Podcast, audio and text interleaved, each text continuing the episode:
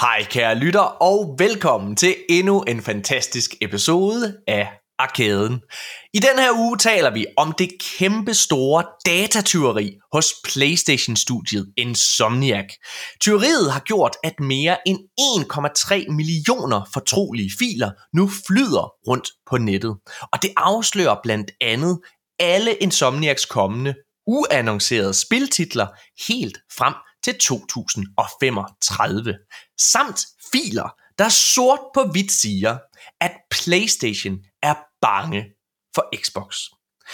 Der er også tidlig gameplay af det kommende Wolverine-spil, som er lækket, men det taler vi altså ikke om. Både fordi vi ikke ønsker at spoile noget for spillet, men også fordi, at gameplayet er i så tidligt en fase, at det ikke er repræsentativt for det endelige produkt. Men bare rolig, der er masser af andet at tage fat i. For de dårlige nyheder for PlayStation stopper desværre ikke der. The Last of Us Factions er nemlig officielt blevet droppet.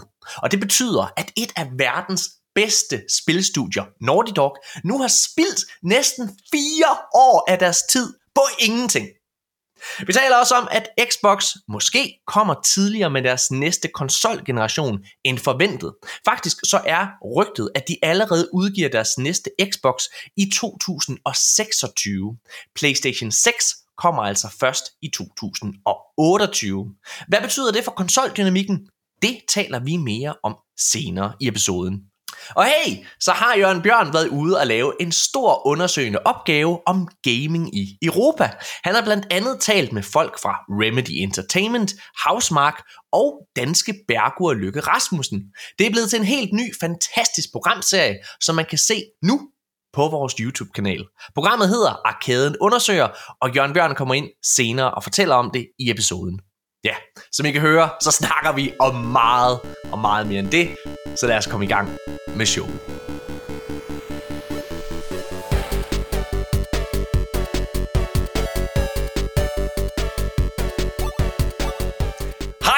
Sammen, og velkommen til Arkaden episode 141. Arkaden, det er en podcast, hvor hver eneste uge taler om de største og de nyeste nyheder inden for gamingverdenen. Og så er Arkaden ikke bare Danmarks største podcast, vi er også Danmarks største gaming-medie. Hurra! Og i dag, så har vi det. Yay! I dag, så har vi den sidste regulære episode af Arkaden for 2023. Og sikke et hold, vi har stablet på benene i dag. Vi har den fantastiske Nikolaj Jyde. Goddag, Nikolaj. Hurra! det, det, det, det, altså det, 2023 har været ret vildt for arkaden, Nikolaj. Det har det. Det har været et ret vildt år for arkaden. Ja, det kan Der være, vi lige sket, kan... øh, sket mange ting. Ja. Jamen, øhm, Det kan være, vi lige kan vende tilbage til det lige om snart. ja.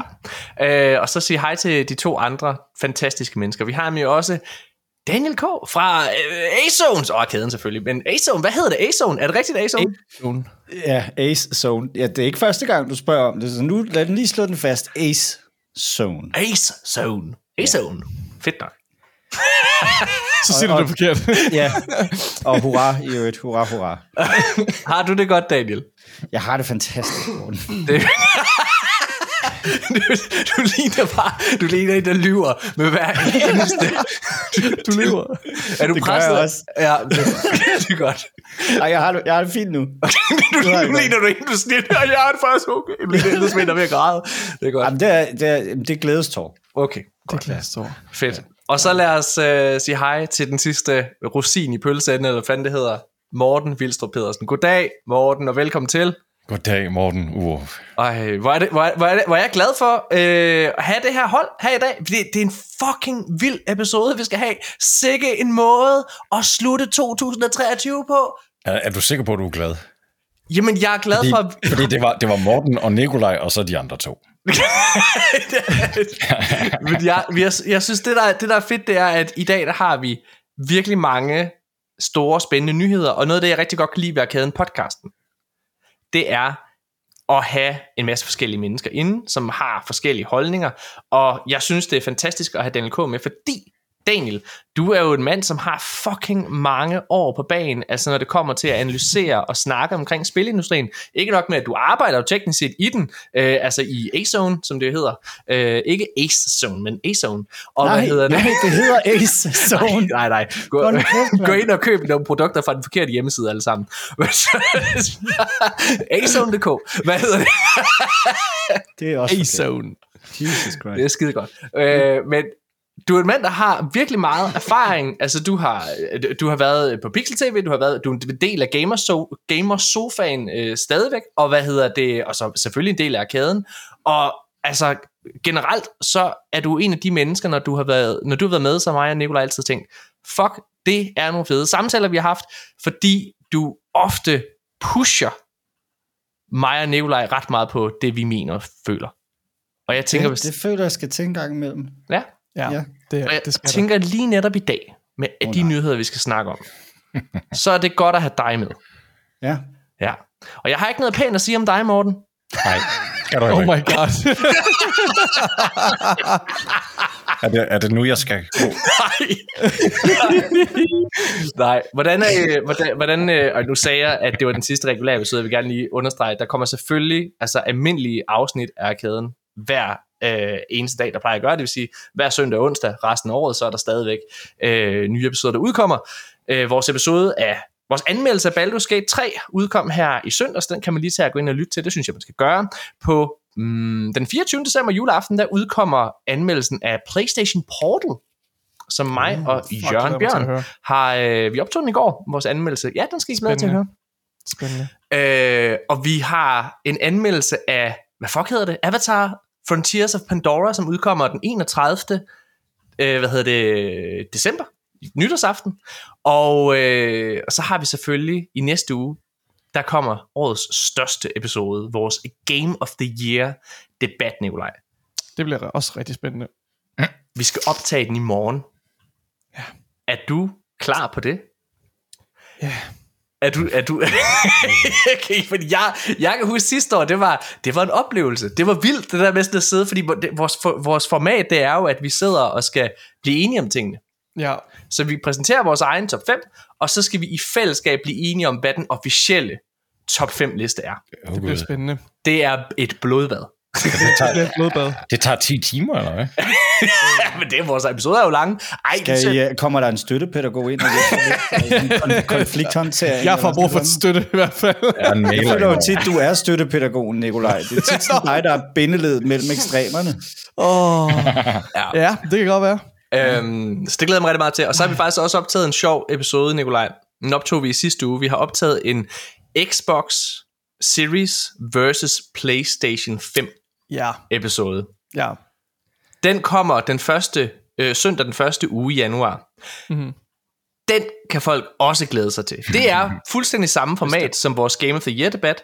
Mhm. Vi har 12 kategorier for øh, hvad hedder det, altså øh, som vi ligesom udfordrer øh, de to konsoller i, øh, og så bliver vi så kommer vi med vores mening om den her maskine synes vi gør det bedst i det her, øh, og så øh, ja, så sidder vi det sammen til sidst og skal blive enige om hvem der så er den bedste konsol af Xbox og PlayStation.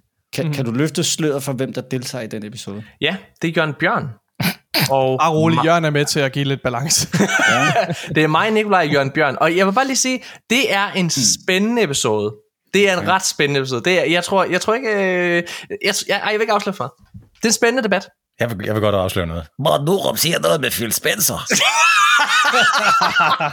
Jeg vil sige, altså, øh, vi diskuterer jo blandt andet, øh, hvad hedder det, økosystemet og hvilke tjenester der er til rådighed og så videre. Ja. Så selvfølgelig Fedt. kommer vi Fedt. lidt ind på Phil Spencer. Men det er altså ikke en Xbox gokkefest. Det bliver jeg nødt til at sige. Okay. det, øh, det, det, det, var ikke, det var ikke sådan en Xbox Arcade Reach Around. Det var sgu... Øh, jeg synes, det var ret, øh, det var ret fair. Øhm, Ja. ja. og, og jeg var selv overrasket over, øhm, ja, hvor... Øhm, ej, jeg vil helst ikke afsløre for du skal meget. ikke afsløre en skid. Jeg skal ikke afsløre noget. Nej, jeg, jeg var bare, også ret overrasket over det. Ja, ja den skal man glæde sig til. over udfaldet. Ja. Jeg var ret overrasket. Øh, godt, spændende. Lad os hoppe i gang med den her episode. Det har været en vild dag, fordi hvad hedder det, altså, der har været et kæmpe leak i øh, PlayStation-land Og det er en af de helt store emner, vi skal snakke om. Og så i sidste uge, faktisk lige da vi var blevet færdige med at lave vores episode, Nikolaj, af mm-hmm. Xbox mod øh, Playstation, ja. Så, øh, så blev The Last of Us Factions, eller online, eller hvad man kalder den, ja. Officielt cancelled. Der. Ja. Så der er virkelig mange spændende ting. Plus øh, Jeff Grubb, som er en ret pålidelig liga, han har videt og tale om, at Xbox måske skipper øh, eller hvad fremskynder næste konsolgeneration for deres vedkommende, så den allerede udkommer i 2026, den næste Xbox. Alt det, det skal vi snakke om. Men inden, inden Nikolaj, jeg startede samtalen med at sige, at det har været et vildt år for arkaden. Mm-hmm. Vi har ikke øh, vi, vi, vi har ikke rigtig haft sådan et øjeblik, hvor vi har sådan hvor vi har siddet og reflekteret over vores øh, over vores historie. Har vi? Og vores fremskridt. Ja, Jeg synes, vi er ret gode. og fremskridtene har vi snakket Ja. ja. om. Det, altså, det er ikke, Okay. det, jeg er ikke ude efter en gokke. Øh, Ej, hvor er det bare fedt, og arkaden, ja, uh. Det er Jeg synes, vi, vi er gode til at påpege, at det går godt for arkaden, fordi det er det første, vores lyttere har hørt, når de, øh, når de åbner en arkaden-episode. Det er, det går rigtig godt for arkaden. Så der er, altså, jeg ved sgu ikke. Men hvad er det, hvad er det du efterspørger? Jeg er er sådan en, øh, en postmortem på året, eller hvad? Hvor vi lige kigger Ja. tilbage og ser, Ja. hvad gik dårligt? Jeg vil faktisk spørge jer om, hvad har jeg været, hvad har jeg været jeres... Øh, nej, øh, hvad, jeg vil spørge sådan, hvad har... Øh, for det første, hvad, hvad, er jeres, hvad er især jeres favorit øjeblik her i 2023, gamingmæssigt eller arkadenmæssigt, whatever I nogle gange vil sige, men jeres favorit øjeblik øh, har været. Øh, og så det, jeg fiskede efter, Nikolaj, det var i højere grad altså sådan en lille refleksion af, hvordan arkaden startede. Fordi vi havde ja. jo i vores episode 100, som vi havde tilbage i marts her i år, der var du ikke med. Og der havde vi fået, Desværre. du var syg, hvad ja. hedder det, øhm, og, øhm, og der havde vi ikke lavet sådan en, øh, så der havde vi egentlig forberedt, at vi skulle lave sådan en ah, down memory lane, og snakke om, hvordan det hele startede, og du ikke gad, og alle mulige ting. Det tænker jeg på, øh, hver gang vi, vi bringer det op med, hvor godt det går for arkaden, så tænker jeg på den her øh, meget ydmyge start, vi havde, hvor øh, det, vi skal næsten spille det øh, ved lejligheden. Måske skal vi spille det i dag, I don't know. Men det, den aller, aller første episode, vi har udgivet af øh, De Danske Guardians, som vores første podcast, vi lavede sammen, Morten, Ja. der, den, den åbning af den episode er altså legendarisk, fordi den, øh, den, den siger rigtig meget om, hvor vi var dengang, da vi startede ud, og hvor vi er nu. Og, øh, og, og der, hvor der er sket, den, sket den, den største ændring, det er jo nok med, med undertegnet. Ja. Øh, lige på det plan, fordi jeg var ikke, øh, ikke så glad ved ideen om at, at skulle udstille mig selv i en podcast. Uh, but here I am. Du lyder, du, Look at lyder, you now, man. Look at you now. du lyder som sådan en retarderet autist. Wow. wow.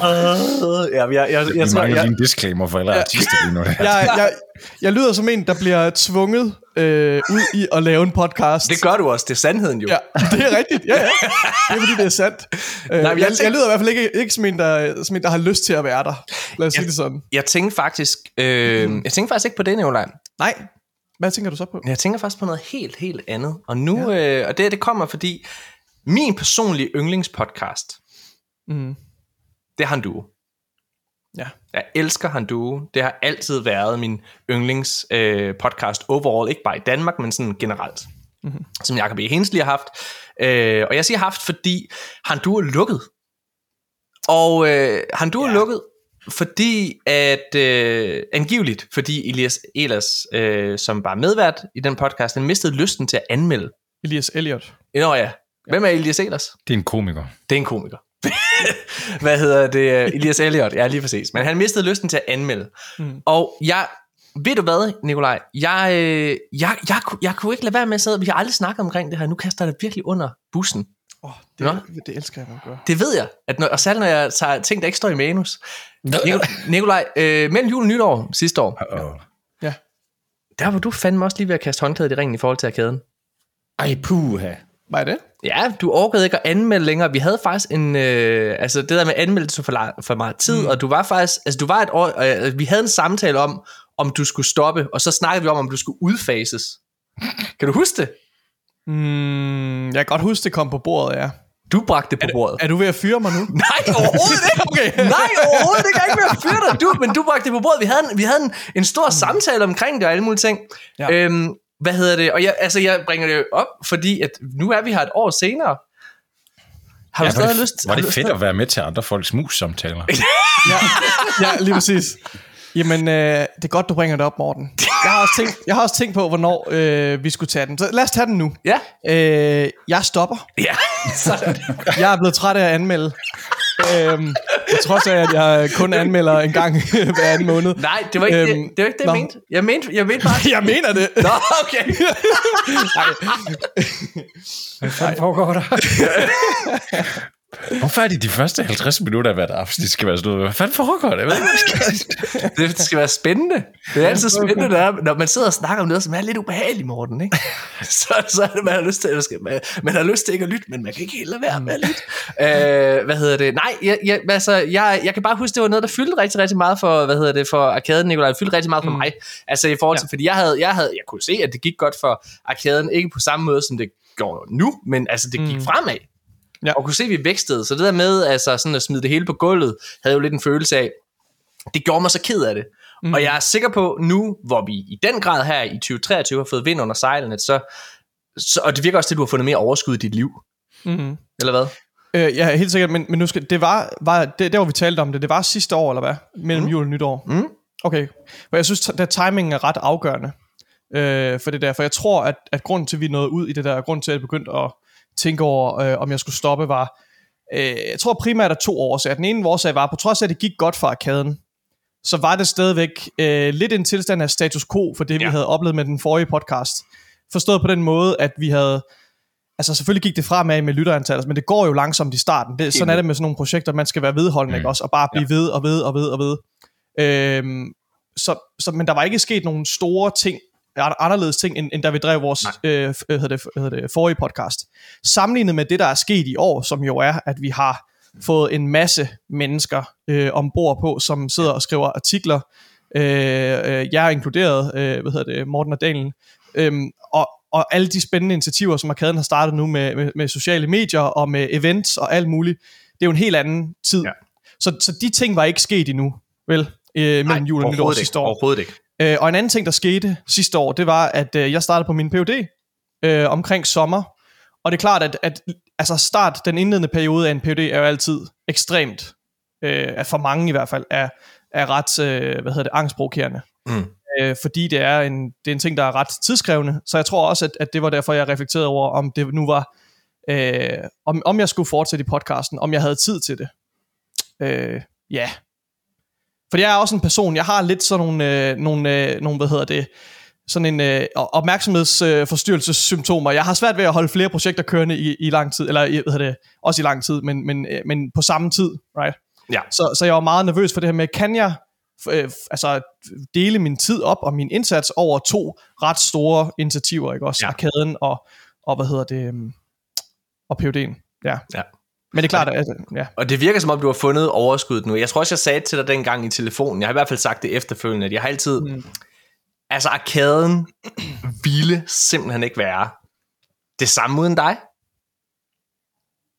Jeg oh, synes jo virkelig, altså ja, ja, jeg er den højt råbende idiot og alle mulige ting, men jeg, altså... Jeg, jeg var ved at sige, at det vil være mere et, et, et Morten Urup ekokammer, men det passer faktisk ikke helt. Vi har jo fået nogle... Øh, Ja, det er nogle, stadig. øh, nogle gode, Fordi vi har fået nogle, øh, nogle gode, øh, hvad hedder det, kritiske mennesker ombord, ja, som... Øh, Andre højt råbende idioter. andre, andre, som er lidt højt råbende. Øh, Jørgen. og øh, ja. Så, øh, ja. Nej, hvad omhandler din Ph.D., Nikolaj? Øh, jeg laver en... Øh, det, jeg, jeg er ansat øh, på Kemisk Institut på Aarhus Universitet. Mm. Øh, arbejder med atom- og molekylfysik. Uh. Yes. Så jeg, jeg, øh, jeg øh, løber rundt ned i kælderen. Jeg løber ikke. Går rundt ned i kælderen og, øh, Drikker og, kaffe. øh, og leger med laser og øh, vakuumkammer og øh, drikker kaffe. Rigtig meget kaffe. Så øh, nørdet i din fritid og ultra nørdet på dit arbejde. Det kan man roligt sige. Ja, altså, men øh, ja. hvis jeg skulle fortsætte min, øh, min ros, som jeg gerne ville have, altså jeg starter egentlig op for ligesom, at komme herhen og kunne, kunne, hvad hedder det, kunne rose dig, Nikolaj, fordi Mm. øh, jeg, jeg har lagt mærke til her i 2023, for det er jo som sagt, jeg laver op til, at det skulle være et tilbageblik, hvad, hvad der har været hver især vores yndlingsøjeblik. Og Nikolaj, du har været mit yndlingsøjeblik. Åh, Morten. Du har været mit yndlingsøjeblik, fordi at 2023, der er du simpelthen bare...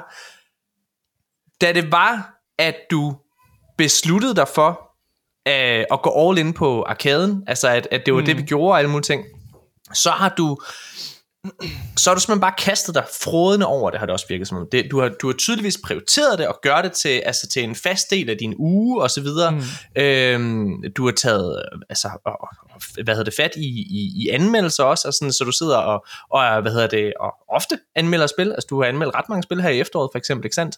Mm. Øhm, og på trods af, at du ikke har spillet Tears of the Kingdom endnu, så, så, de, så er Det det, ved de, du ikke. Fa- nå, så er det de færreste store titler, som du har, hvad hedder det, som du hoppet hen over. Mm. Øhm, så det er, at du også er i stand til at være en del af den større samtale omkring spilindustrien.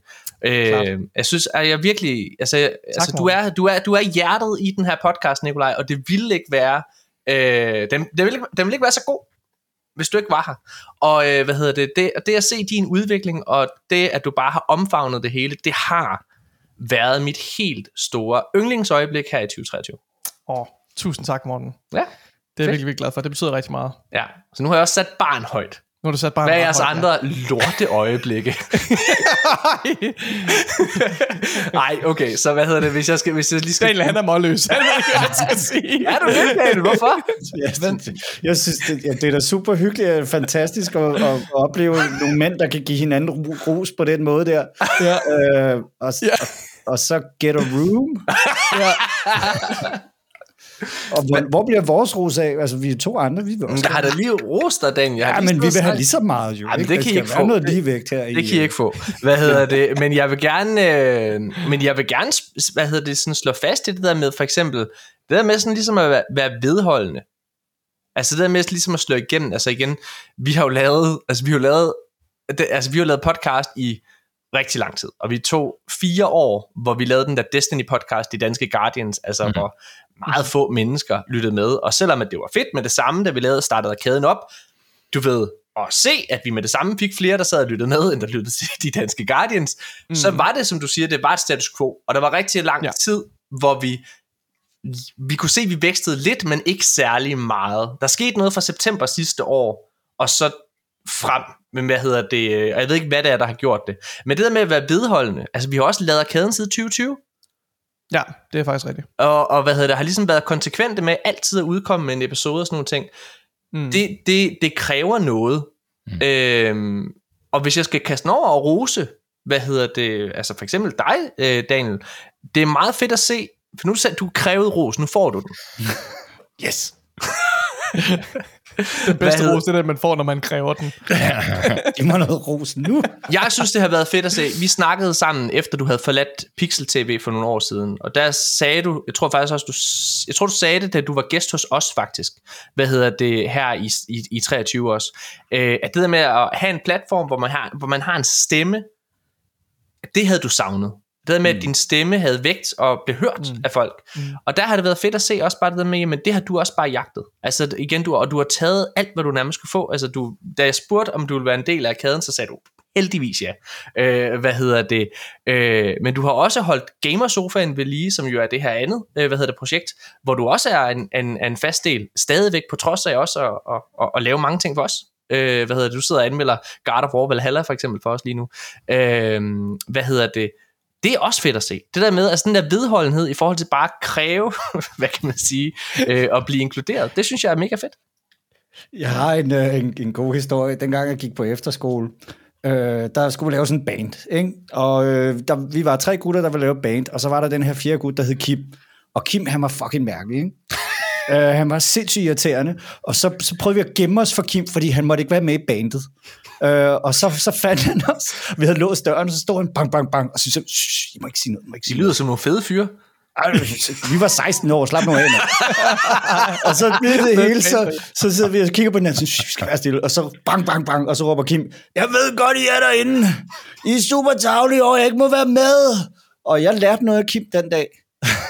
at hvis, man, hvis, der, hvis der er noget, man godt vil være med til, så skal man bare råbe og skrige, fordi vi endte med at åbne døren, og så var Kim med. Okay. Så Fedt. ja. det, det, det, jeg, ved, jeg ved ikke, om det var en god historie. Altså, men- altså, Jo, jo, jeg ved heller ikke, du kan- har... Er det, er det, kan- synes vi, du er lidt træls, eller hvad? Er det, Jeg det, skal, godt. er det, vi skal føle? jeg kan godt lide dig, Daniel. Jeg kan godt lide dig. Nå. Ja, jeg vil også gerne sige noget pænt om dig, Morten, men det kan jeg ikke. Så lad os, øh, Jeg, jeg, jeg, jeg er død indvendigt. Ej, okay. hvad hedder det? Ej, hvad hedder det? Øhm, lad, os, øh, lad os snakke lidt omkring vores, øh, hvad hedder det, vores bedste tror- øjeblik her. Jeg tror, jeg har fanget, jeg tror, jeg har fanget, hvad det her handler om, Morten. Nå. Det er fordi, du også gerne vil have noget ros. Jeg er lige ved at kaste bolden videre til, hvad hedder det, til, til, til hvad hedder det, vores yndlingsøjeblik i 2023, så jeg har ikke ja. behov for ros. Men, Jeg skal øh, nok rose men, mig men selv, det, jeg det er faktisk, det gode ved mig. Det er, du, ja, det er du god til, men Ja. jeg vil faktisk også rose dig, Morten. Okay. Det er du faktisk Nej, virkelig... Så, okay, virkelig så fortjent. legit, stop. Legit. Jeg, er, jeg har intet problem med at rose andre. Jeg er sådan, det, jeg kan mærke allerede bare det, at du Men du kan ikke lide selv at få det. Jeg kan ikke lide at få ros. Jeg vil okay, ikke, så det, så jeg må ikke rose dig. jeg synes, det, det kan jeg mærke, det bliver akavet og ubehageligt. Nå, nu, så, så bliver det akavet. Høre, hvis, jeg, hvis jeg skulle sidde igennem den seance der, og som jeg er meget taknemmelig for, i øvrigt, så skal du fandme også, Morten Urup. Okay, ja, ja. Det behøver vi ikke. Hvad hedder det? Jeg har ikke popcorn. Hvad har været, hvad har været dit yndlings øh, gaming øjeblik her i 2023, øh, Daniel? Eller nej, Morten, det er længe siden, vi har hørt dig sige noget. Altså, jeg tror, hvis vi skal tage i den store hele, så må det jo faktisk være den beslutning, jeg tog i, ja, det har været omkring september, og involvere mig mere i, i podcast og sidde Ja. og, og være en del af Gamersofaen, øh, Gamersofaen og senere hen. Her også, at, Ja. at det, det er fedt at kunne Altså det, det, det giver jo et helt andet lys på det, man egentlig faktisk sidder og nyder. At man skal være lidt mere seriøs omkring de ting, man, man faktisk øh, bare sidder og spiller. Ja, jeg tror, hvis man skal rose, hvad hedder det, fordi nu kommer jo begge to fra Daniel Kolds projekt, øh, hvad hedder det, Gamersofaen, og hvis man skal rose øh, Gamersofaen lidt, altså en af vores øh, konkurrenter, teknisk set, så, øh, så vil jeg gerne gøre. Hvad hedder det, se, det, det er meget nemmere for mig at snakke om andre. Men ikke mig. Øh, i- det, ja, nej. Hvad hedder det? Det er også fordi, nu er det blevet en joke, Morten. Ja. Ja. Jeg mærker, at det er sjovere ikke at give dig det. Jamen, det, ja. Jeg, øh, jeg synes, det har været rigtig fedt med Gamersofaen, som var et projekt, der startede tilbage i august. Jeg, øh, hvad hedder det, Gamersofaen er, hvad kan man sige, er nyopstartet, og de går helt klart sikkert igennem meget af det samme, som vi gjorde. Øh, du ved, det er, en, det er en langsom start, det tager rigtig lang tid. Og det der med at regne den ud, regne ud, hvordan man producerer, hvad for noget content man skal lave, hvem der skal være med i content. Alle de her ting, det er de sikkert ved at lære lige nu. Men jeg synes, det har været rigtig fedt, det der med, at Daniel Kold og company, det virker som om, de bare har åbnet armene og lukket folk ind og givet dem lov. Det er noget, jeg synes, folk gør alt for lidt. Giver folk lov, der har lyst, og så skal de nok selv finde ud af, om det måske ikke er dem alligevel, eller de har taget munden for fuld, eller noget andet. Men det der med at give folk lov, det er der for få mennesker, der gør generelt. Det synes jeg er virkelig fedt med Gamersofaen, og det er jo he- helt seriøst, game, hvis det ikke havde været for Gamersofaen, Morten, så havde jeg ikke opdaget dig. Nu får Nej. du noget ros. Uh, Jeg, jeg, hvad hedder det, jeg synes, at Gamersofaen er af varierende kvalitet. Jeg synes, at nu blev det lidt hårdt. jeg synes, det er af vari- jeg synes, det er varierende kvalitet. Og det er jo så, du ved, hagen vil, vil bare at åbne op og lukke alle ind, kan man sige. Øh, så det er både deres styrke og deres svaghed. Men noget, der var mega tydeligt for mig, det var i starten, da jeg sad og tjekkede dem ud og sad og se det, det var, at jeg synes, du strålede, Morten. Jeg synes, du havde en, øh, du havde en humor, du havde en tydeligvis en kærlighed for gaming generelt, men også en stor forståelse for, hvordan en samtale kunne være. Og det var sådan tit, fordi Gamersofaens episoder er ret korte, jeg havde altid lyst til at høre mere. Hver gang, at de afsluttede et emne, når du var med, det var altid sådan, ej, hvorfor? Lad os nu høre, hvad... Nej, I er jo lige startet.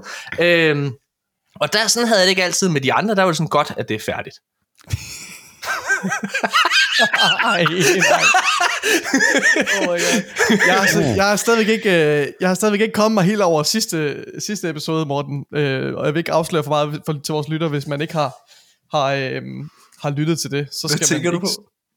Hvad tænker på Når Mikkelting? Mikkeltingen. Åh, oh, ja, ja. wow. ja. Nå, så, hvad hedder så det? tag det lidt med ro, Morten. Jeg, jeg, jeg, jeg, jeg kan ikke. Min nerver, min nervesystem er ikke klar til Jeg kan de her godt se, bombshells. jeg kan godt se, I nærmest allerede, I sidder sådan med følehorn ude, hvor er det Morten, han går hen af. Ja, jeg, er, jeg er total, total angst lige.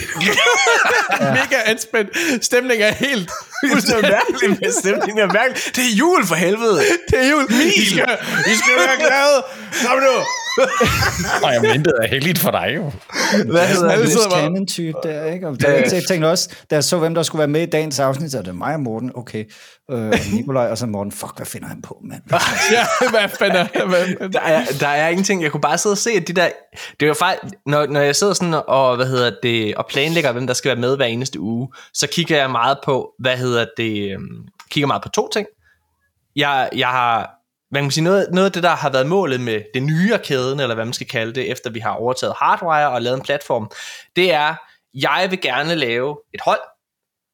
Jeg vil gerne, jeg vil gerne have, øh, at det hold, øh, man har, det er folk, der har en stemme, når man sidder og kan læse, at øh, Mark, hvad hedder det, Mark Elsberg, øh, som også har været gæst flere gange i arkaden, at det er ham, der har skrevet en artikel, så ved man, hvordan hans stemme er, man ved, hvem han er. Mm. Når man sidder og læser din anmeldelse, Daniel, af øh, God of War Valhalla lige om lidt, så ved man, hvem du er. Man har en fornemmelse af, hvordan, hvad, de, hvad, hvad du kan lide, og hvad du, ikke- hvad du ikke kan lide. Det samme med dig, Morten.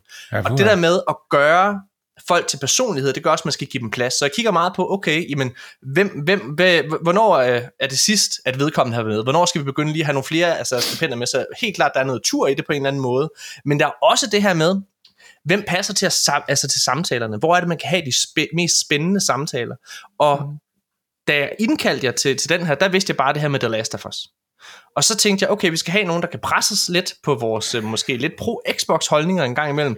Helt sikkert. Lad os få, hvad hedder det, lad os få Daniel med, og så en, som er lidt imellem, føler jeg. Sådan en mellemmand, og det kunne være dig, Morten, tænkte jeg.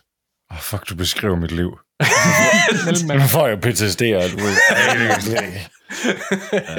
Skide godt. Uh, hey, skal vi lige prøve for en femte gang. Hvad har været jeres fucking yndlingsøjeblik i 2023 gamingmæssigt? Hvad fuck sker der, Morten? Men prøv, jeg er bare så bange for at ende i en Spider-Man-diskussion med dig en gang til. Du må gerne sige det er Spider-Man, hvis må er godt sige fucking... Spider-Man. Hvis Du du er Spider-Man. Er det Men det Spider-Man? er kun fordi, jeg mangler at stadigvæk at prøve Baldur's Gate 3 og øh, Alan Wake. Ja. Jo, altså, fordi jeg tror, de vil også komme. Har du spillet andre spil, siden du siger Spider-Man? Ja, jeg har spillet masser af andre spil. Okay, nå, sindssygt nok. Der er også spillet Diablo 4, jo. Åh oh, ja, okay, helt sikkert. Så kan jeg Og også forstå, at. Spider-Man er bedre. Star- okay, don't get me started! Og Cocoon har jeg da også spillet. Ej, Øh. Cocoon er faktisk lidt en underdog, tror jeg faktisk, for 2023 for mig, fordi det er ikke sådan nogle spil, jeg plejer at spille, og så er vi alle sammen sådan, Åh, først vil Cocoon, det er jo ikke godt. og jeg tænker, ah, hold nu op. Og så spillede jeg Cocoon, og så følte jeg mig mega dum nogle gange, men det var stadig mega godt. det er for godt. Jeg kan, jeg kan virkelig godt lide Cocoon. Øhm, spændende, som den ender på listen i morgen, når vi optager Game of the Year-diskussionen, Nicolaj. Uh. Øhm, lad os... Øh, Lad os se, det, det er spændende. Det er ikke, fordi I behøver at nævne jeres sådan, yndlingsspil, men altså det, hvis det er jeres fedeste øjeblik, sådan, der er gaming-relateret, så er det selvfølgelig det, du skal sige. Altså det vil jeg sige, det er spillet, og så ellers øh, det at, at, at udbrede, altså det at være med til at udbrede nogle gaming-nyheder til, ja. til danskere, det synes jeg, det, det, det var- havde jeg nok ikke regnet med. Også meget det fedt. stod ikke på mit bingo-kort for 2023 i hvert fald det gør det overhovedet ikke. Nej. Også øh, det der med, at der sådan er 100.000, der sidder og læser dine øh, artikler inde på Ekstrabladet og sådan nogle ting. Dine anmeldelser. Ah, der, der kunne man godt få lidt, øh, sådan når man ser, at den blev lagt op på Ekstrabladet, og der var 400 og hvad, 39.000 følger Ekstrabladet, og sådan, okay, nu er det altså for real. Hvordan, hvordan har din, øh, hvordan har sådan folk i dit nær, øh, dit nær, øh, hvad hedder det, netværk, øh, nære netværk, hvordan har de reageret på, at du sådan er kastet over, gået all in på den her hobby-ting? Har folk vidst at du er en fucking ybernørd? Lidt, men ikke, jeg har ikke fået den der øh, sådan rigtig wow endnu. Nej. Den mangler stadigvæk. Der var en øh, inde i, ja, der hvor øh, den bestyrelse, jeg sidder i e-sport øh, med lokal øh, forening, der sagde, åh gud, nu bliver jeg sådan lidt fjollet, når jeg ser på dig, for du er jo sådan, sådan lidt kendt nu. Nu bliver jeg lidt fjollet. altså, så var jeg sådan, ah, ro, ro, rolig nu. Jeg tror, hvis vi skal lave en liste over kendiser, så er vi vel nede i sådan noget øh, set kendis. Nej, jo, åh, kan du også godt tage. tænker, Morten. ja, Hvad det- det- det. Du kan læ- komme længere ned. men, men, Det var, men det begynder at blive til tal og sådan noget der. Daniel, hvad har været dit yndlingsøjeblik øh, sådan gaming-mæssigt her i øh, 2023? Okay, så jeg har to. Og det- jeg skal nok gøre det kort, jeg lover det. Men jeg var også til Gamescom i år for første gang i, i mit liv. Og det var, det var, det var, det var alt det, som, som jeg drømte om, det kunne være. Det var, øh, selvom jeg skulle, var der og skulle arbejde et eller andet sted, så, så stak jeg jo af. Jeg gik bare, og så gik jeg rundt og kiggede på alle de der ting, og jeg havde en britisk kollega med, han var sådan, oh, where are you going? Og så sådan, oh, look at this, og look at Super Mario, og alt sådan noget der. Det var fedt. Ja. Øhm, men men øh, jeg tror, her til Game Awards, da Hideo Kojima, han går ind på scenen, og øh, skal annoncere sit øh, kommende spil, OD. Mm. Det, var, det var ret stort for mig. Mm. Øhm, i, i, de fleste ved måske, at, at jeg kan ret godt lide Silent Hill, og jeg er sådan rimelig meget inde i, i det her øh, Silent Hill community, og, og der var jo en masse referencer til, til PT og til Silent Hills i den ja. her annoncering. Han går ud af den her dør, som er døren ja. fra PT, og så det her, der er nogen, som der har øh, opfanget det her med de her bogstaver, der var inde i... I munden? I, i Ja. På tungen, ja, på tungen på øh, Udukir, ja. Ja, og det var, det var bare fedt, og det gav mig nogle forhåbninger til den spiltitel. Jeg kan godt lide Hideo Kojima og hans spil, så, så det glæder jeg mig til. Det var stort for mig. Det er faktisk ret spændende, øh, det her med, at Xbox og Playstation hver især virker det til, øh, får hver deres Silent Hill-spil.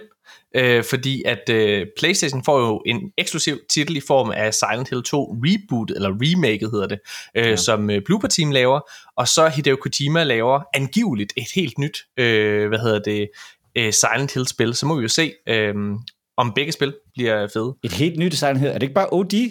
Jamen OD er jo, et- at det, rygterne er, at det er et Silent Hill-spil. Det er, det ja. er hans PT-spil.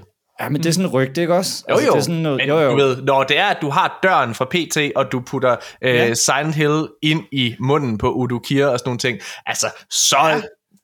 Oh, Det det, er men det er også, det er også også en oversættelse af en oversættelse og alt Ja, ja, muligt. altså, sådan, jeg det har- sådan lidt...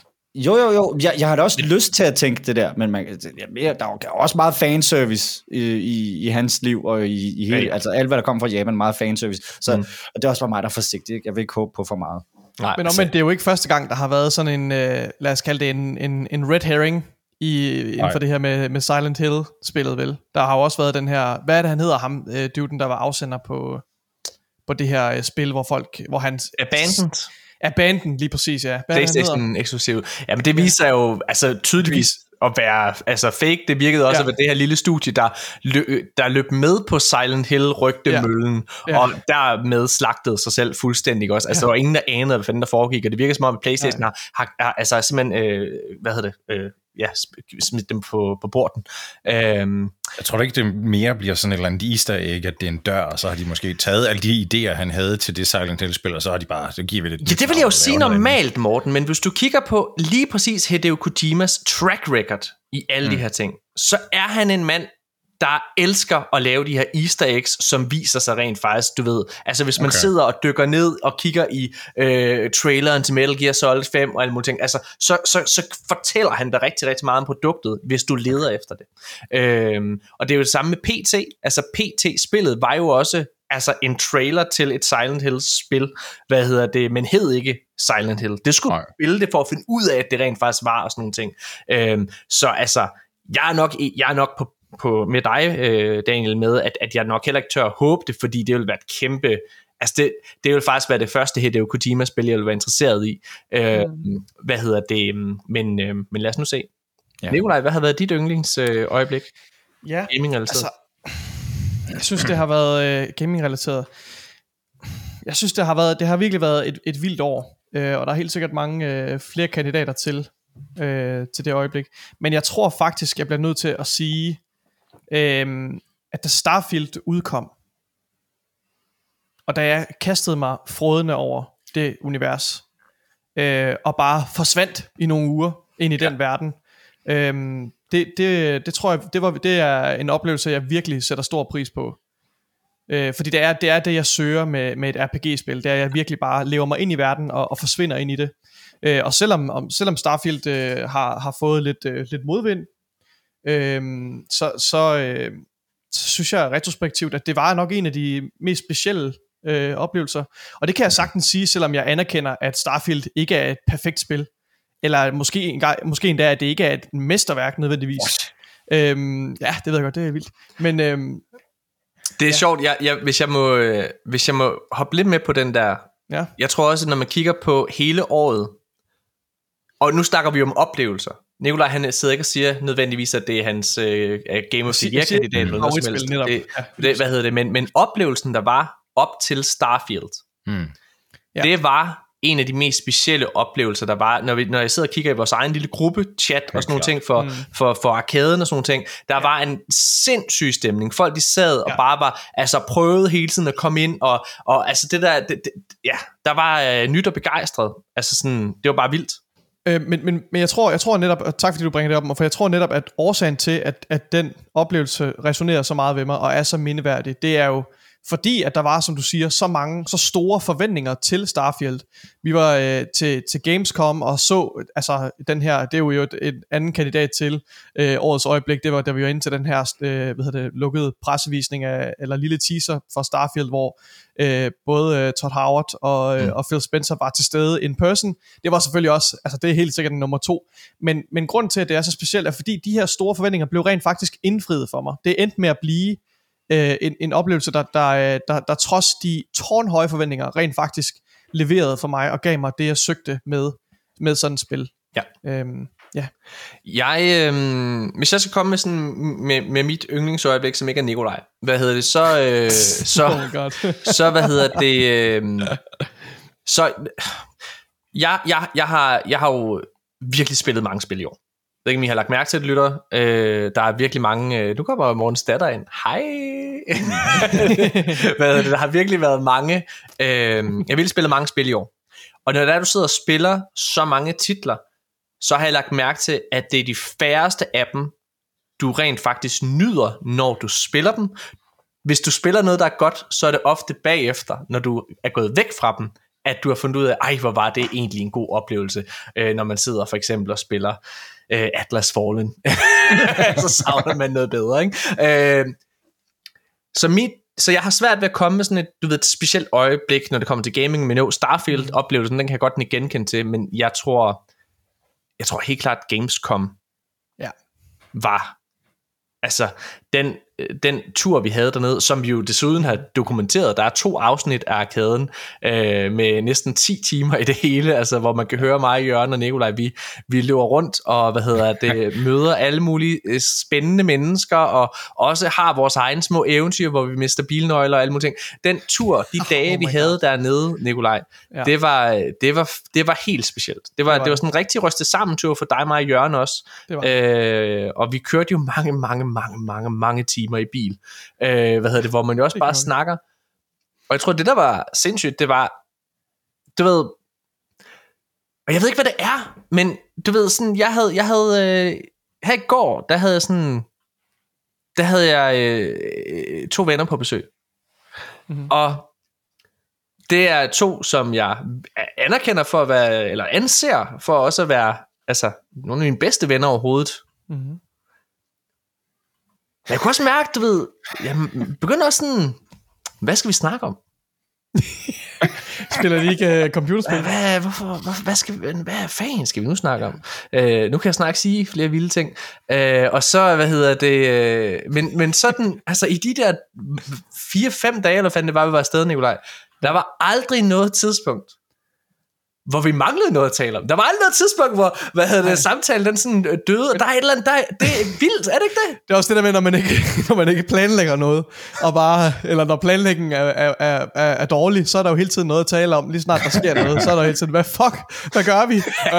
Øh, og planer ændrer sig og sådan noget. Så ja, ja det er rigtigt. Ja, Det er okay. rigtigt. Jeg er simpelthen så svært ved at forestille mig en situation, hvor du ikke har noget at sige, Morten. jo, men det er også noget, jeg gider at sige. Men- altså, det er sådan, Ja, jeg sidder også og tænker på, tænk at være hans bedste ven, sådan, så de tuner ind og hører det her afsnit. Hvad kan der ikke mere at snakke om? Ja, så det er venskab. Vi glæder fra hinanden. Ej, Vi glæder fra hinanden, vi vokser fra hinanden. Ej, overhovedet ikke, overhovedet ikke. Hvad hedder det? Men det var bare sådan, du ved, Ja, det var bare, det, det, der, der, der, der er bare en eller anden speciel vibe, øh, hvad hedder det, ja. som jeg synes var helt magisk med Gamescom. Og så selvfølgelig vil jeg men sige, kan, du- kan du være mere specifik med Gamescom? Var det, da vi sad inde øh, i, på Xbox? nej, nej, det var hele, altså det var hele Gamescom Hele oplevelsen, ja. Det var det var det, det hele, altså fordi altså man kørte bare på adrenalin, og det var bare, ja. det var bare sjovt. Altså det var det var skægt. Mm. Øhm, ja, der, jeg kan, der kan jeg ikke være så specifik desværre.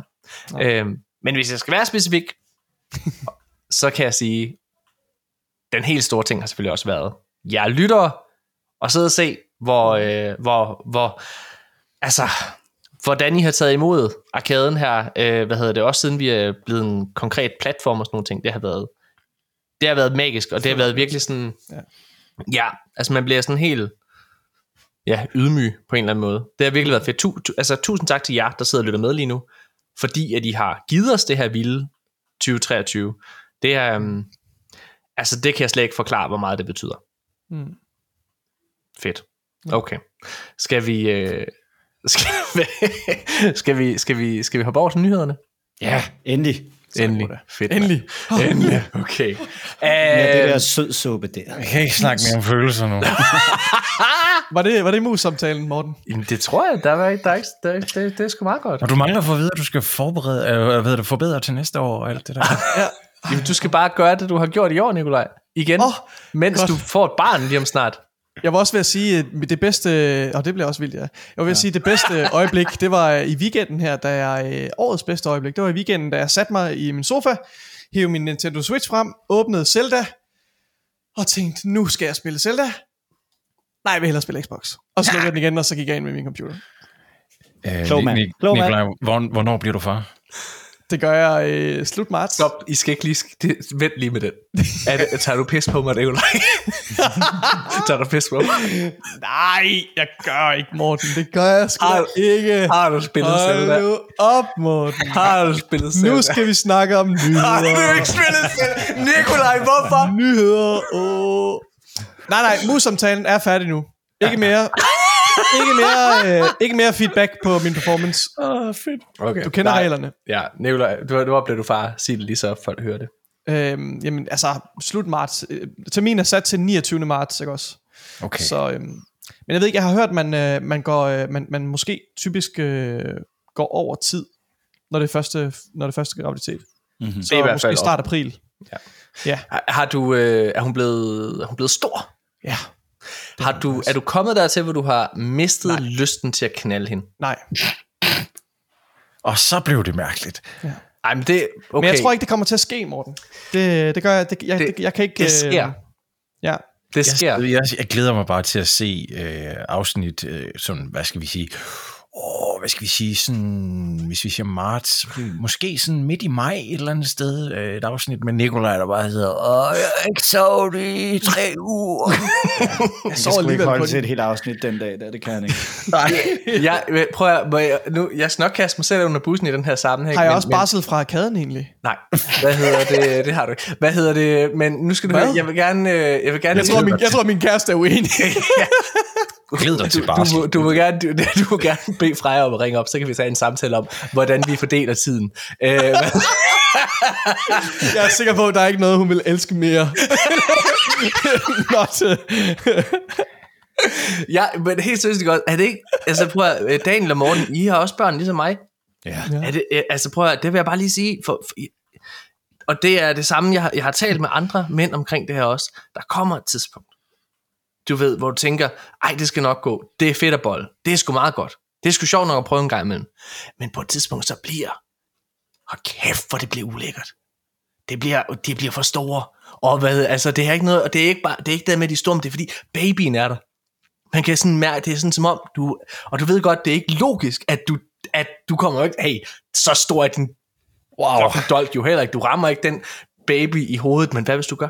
Hvad hvis Altså, jeg var lige, jeg var lige Ja, ved at det sige, så- hvor fanden er du på vej hen? Det er- det de, der, det hen, de der tanker har jeg aldrig haft, og så, så vendte du den lige til det der med, nå ja, okay, for Ja. det der med barn, og så, Jamen, er det okay, ikke det så, der- det- så altså- forstår jeg, hvad du mener. Altså, med det er ulækkert. Der, du, mister, du mister som mand. Der kommer et tidspunkt, hvor du, du ved, jeg, kan- nu siger jeg det bare, jeg, kan, jeg det, ikke fordi jeg er nymfoman, men jeg kan så godt lide at bolle. Jeg synes, det er meget fedt. Hvad hedder det? Og øh, hvad hedder det? Øh, men, men der kommer... jeg, jeg elsker dit ansigtsudtryk, Daniel. Jeg skal, jeg, skal, jeg skal have noget, der blokerer for Daniels ansigt.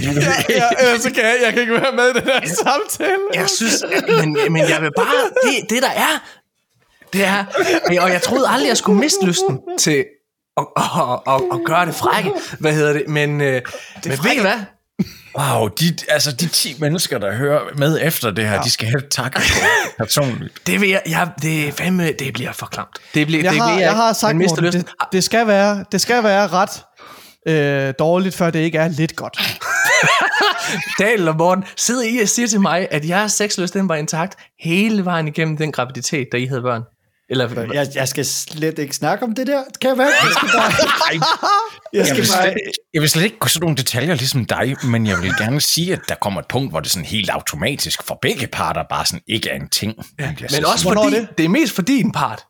Hvornår er det? Nej, nej, Det er ikke... Der er lukket ved kasse 1, Tanja, har jeg tit sagt. det, det er okay. Jeg er ikke bare et stykke kød. Oh my god.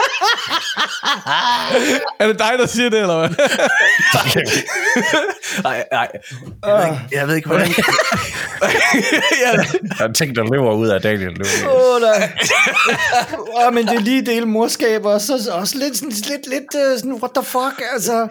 Øh, jeg er også lidt rystet. Ja, du ligner, du ligner, at du har Embrace været det, rystet Daniel. de sidste... Jeg prøver også at holde sammen på mig selv. Prøv at Det høre, været jeg er pisseglad for, at du deler det der. Hold Ja. Ja. Så godt, at nogen tør at tage bladet fra munden. Altså. Ja, det er på tide. Ja. Og, jeg, og jeg synes, det er noget, vi snakker om for lidt. Ja, hvor, hvor er Godmorgen Danmark indslaget, hvor man taler om det? Ja. Ja, Det er ikke boomer nok, det der. okay. Det er hvad det? Jeg, kan også, jeg, jeg, jeg kan også se på dagen, at nu skal vi væk fra den her snak. Nu skal vi snakke om noget andet. Så jeg synes, lad os, lad os prøve at, Jeg lover, lytter, resten oh. gaming-snak. Ikke mere snak om andre ting. Nej. Øh, gruppen her, ikke? Ikke mere ros, vel? Nej. Og jeg har stadig lidt dårlig samvittighed over... Ja, Morten, du skal... Nej, lad være. Du er så god til at rose dig selv. Det er okay. Yes. Det er okay. Ja, det er det. Det er jeg, skal nok, sig selv. jeg, jeg skal nok gokke mig selv. Hvad hedder det? Øhm, ligesom jeg gør de sidste par måneder i graviditeten.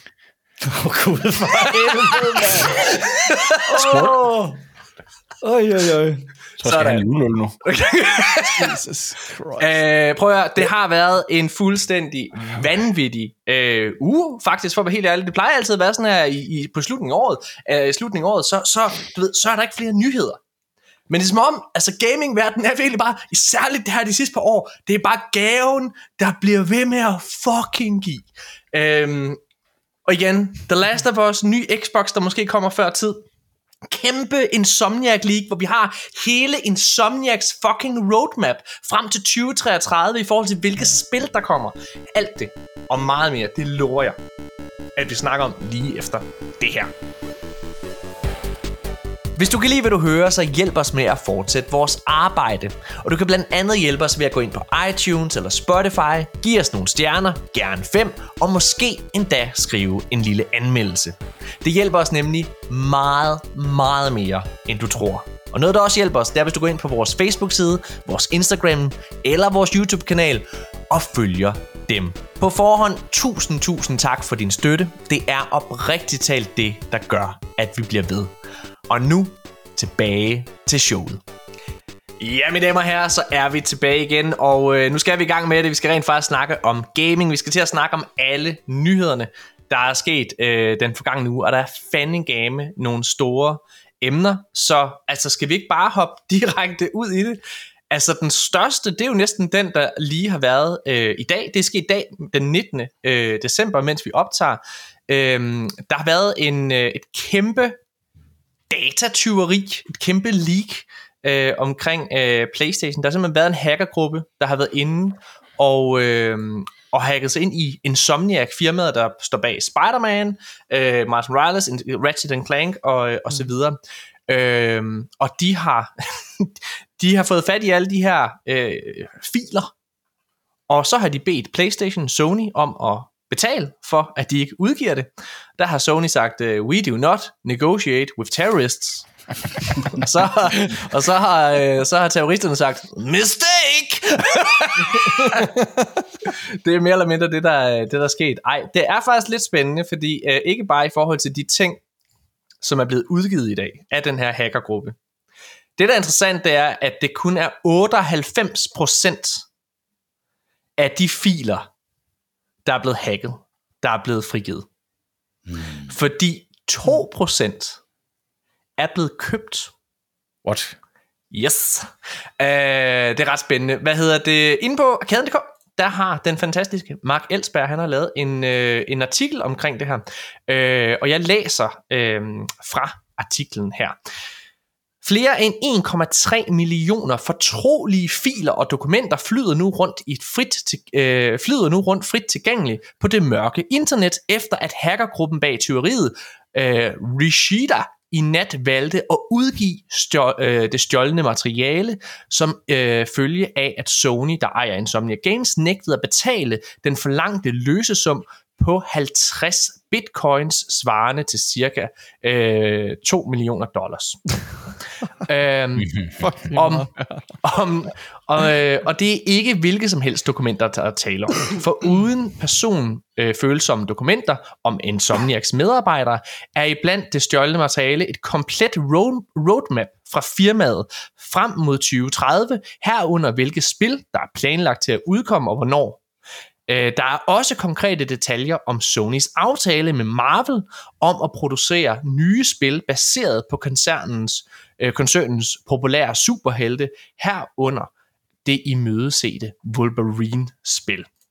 Okay, der er mega meget at snakke om her, og jeg skal nok dykke mere ned i detaljer omkring, hvilke spil det er, hvad det er for nogle planer, øh, der er med, med, med den her franchise, og, og så videre. Øhm, kan vi bare lige starte med at få jer med på banen? Øh, hvad hedder det? Hvad, øh, hvad, hvad, hvad, hvor var I, da I hørte omkring det her øh, leak? Morten Pedersen. Jeg tror, jeg læste arkaden-artiklen, da jeg var på arbejde, faktisk. Ja. Hvad tænker du om det? Åh, det ved jeg ikke. Det, det er sådan, øh, jeg har sådan en syg lille stemme øh, i bagerste hjerne, der siger, Åh, det er fedt at læse alt det her. men, men du ved, sådan helt oprigtigt, så synes jeg, at det er jo noget lort at, at, rende rundt og hacke folk og, og kræve løsesum og alt det der Mm. skidt. Det er, jo, det er jo en praksis, der slet ikke burde eksistere, og der være gangbar på nogen som helst måde overhovedet. Ja. Og, og jeg, er sådan, jeg er faktisk lidt, i, sådan lidt øh, tårn imellem, om, om jeg synes, at det var den rigtige beslutning at ikke at betale, eller fordi man kan jo sige, jo, det er måske voldsomt for dem at få afsløret alle de her ting, men altså, er det så kritisk igen?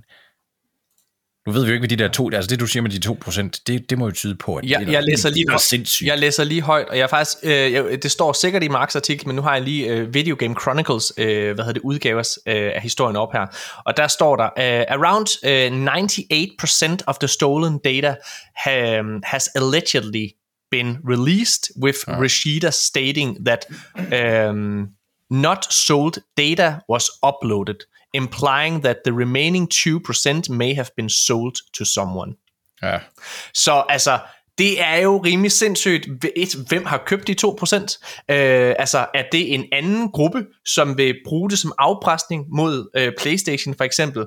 Er det øh, Sony, der har købt kun de 2% af dokumenterne, som de ikke vil have øh, blev leaget, eller er det en konkurrent, der har købt de her øh, dokumenter? Det Man, er, man, vil jo, man vil jo næsten ønske, at Sony havde været ude og sige, det der med personfølelsesoplevelse, ja. det vil vi gerne købe for at beskytte folk. -agtigt. ja, det er ikke det, der er have- sket. Det havde nok været guy move. Ja, okay. Øh, Daniel K., hvor var du henne, da du øh, hørte om det her datateori? Altså, jeg er en voksen mand, så jeg skulle også på arbejde. Øh, hvad hedder det? Øh, og jeg tænker, jeg, jeg, nu er det jo ikke PlayStation direkte, der er blevet hacket, men, men lad os bare lege, at det er det, fordi en sådan jeg kører ind under dem. Og jeg synes altid, det er ærgerligt, når, når nogen bliver hacket. Øh, og jeg kan ikke lade være med at tænke, hvorfor er det, det sker så, så ofte, sidder jeg her i, i gåseøjne og siger, hvorfor sker det så ofte for, for PlayStation? Fordi at de har været deres øh, hacks igennem, føler jeg sådan lidt.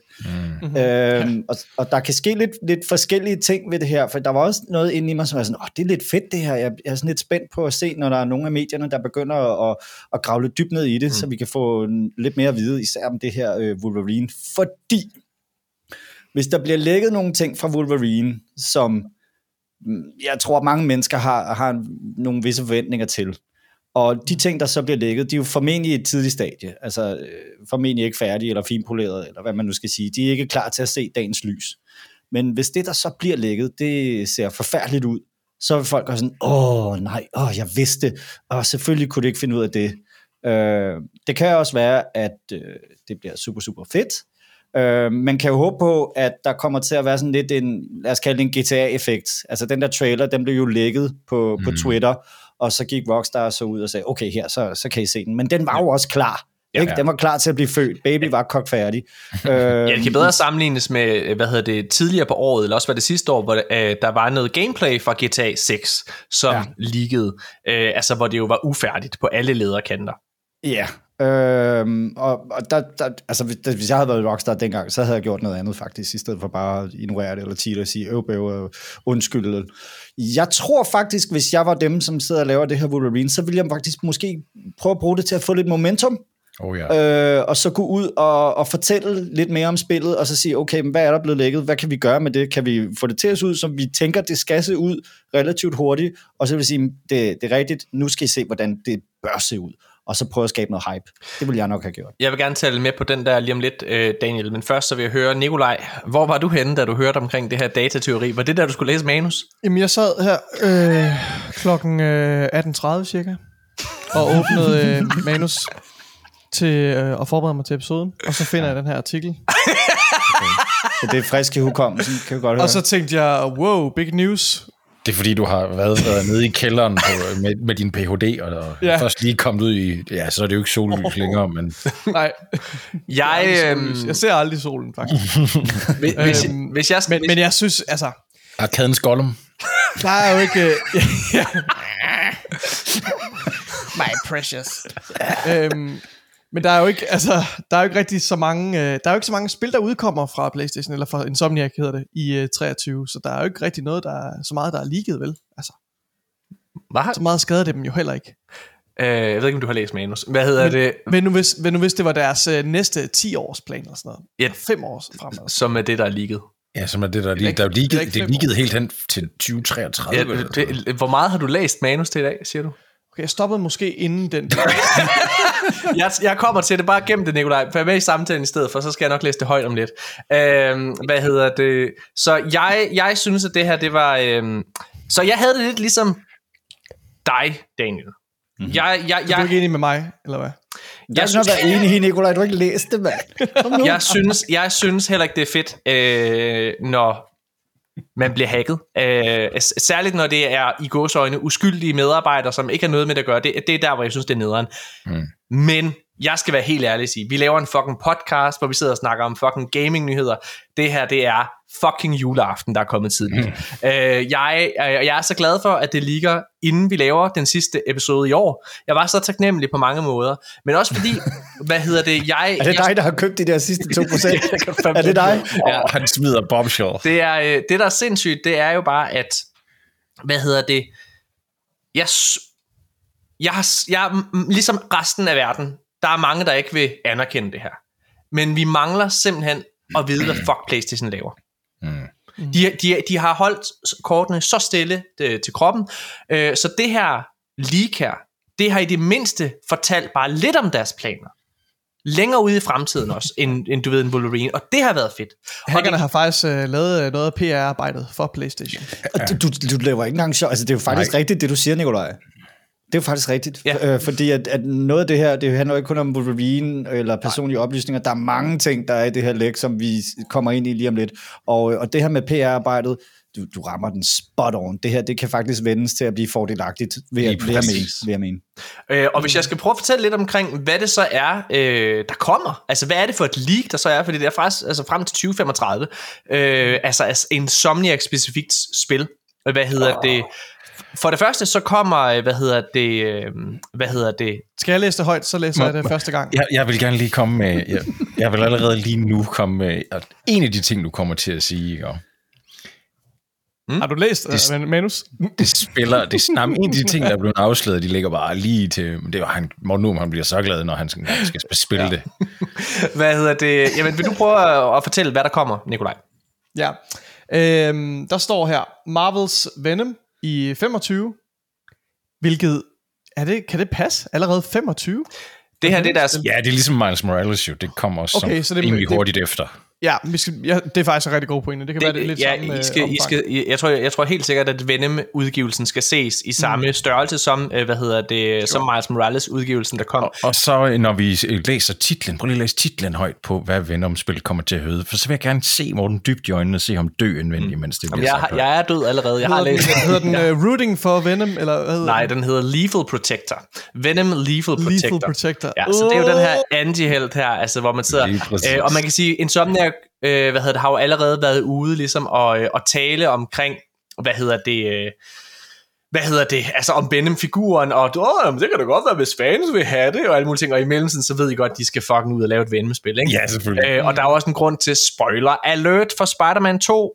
Du kan Ja, for- spille som Venom, øh, hvad hedder det, i... Men jeg vil øh, faktisk spørge om i Spider-Man 2, nu, ved, nu, er det, nu er det gået noget tid, jeg har endnu ikke øh, fået spillet det, men der er gået noget tid siden det, det blev udgivet, så kan, vil I røbe om, hvor, øh, hvordan Insomniac håndterer Venom-karakteren i forhold til, om, Nej. om man... Det vil I ikke røbe. øh, Hvad er det spørgsmål specifikt? Men, Om- Godt, vil, vil du have godt eller dårligt? Og, eller om det er om det er samme, samme, samme dur som det her med øh, the, ja, the Protector. Hvad var det, du sagde? The, Lethal Protector. the Lethal Protector. Jeg vil, jeg, jeg vil ikke gå ind i story spoilers, men okay. altså, øh, og, jeg, og den eneste grund til, at jeg vil sige, at man spiller som Venom, det er fordi, det har været på nettet et utal af gange i leaks, øh, hvad hedder det om, at så hopper man Venom. Man kan snyde spillet, altså spille længere tid som Venom, øh, eller det kunne man tidligere, før det blev patchet. Øh, hvad hedder det? Øh, Sure. men, Det, det du er, det, hvis vi skal lave, hvis vi skal prøve at holde det på bare øh, comics referencer, så øh, Nikolaj, det du er ude efter, det er, at det er ikke øh, en, et aspekt af Venom, som øh, spillet faktisk øh, bruger. Den bruger flere aspekter af Venom. Det vil sige, i hele comics, der har der været flere forskellige typer Venom.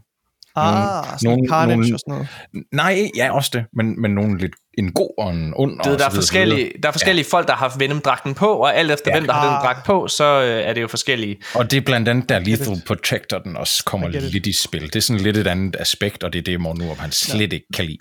Jeg, jeg, jeg, vil læse bare, jeg vil bare lige hurtigt fortælle de spil, øh, hvad hedder det, som er planlagt. Og det, der er vigtigt at understrege, og det kommer vi til lige om lidt, hvorfor det her det er rigtig vigtigt.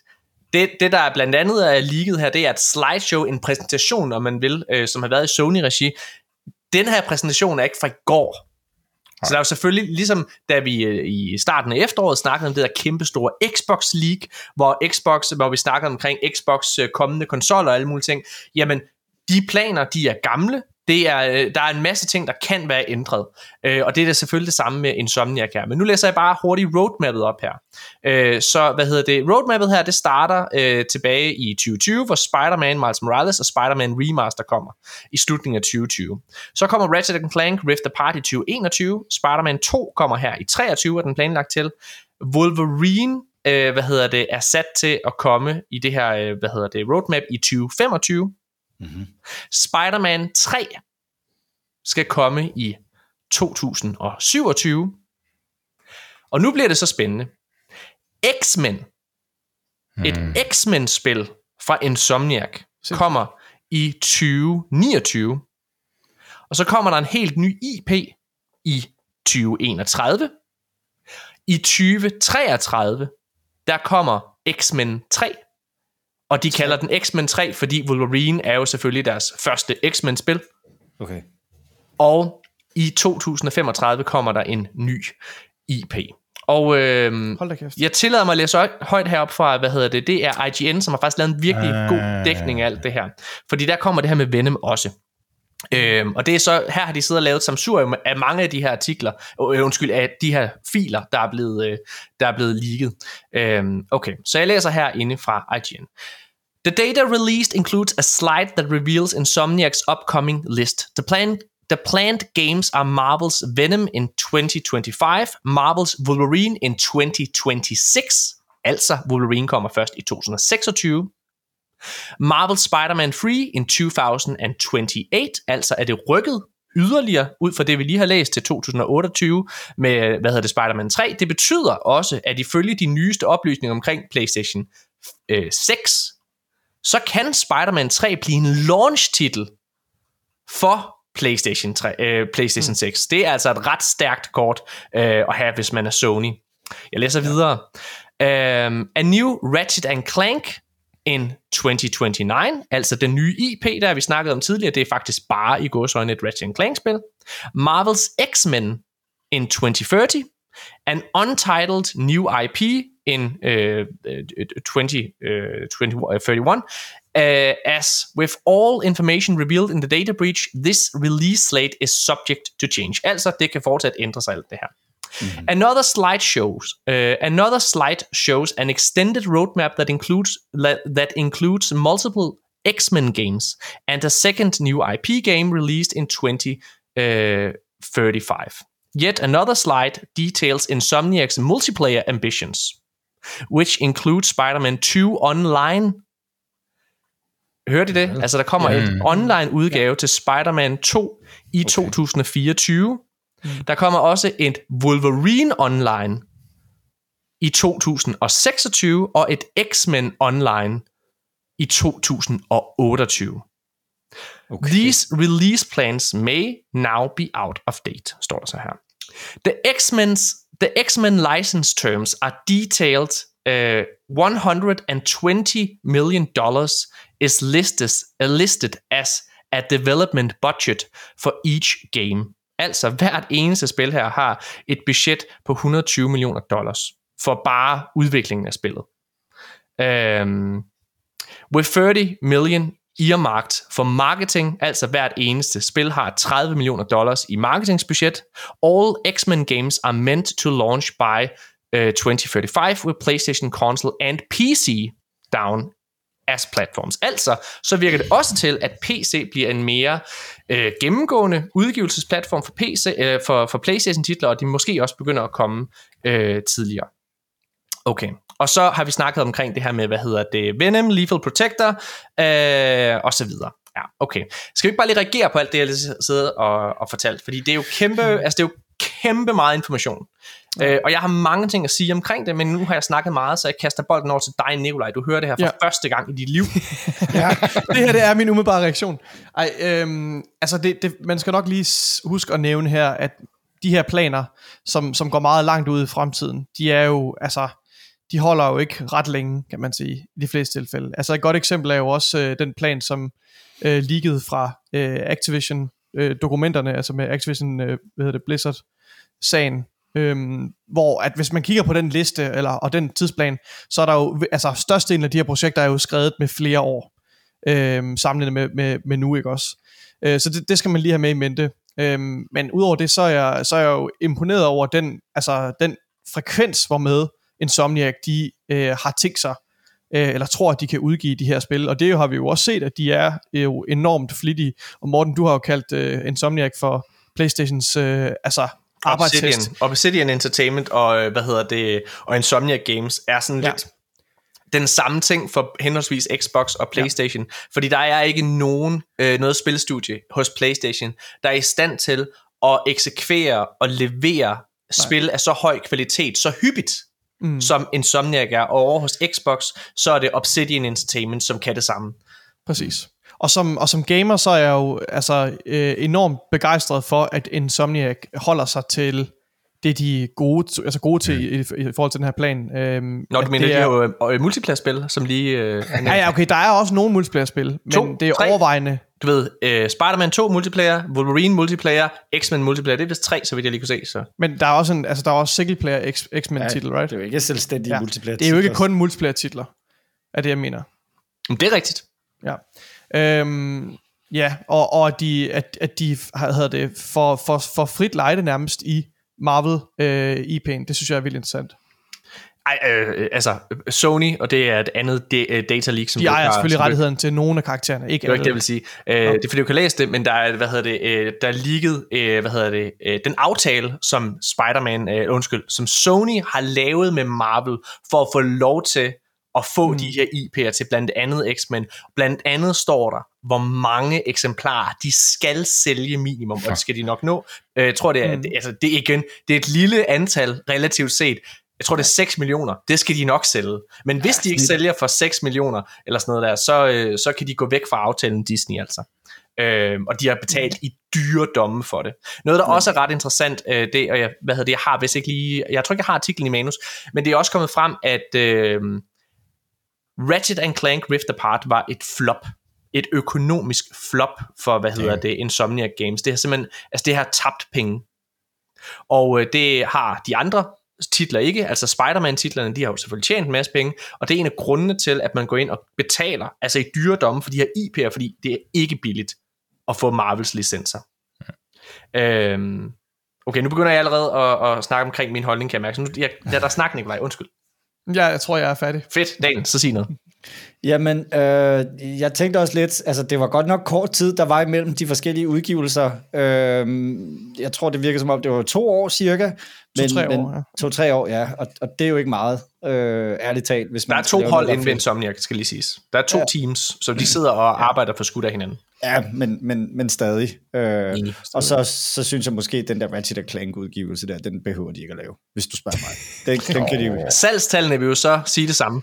Ja, og jeg tror næsten, jeg tror, jeg har, jeg har en følelse af, måske jeg ved hvorfor, altså Ratchet Clank henvender sig jo til, til et andet publikum. Det er sådan lidt mere børnligt, eller barnligt, ikke?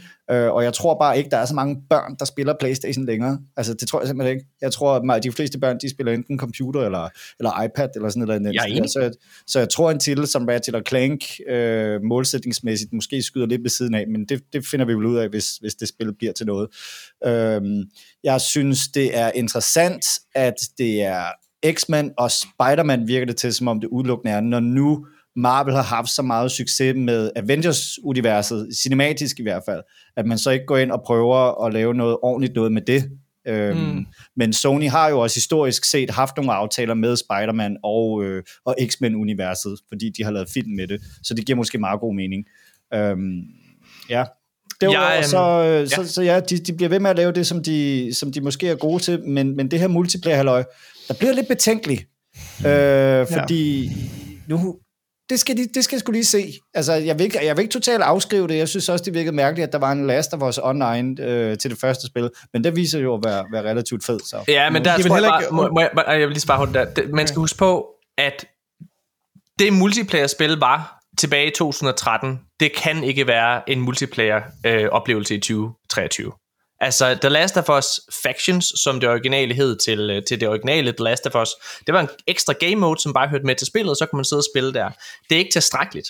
Det er den, en game mode som det er ikke tilstrækkeligt i dag, fordi alt skal være noget, der kører videre og tjener penge osv., og det har noget at gøre med budgetterne, og jeg har faktisk de overordnede budgetter til de her fucking spil, og I kommer til at tabe underkæben, når I hører, hvor meget det koster. Øh, så jeg er, meget, jeg er betænkelig for det her med multiplayer-ting der. Jeg synes, det er smart, hvis det fungerer.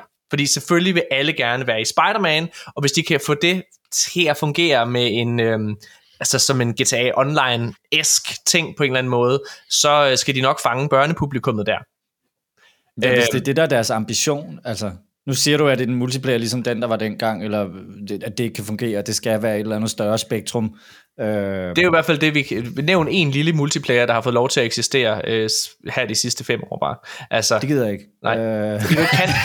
Hvad hedder det? Øh, Okay. Men kan det, ikke, kan det ikke tænkes, at altså, vi ved ikke, hvornår, hvornår den her data breach, ved vi, hvornår data breachen altså, Har været her i efteråret. er find, finder sket. sted i efteråret? Ja, ja, det kan jo men godt, det kan godt være, er gamle. Dokumenterne er gamle. Okay, men det, det, okay, men det, det, det, er, ret- det er ret relevant, fordi altså, så kan det jo være, at de her planer med multiplayer-spillene har ændret sig, fordi så kan det være, at de planer er blevet lavet under, øh, hvad hedder det, Jim Ryans indflydelse, og at, fordi vi har jo set, at der er et, et skift, ikke også? Et Jo, pivot i men, men prøv nu at høre her. Der vil jeg bare lige sige, og vi kommer til at snakke om det også i, forhold, i forbindelse med The Last of Us Online, ja. Øh, hvad hedder der er blevet droppet nu, ikke? De her har været under udvikling. Multipl- de har brugt ressourcer og penge på det. Så uanset om det er noget, der bliver gennemført, mm. eller ikke, så er der blevet brugt ressourcer og hvad hedder det, tid Ja, ja, ja. på det, som øh, hvad hedder det, enten er øh, tabt eller ikke tabt for, øh, for studiet. Øhm, hvad hedder det? Jeg ej, jeg gemmer simpelthen den, for det er så stor en snak, at det her med, med, med hvad hedder det, øh, Game as Service online, og den, den strategi, som de i noget omfang stadig er ude på, øh, Sony. Sony havde et, øh, hvad hedder det, sådan en, øh, hvad hedder det, sådan, øh, hvad hedder det, final quarter, hvad hedder det, meeting, hvad hedder det, en earnings report, hvor, øh, hvor de jo ligesom øh, havde øh, Jim Ryans midlertidige stedfortræder op, der sådan sagde, at de havde udskudt seks af de her multiplayer-spil, som skulle være udkommet. De havde 12 multiplayer-spil i det hele øh, PlayStation, som skulle være udkommet senest i 2026, og der havde de udskudt halvdelen af dem. Men der er jo Mm. stadigvæk seks, der kommer. Men lad os lige gemme den. Okay. Morten, vil du øh, reagere på, på, på leaget her? Fordi jeg har mange ting. Det må vel næsten være så, øh, hvis der er seks tilbage, så er de her tre online vel den ene halvdel af de seks, så Måske. må det vel næsten Måske. være. Der er også en Horizon MMO og alle mulige ting, jo, som er ja. under udvikling. Øh, der var faktisk noget, da du læste de forskellige sådan stadier højt. Jeg kan faktisk, øh, der var et eller andet, der lige gik op for mig, at det kommer lidt an på, hvordan man lige hører det faktisk, og hvad der står, er tal, der står foran. Øhm, fordi du sagde Wolverine, og så sagde du X-Men, og så sagde du X-Men 3. Yep. Sådan ligesom i første omgang i hvert fald. Og, og da jeg læste det første gang, da jeg, så, så bed jeg bare lige mærke i X-Men, så tænkte jeg, kæft, det er hurtigt, du eskalerer fra Wolverine over i X-Men. Så tænkte jeg, oh, okay, det bliver sindssygt. Det kunne jo godt være sådan en slags Avengers-game, øh, hvor der bare er helt vildt mange øh, forskellige X-Men-karakterer at vælge men, men det kunne jo også være en working title på en eller anden måde, hvis du siger X-Men 3, fordi så tæller du jo Wolverine som etteren. Ja. Så kan det jo også godt være, at X-Men det bare betyder X-Men, altså en karakter, en X-Men-karakter. Jeg tror, øh, Så det kunne godt bare være Wolverine 3, måske. Det, men det kommer an på, hvor meget man... Det ville jo være svært at lave sådan en ensemble, og så kalde den 3, hvis ikke du har haft noget før. Ja, men jeg tror heller jeg tror også, det er en working title. Men, Ja, men præcis. øh, hvis jeg lige, hvis jeg Det må... kommer, ja, jeg skal bare lige sige en ting, du, fordi det, det, det får mig bare til at blive lidt bekymret også, faktisk på Wolverines vegne, fordi hvis Wolverine kommer først, og X-Men kommer bagefter, at det Wolverine-spil, der kommer, er det sådan en origin story? Inden det kommer ind, og han bliver en del af det her X-Men? Ja, det tror jeg. gider Ikke, jeg Det gider jeg. ikke at spille en origin story, det gider jeg ikke. Øh, ej, men, Øh, øh, det behøver ikke at være så meget i det, det kan jo bare være ligesom den jeg vil bare lige sige, Wolverine, X-Men-film. Wolverine har en fucking fed origin story, så det vil du gerne. Øh, hvad hedder Jeg det? kender godt hans origin story. jeg, øh, jeg, jeg tror på... Altså for det første, okay, så hvis jeg skal sætte den positive og den negative hat på. Den positive ting, det er helt klart, det her det er en virkelig god deal, Sony har fået lavet med Marvel. Der er ikke nogen tvivl om, de her spiltitler, de er fede, og nu vi, sidder vi alle sammen på Xbox-fløjen og er be- begejstrede for det eksklusive Blade-spil. Men prøv at høre her, altså, Sony og Playstation rydder bordet med de her Marvel-titler, som er eksklusive til. Playstation. Fuldstændig. Er altså min begejstring for et, sagde også, for Wol- altså, Wolverine kontra Blade, helt sikkert Wolverine, ikke? Altså, mm. hallo, han er en langt federe karakter, synes jeg. Øhm, hvad hedder det? Så, så det er klart, det er kæmpe fucking win. Der hvor, der hvor jeg fortsat er bekymret. Jeg, jeg er jo bekymret for Playstation og deres fremtid. Og ved at læse det her roadmap, så bliver jeg ikke mindre bekymret. Fordi nu sidder vi og læser mange titler op, og det lyder fedt. Mm. Vi skal bare lige huske på, det her det er altså frem til 2035. Så det vi sidder og snakker om lige nu, det er, at der er to spil fra Insomniac, der måske når at komme, øh, hvad hedder det, i den her konsolgeneration, for, hvad hedder det, øh, til PlayStation 5. Og det er, Hvor, hvor, hvor placerer du det skifte i konsolgenerationen? vi har fået at vide senest, at det sker i 2028. Det har Okay. PlayStation, det er kommet frem, at PlayStation de sigter efter en ny konsol i 2028. Så det vil sige, at der er to titler. Det er Venom, Lethal Protector, og så Wolverine, som angiveligt kommer, ifølge det her, i 2025 Venom, 2026 først Wolverine. Mm. Det vil sige, at de bekymringer, der har været for mange om, at 2024 er endnu et meget stille år på PlayStation-fronten, det ser i den grad ud til at være rigtigt. Altså 20... Ja, altså... Med mindre den der øh, er sand for øh, Spider-Man Online. Hvis Spider-Man Online får en online komponent i 2024, så er det klart, at så er det et potentielt, en potentiel, i går så en renaissance til det her spil, en grund til at hoppe ind og spille det. Men altså, jeg ved ikke, Lad os se, om det overhovedet bliver udgivet. ja, yeah, Men, men det er fordi, jeg har, og det var det, jeg tænkte på et tidspunkt, og det var sgu nok bare en and, og jeg tror, det er måske en 3-4 måneder siden, der så jeg, at der havde været et eller andet andet leak, øh, og der var et billede af øh, Insomniacs øh, spil, der ville komme, og så var der nemlig et billede af et eller andet multiplayer noget. Og der var nemlig et billede af både Spider-Man og Wolverine, og så kan jeg sgu ikke huske, om der var en eller anden mere. Men, men det, jeg tror, det godt kunne blive, altså jeg frygter sat, men, altså jeg kan ikke forestille mig, hvordan skal du lave et spil, et online-spil i sådan en superhelte-genre-agtigt noget. Det bliver, Ja, netop, øh, ja. Det bliver Ja. gas øh, fuldstændig, og det bliver ligesom, Wait, det bliver ligesom, Marvel øh, hvad Avengers. hedder det jo? Ja, lige præcis. how? Øh, det er det, jeg frygter. Ja. Ja. Og hvis ikke du laver det ordentligt, så bliver det bare skrald, ligesom Marvel's Avengers. Mm. Men jeg tror, det bliver...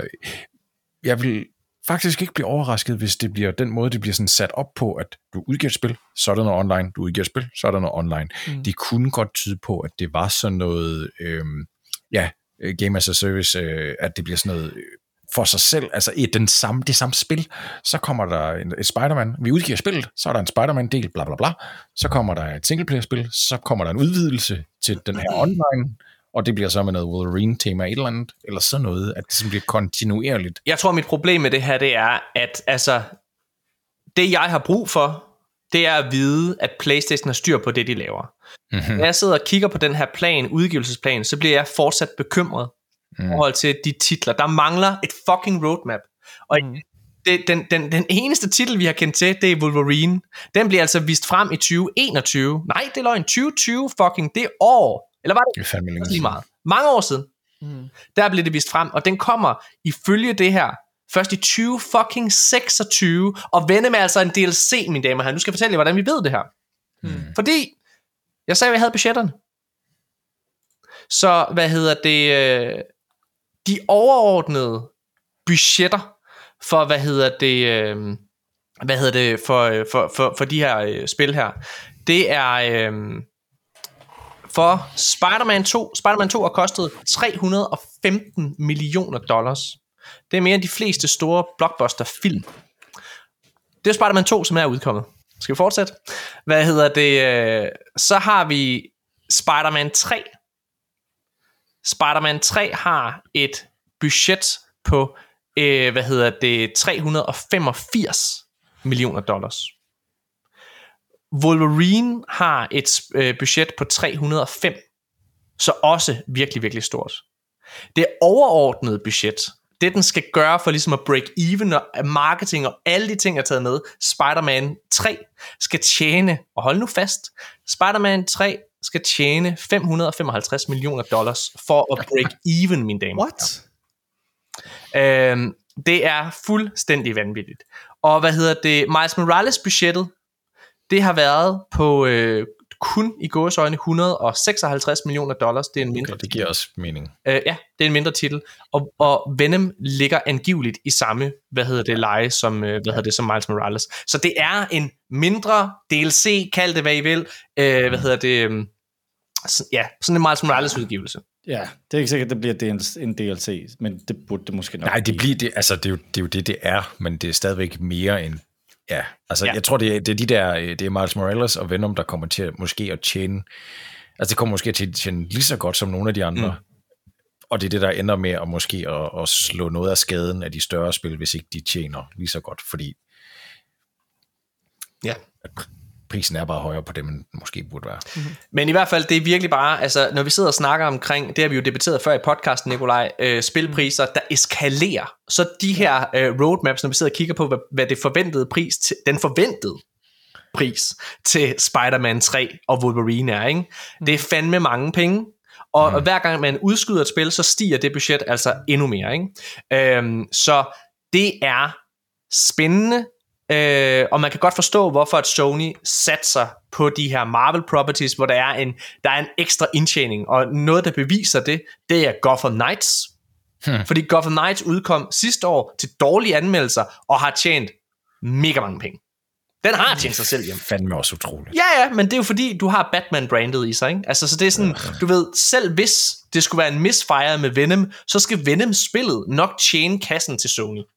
Ja. Men igen, jeg er bekymret for fremtiden. Jeg bliver ikke mindre bekymret, når jeg sidder og ser det her roadmap, fordi jeg kan bare se, der går rigtig, rigtig mange år, og du ved, vi har måske to titler. Jeg synes, det er genialt, hvis Spider-Man 3 kan være en launch-titel til PlayStation 6, men vi er også bare et sted, hvor vi kan ikke vente til PlayStation 6. Alle de der X-Men-spil, som vi sidder og er begejstrede for, det kommer først i næste konsolgeneration, mine damer og herrer. Mm. Det er et issue. Og hvis vi så skal, hvad hedder det, gå lidt videre her, Oh, men det er vel ikke de eneste spil, der bliver udviklet til Playstation. Der er jo også andre virksomheder, som sidder og laver spil. selvfølgelig Det er, er der det, selvfølgelig er der det, men sådan, det er jo meget forventet, at en udvikler skal sidde og lave så super duper mange spil i rap efter hinanden. det er ikke det, der er pointen. Pointen ligger i, at det her, Så. pointen er, at po- pointen er, at det her, det viser jo lidt, hvad de andre spilstudier nok også står overfor. Og det er, når vi sidder og kigger på, et, hvor lidt vi ved om de andre, at den her, den eneste titel, PlayStation har vist frem, øh, som vi kender til, det er Wolverine. Og Wolverine kommer først i 2026. Så når det er, at de har holdt øh, kortene tæt til kroppen, Sony, så er det fordi, de ikke har noget at vise endnu, Daniel. Det er det, det her roadmap beviser. Det her roadmap beviser, at de ikke har noget endnu. De er ikke klar, og grunden til, at de ikke er klar, det er fordi, de har brugt så mange ressourcer på de her Game as a Service titler. Vi skal snakke om The Last of Us Factions lige om lidt. Det er næsten fire år, de har brugt på The Last of Us Factions ud i lokummet. Ja. Jamen altså, Ja, det det, er du- bare for at være helt ærlig. Det kan du jo risikere, det er jo med det samme øh, med alle de her online. Jo. Det kan også Jamen, altså, jeg tror, at Spider-Man 2 vil være en god idé, hvis de ikke får det til at fungere. Ja. Noget, noget, der også øh, er ligget, det er, øh, det er, at Sony er decideret bange for Microsoft. øhm, der er kommet det her leak, som viser, øh, hvad hedder det, altså et slideshow, hvad hedder det, hvor det er, og jeg, jeg, jeg læser højt fra, øh, hvad hedder det igen, Mark Elsberg, øh, han har lavet en, øh, en artikel om, øh, omkring det her, og, øh, og jeg læser højt. Øh, der, fordi der er ligesom det her PowerPoint-præsentation, og jeg læser her. En præsentation, hvor Sony udtrykker reel bekymring over dets langsigtede konkurrencedygtighed over for Microsoft og Xbox, der for alvor har skruet bissen på senest med deres øh, 68,7 milliarder store opkøb af Activision Blizzard. Sony bruger formuleringer såsom Microsoft kan komme til at true konsol- og spilmarkedet, og konkluderer, at de udgør, og det her det er et quote, en kæmpe trussel for PlayStation Plus. Og at true konsol- og spilmarkedet er også et quote fra det her slideshow, selvfølgelig oversat til dansk. Øhm, og jeg læser videre i Marks artikel her. De baserer bekymringerne på øh, især to af Microsofts seneste nøgleaktiviteter. Det nylige opkøb af Activision Blizzard, der ifølge Sony tilhører Microsofts quote, imponerende strategisk vægt på tværs af live service spil, mobilmarkedet og PC Battlenet, quote slut. Samt det faktum, at Microsoft arbejder på en App Store, der skal tage kampen op imod Google og øh, Apple og Googles monopoler. Begge faktorer har potentialet til, at Microsoft på sigt kommer til at springe højere end Sony, der står, øh, står der i slideshow, sl- slideshowet. Øhm, og de beskriver i det her, øh, hvad hedder det, slideshow, Microsoft som en leapfrog. Hvad der yderligere bekymrende for Sony er, at de ikke umiddelbart ser mulighed for at svare igen på Microsofts initiativer.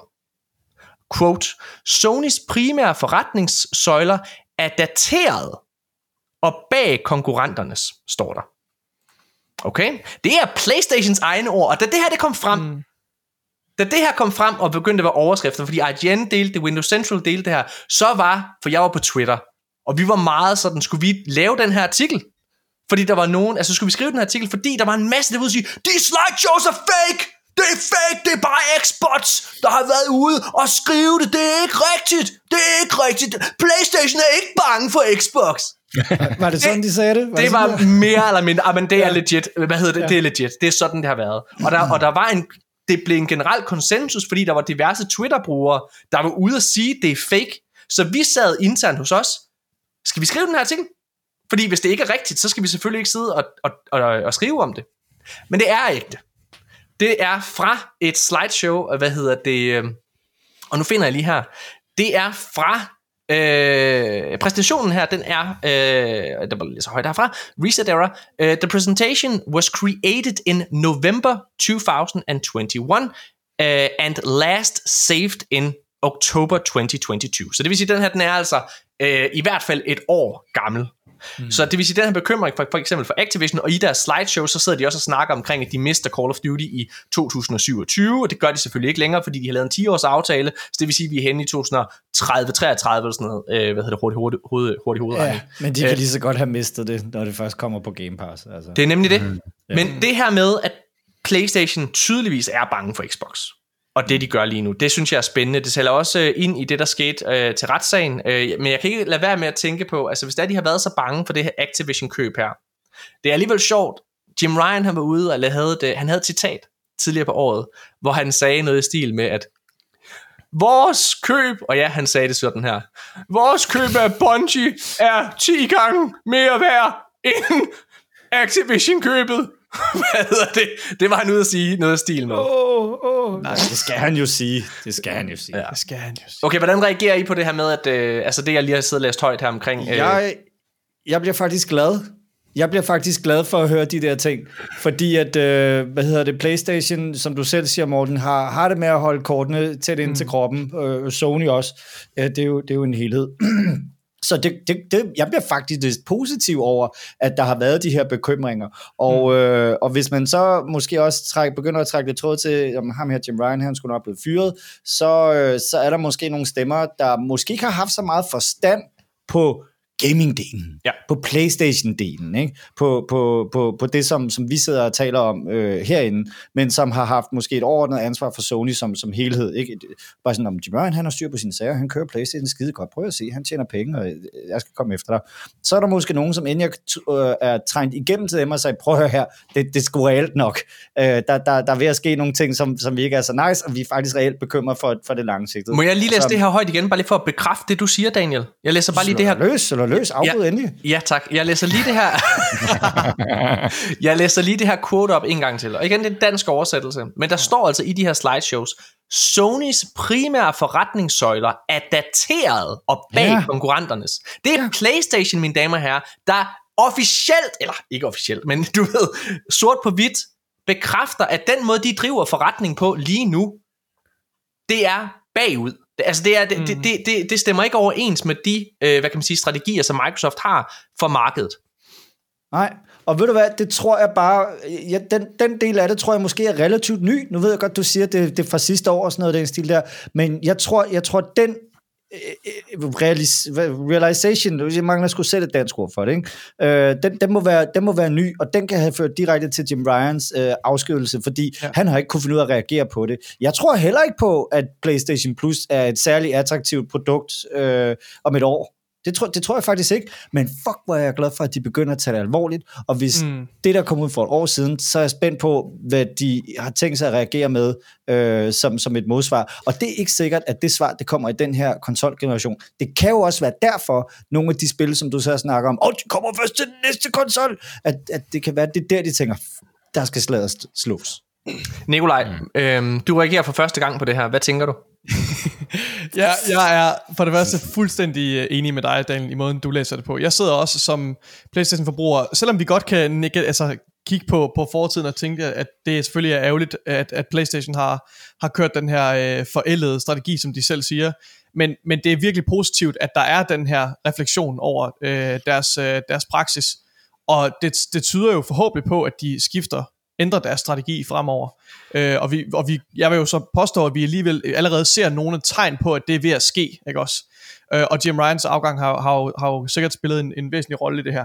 Så jeg synes, det er, jeg synes, det er overvejende positivt. Jeg synes Øh, også, det er positivt, Nikolaj, men jeg bliver simpelthen bare nødt til både at, at gå lidt imod dig og Daniel i Sure. forhold til. Jeg synes, jeg synes, jeg synes, det er positivt. høre det. Jeg synes, det er positivt. Ja. Jeg, jeg er også, prøv at høre, jeg har sagt det et utal af gange, og I skal vide, lytter. Jeg, hver gang jeg siger, at Playstation laver de bedste spil, så fucking mener det. Jeg, jeg, nej, jeg var ikke specielt glad for Spider-Man 2, ligesom resten af verden. Men, hvad hedder det? Men jeg så stadigvæk ved, at et spil som Spider-Man 2 er niveauer over mange af de ting, som øh, tredjeparts titler, også nogle af de titler, som Xbox for den sags skyld har lavet, det er jeg 100% øh, med på. Men ja, det er fedt, at de har indset det her. Mm. Problemet er,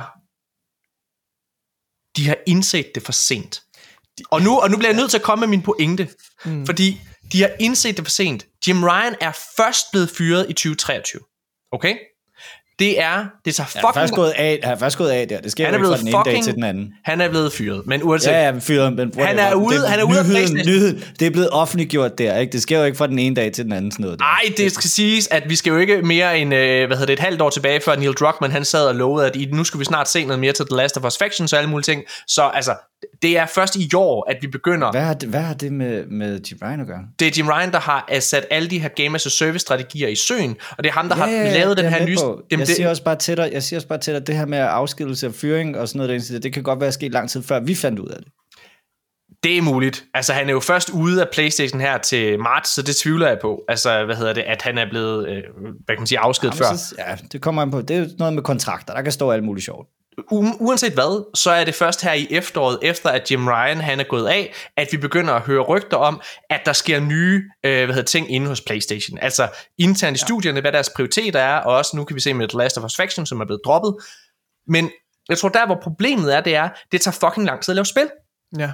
Det tager 6 år i gennemsnit i dag at lave et spil. Så det vil sige, de her nye veje, som PlayStation begynder at gå, hvor det er, de lader deres studier lave det, de har fucking lyst til at lave, der hvor kreativiteten er, det ser vi først frugterne af om 6 år. Og det er et kæmpe issue.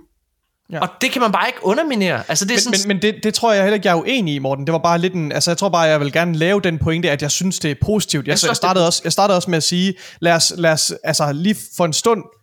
Altså, jeg er klar over, at det her, at der er gået lang tid og så videre, men lad os bare anerkende, at det er en overvejende positiv nyhed. Det var det, jeg ville sige før. det er en fantastisk det. nyhed. Det, Men- ja, det er men jeg positivt er- lige nu, ja. Men, men, men jeg er- så finder vi ud af, hvad der skal være Xbox, så gør i mellemtiden fra nu og så 3-4 år fra. Men jeg er fuldstændig enig med dig, Morten. At, at, at altså, udsigterne, altså, vi, jeg er fuldstændig enig. Altså, øh, vi, vi, ser, vi ser først frugterne for, for det her arbejde om, om lang tid. Så skaden i en eller anden forstand er jo sket. Ja. Øhm, og, øh, og jeg har ikke tålmodighed. Altså, fuck, mand.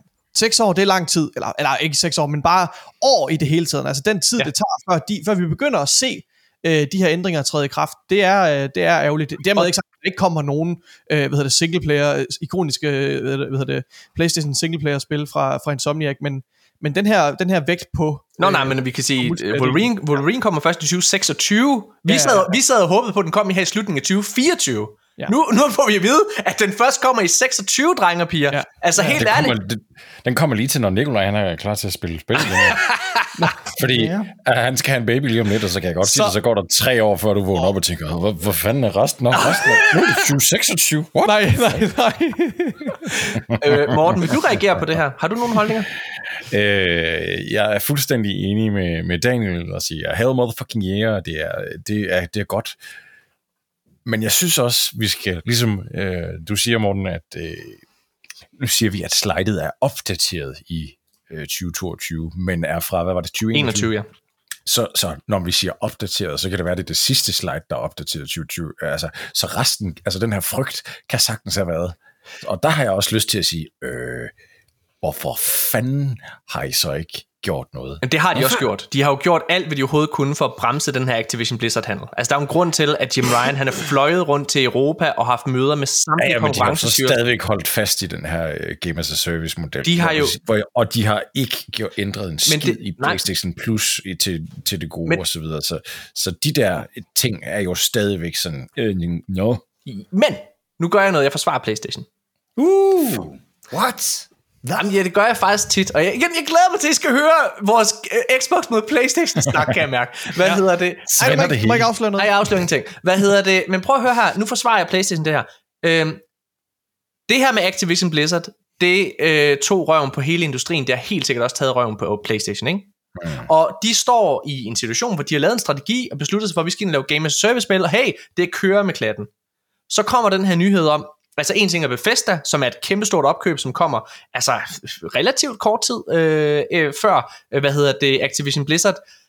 Så du ved, Microsoft, som indtil da altid har været the good guy. Ja, ja, vores øh, spil, de skal der nok være Minecraft. Hygge jer med Minecraft på Playstation og sådan nogle ting der. Altså, øh, hvad hedder det? Microsoft har altid været sådan lidt the good guy. Det er også den eneste grund til, at hver gang, at de har annonceret et spil, så sidder vi og har en samtale. Er det her eksklusivt på Xbox? Det vil vi aldrig have, hvis Playstation annoncerede et spil. Vi vil aldrig spørge, kan vide om det her kommer? Kan vide om Spider-Man 3 kommer på Xbox? Det vil vi aldrig spørge os om. Men Playstation er jo en situation, hvad fanden skulle de gøre? Hvad skulle de gøre? De kunne gøre enten, altså de kunne sidde og arbejde videre. Hvis det er, at Microsofts køb af Activision Blizzard gik igennem, så vil Microsoft stå ekstremt stærkt, stærkere end de allerede gjorde på Game as a Service fronten. Det vil sige, så har de et problem. Altså, så bliver de nødt til at arbejde endnu hårdere på at komme ind på, den, på, det, på det marked. Det kan jeg godt forstå, at Jim Ryan har siddet og tænkt. Derudover, så er det også sådan, jamen, vi, kan gøre, vi bliver nødt til at gøre alt, hvad vi kan, for at den her handel ikke går igennem. Så de har brugt mange ressourcer hos PlayStation, for at gå rundt og tale og lo- lave lobbyarbejde og alle mulige ting. Øh, altså i, ved, ved, øh, med FTC og alle de her ting. Altså det har vi også kunne snakke om her. Vi har, vi har, vi har snakket om andet i podcasten de sidste halvandet år, vel? Så jeg kan godt forstå det. Hvad skulle de gøre? Ja, men de kunne ikke gøre så meget. De har bare sat pengene på den forkerte hest. Det har de. Men, øh, Og, og det brænder, men det er også det, jeg tror også, vi talte om sidste gang, om med det der med, at de har stadigvæk så meget goodwill, og de har stadigvæk så meget øh, brandværdi, så, så med mindre de ikke får nogen titler ud overhovedet, eller alt bliver skrald, Problemet er, at så hvis de titler, med ud- meget til, at, at Xbox hopper over dem, tror jeg. Enig, men hvis ja. problemet er, at hvis de titler, altså helt enig med det der med, der skal meget til, fordi der er, der er et eller andet med Xbox, du ved, det er alligevel, det er en stor beslutning at skifte til et andet økosystem for folk. Så der er helt klart, altså der er noget overtagelse. Jeg tror, Call of Duty er den overtagelse, vil jeg bare sige. Øh, til ligesom at hoppe ind og få Game Pass, det vil jeg gerne understrege. Jeg kan godt forstå, at Sony er fucking bange for det her, som vi kan læse i det her slideshow. Øh, men man kan sige, PlayStation skal heller ikke fejle mange gange, når det kommer til de her Game as Service titler, fordi nu ved, vi kan jo sidde og sige her, okay, first party single player øh, titler, de ja. eneste vi kender til fra PlayStation, det er Wolverine, og den kommer i 26. Det er det eneste vi kender til. Alle andre titler vi kender til, som er first party øh, og eksklusiv til PlayStation, det er Game as Service titler. Så lad os sige, tror I, at uh, Helldivers 2 kommer ud for 10 ud af 10? Nej, det tror jeg ikke. Nej, Okay? Tror I Foam Stars for 10 ud af 10? Nej, det tror jeg ikke. 0 ud af 10. Ah, det er muligt. Nej, Nikolaj, du spillede, du spillede til Gamescom. Det får ikke 10 ud af 10. Hvad Nej, hedder det det? Så man kan sige, der Oh er, God. der er helt klart noget her. Death Stranding kan være deres vinderhest, altså det, mm. men Death Stranding 1 solgte ikke specielt godt på, hvad hedder det, Playstation, men det er ligesom den eksklusive story titel, vi kender til, og så selvfølgelig Silent Hill 2 rebootet. Det er mm. Altså, jeg- jeg tror, det, det problem, der er, det er, at øh, hvis vi gik lidt, lidt tilbage, så har det været sådan lidt mere, at øh, PlayStation og Sony, det var de store, og Xbox kunne forsøge at følge med, men de vil aldrig nogensinde indhente Nej. det. Og det synes jeg stadigvæk ikke, de kan, skråstreg, øh, har chancen for, men, men problemet er nu, at nu er der skabt det der vakuum. Mhm. Mm-hmm. Så hvis Xbox er så usandsynlige heldige at lave et eller andet, lad os bare sige det næste Fortnite, altså sådan, hvis de bare rammer én ting, nu er der det vakuum, der faktisk kan katapultere dem over Sony, og det er nok det, der er problemet der, for, fordi før, det, det kunne ikke lade sig gøre. Det kan det nu, hvis, hvis de lige pludselig formår at fange lyn i flasken. Ja, jeg, jeg tror også, der er andre måder, de kan gøre det på, og det, mm. det tror jeg, de, de har i planerne. Men jeg vil bare lige sige, kunne det ikke tænkes, at, at inden den her konsolgeneration er slut, at der kom et nyt God of War-spil?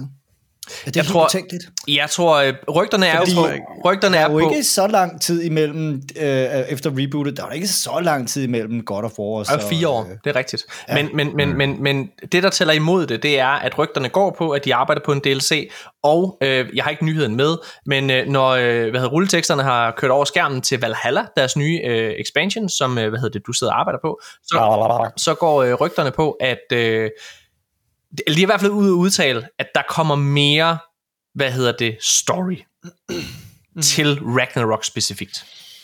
Okay. Så derfor, så tvivler jeg på, at der kommer et nyt fully fledged uh, uh, God of War-spil, men selvfølgelig kommer det. Men mm. kommer det før 2025? Det tror jeg ikke på. Altså hvis vi skal lave, bare Nej. gå med fire år, ikke også? så Nej, er vi, men 26 måske. Ja, ja, helt sikkert. Ja, det men det, igen, det er også om lang tid. Men det er også, så får du igen sådan et, et pagt år, altså det så rammer det hele igen Måske. oven i hinanden med, med God of Det, War det, og Spider-Man. det er som sagt baseret altså, på, at de holder igen fra altså, fire års udviklingstid, men mm. så er vi i 2026. Uh, jeg vil bare lige sige noget, uh, og det er jo igen, jeg har, jeg, jeg, jeg har siddet og konsumeret mange af de her ting, jeg har ikke fået det hele med. Nu har vi siddet og snakket om uh, Insomniacs uh, Spider-Man multiplayer-titler. Det er åbenbart droppet. At I de her øh, hvad, dokumenter, så er det åbenbart droppet. Øh, jeg læser lige nu fra en øh, hvad Twitter-bruger, som deler flere af de her ting. Han hedder Hassandor Gaming øh, Dragon of Dojima. Øh, han har delt flere af de her ting. Han har skrevet her, Ja. Han har, han har, hvad hedder det, han har skrevet her, uh, Insomniacs cancelled multiplayer Spider-Verse game have been leaked, got screenshots and looks like Spider-Man meets GTA Online. Så mm. altså, sp- ja. Men det droppede åbenbart. Så det vil sige, det er jo noget, du kan tage ud af din kalender. Det, altså, det, det, var, det var jo også svaret- på, øh, hvordan man kan lave et multiplayer-spil med Spider-Man. Det kan du med Spider-Verse. Ja. Så render alle rundt i forskellige Spider-Man øh, hvad det, kostymer. Men igen, Ja, du kan faktisk lave din egen. Spider-Man. Du kan modificere. Ja. Men øh, i Så bliver det bare ligesom det der DC Heroes Online. Ja, det gør, og det var lort. Hvad hedder det? øhm, Men summa summarum er bare, at det er droppet, så det behøver vi ikke at snakke om. Øh, Altså, jeg, jeg tror, øh, min sidste closing kommentar om det hele, det er, skal bare være sådan, ja, min indre troll kan også godt lide, og det er lige uanset om det øh, Playstation, eller om det er Microsoft, eller om det er Arla, eller hvad pokker det er, så kan jeg nogle gange godt lide sig sådan og så og se sådan nogle corporate assholes og svede lidt. Jeg elsker Jeg tror, det- det er sådan fuldstændig bare... Jeg har det ikke sådan der, det vil jeg bare sige. Og det, nu kan det godt være, at lytterne sidder og tænker, what, Morten? Øh, nej, jeg er oprigtigt selv ked af det. Jeg, jeg, jeg er fucking ked af, at det her det er den vej, Playstation er gået. Fordi jeg har elsket, jeg har igen Playstation 3 og 4 har været mine yndlingskonsoller. Playstation Vita har været min fucking yndlings håndholdte konsol of all time. Jeg, er, jeg har været en Sony fucking fanboy, en pony om I vil. Og jeg må bare sige, derfor har det gjort mig så ked af det, den strategi, de har valgt. Og jeg synes alt det her, alt det vi sidder og ser lige nu, det er hvor vigtigt det er at have den rigtige chef. Fordi det her, Ja. det er sket Oh, under, ja. helt seriøst, det, alt det her, alt det her, det er sket og krakeleret under Jim Ryans ledelse. Og man kan, ikke, det, man kan ikke komme udenom det. Jim Ryan, han har fucket alt det her lort op, og det er fordi Jim Ryan, han er en forretningsmand. Han gamer ikke, han er en forretningsmand, så han sidder og kigger på de kolde, kyniske tal, og han sidder og Han, tænker, han har okay, jagtet trends. han har jagtet trends og sagt, okay, ja. men Epic laver det her, vi skal også lave jagt det her. Og der har, igen, og det er ikke for at rose Xbox, det er for at rose Phil Spencer. Fordi det øjeblik, Phil Spencer ikke er der længere hos Xbox, og der kommer en dag, så skal vi også sætte spørgsmål, Ej, vel. så skal vi også sætte spørgsmålstegn til, hvem den nye chef er. Jeg tror, det bliver Sarah Bond, og Sarah Bond er totalt cool. Hun er også en gamer. Hvad hedder det? Um, Ah, ikke i samme stil der. Man er lidt død i spyttet, så. Ja, det er hun sgu, ja, når man godt. læser hendes opdateringer på LinkedIn og sådan noget der, det er også bare sådan, altså det er jo sådan en, ja, det er sådan noget image og selviscenesættelse og branding, og det, jeg, det, hende giver jeg sgu ikke så meget for. jeg ikke, ikke giver ligesom- mere for hende end Jim Ryan, så lad mig sige det sådan. Ja, ja, okay, bevares, ja, ja. men, Øh, men og du jeg ved, tror hun sgu ikke, hun er gamer på, på, på samme måde, som Phil Spencer er. Ej, det er og han ikke, og ikke i en kapacitet til, at hun vil kunne connecte med Omsætte gamerne lige så godt. Nej. Det tror jeg bare ikke. Det er jeg enig med Jeg dig. tror, hun er gamer, fordi at det skal hun være i, i øh, kvæg sit job. Næsten enig. Altså, hun, hun udtalte sig ned til Tokyo Game Show, hvor hun snakkede om nogle spil, som var lidt obskure, og nævnte sådan nogle ting som StarCraft og alle mulige ting, som hun selv sidder. Det var meget tydeligt, altså hun gamer, men jeg er enig med dig 100%, hun er ikke gamer på samme måde som øh, Phil Spencer, og hun gamer helt sikkert mere i kraft af sit arbejde, fordi det skal mm. hun frem for, men hun, men hun spiller trods alt. Og min pointe med Phil Spencer er egentlig bare det her med, at han har Grunden til, at han er lykkedes med den her strategi, det er fordi, han er så meget en del af økosystemet selv. Ja, men du- har fuldstændig ret. Jeg er meget enig, og, sådan, og det har man set i mange virksomheder. Altså, jeg har arbejdet visse steder, som prøvede at lave produkter til gamere, men den største delen af ledelsen og alle dem, der tog beslutningerne, de var ikke gamere. Nej. Og mm. gæt hvad? Den virksomhed, den del af virksomheden er der ikke i dag. Så Vil du sige, hvad det er for en... I've, Vil du sige, hvad den der? Altså, du kan gå ind på min LinkedIn, så kan du næsten. Så kan du lige så godt sige det. Ja, to sekunder, jeg skal lige... Der står, jeg ved, jeg ved ikke, hvor meget jeg må sige og sådan noget. Der, altså, det, øh, men, Men det, skal det. Men lad os hoppe videre, øh, og så tage, hvad, hvad jeg troede, der skulle være den helt store samtale øh, i den her uge. Det er, The Last of Us Online er, øh, er ligesom blevet officielt droppet nu. Norton nok er ved at melde ud, og ja, altså det er mig, der ligesom binder en sløjfe på alt det her med leaget. Det, øh, og hvis jeg lige skal konkludere, det er fucking nederen. Der er mange spændende ting for Playstations fremtid i det her kom- leak, men det er fanning game er også skræmmende, og man bør være en lille bitte smule bekymret, når man sidder og kigger på, hvad der er droppet. Hvad Jeg har seriøst så fucking ondt af de mennesker, der sidder inde på Ja. øh, den subreddit, der hedder øh, R øh, Last of Us Factions, som jeg har fulgt siden jeg spillede Last of Us 1 på PlayStation 3 og, og dyppede tæerne i Factions. Så er jeg lige inde og læst en gang imellem. De her mennesker her, de har bare, de har simpelthen bare holdt gang i, i, øh, i, i flammen, altså Nå. lige siden, og, og altså hver gang der kom et eller andet ud, du ved, så de her opslag, de, eller de her Reddit posts bliver jo bare øh, blæst op med, med nyheder og folk, der spekulerer i alt muligt. Jeg har ikke været inde og kigge, for jeg tør ikke. Det, det er simpelthen øh, så, så morbid nysgerrig jeg alligevel heller ikke. Altså de her menneskers fucking øh, drøm er lige blevet knust. Uh, spøj til side, jeg har virkelig, virkelig, virkelig ondt af dem. Jeg synes, jeg synes det er virkelig ærgerligt, for der er et, et, øh, mit indtryk er i hvert fald, et, et stort publikum, som virkelig var glad for Factions. Jeg, har, jeg var også, også, også begejstret for det. Måske ikke lige så begejstret, som du var, Morten, men Jeg elskede det. du elsker det. Jeg synes, øhm, det, det, det er et eller andet sted også virkelig ærgerligt. Altså, jeg, jeg, jeg, er jo- jeg er spændt på at se, nu, når nu Naughty Dog alligevel har brugt tiden på det, mm. så vil jeg jo rigtig gerne have set, hvad det var, de så havde, havde formået at lave med, øhm, med, altså med et multiplayer Last of Us-spil. Men Ja. ja, Ja, Jeg skulle jo mere ondt af dem, der har siddet og arbejdet på det i så Og- mange ja, år, bare selvfølgelig, for lige til sidst Ja. bare, nå, Ja. Lad os tage nyheden. Hvad hedder det? Fordi ja, øh, Naughty Dog har officielt været ude efter flere måneders rygte om, at det var droppet, så har de officielt været ude og trække stikket på det. øh, Rasmus Lund Hansen inde på arkaden, øh, han har øh, skrevet følgende inde på arkaden.dk øh, omkring det her opslag og det her statement. I opslaget skriver, og nu det jeg læser jeg højt, i opslaget skriver Nau- Naughty Dog, at det er gået op for dem, at det ville kræve alle studiets ressourcer at understøtte, understøtte The Last of Us Online i årene efter udgivelsen. Og dette ville komme i vejen for udviklingen af de singleplayer-oplevelser, de ellers er kendt for. Og her er quoted fra Naughty Dog. Uh, in ramping up full production, the massive scope of our ambition became clear. To release and support The Last of Us Online, we have had to put all of our studio resources behind supporting post-launch content for years to come. To come severely impacting development on the future on future single-player games. So we had two paths in front of us: become a solely live service game studio, or continue to focus on single player narrative games that have defined Naughty Dogs heritage. Og ellers videre i Rasmus' artikel her. Øhm, Naughty Dog skriver også, at de ellers var tilfredse med gameplayet i spillet, og er entusiastiske omkring det, og var øh, entusiastiske omkring det trætning.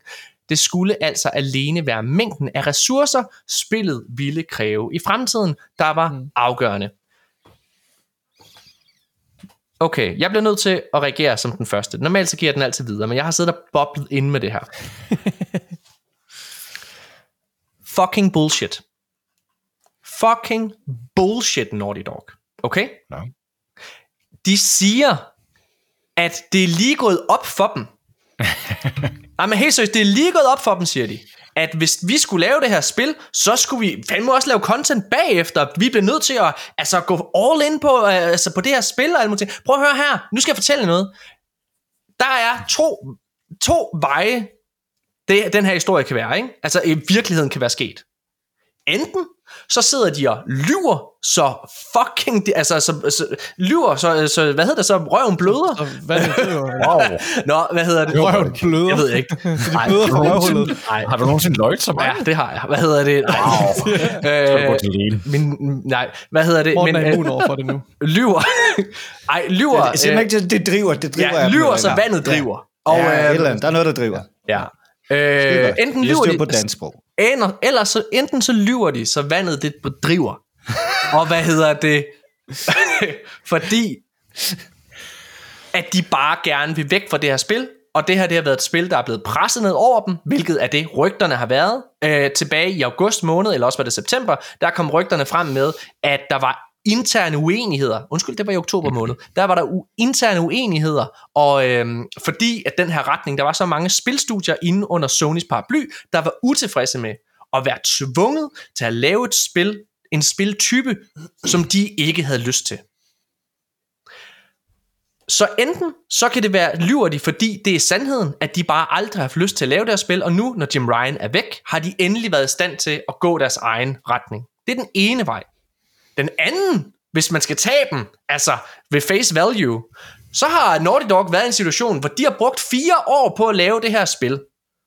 Og sidder og har haft mulighed for at se på Bungie, som Playstation endda havde købt, snakke med Bungie og spurgte, hvor mange spil laver I ellers? Hvad laver I ellers? Hvor meget har I lavet øh, her de sidste mange år? Øh, og hvis det er sandheden, at de har været så blinde og ikke fattet, at de skal bruge mængder af ressourcer på at føre det her spil ud i livet, altså, så er der et eller andet helt galt. Så jeg tror på det første. Jeg tror på, de lyver. Jeg tror, at nul kopper fucking pis på det.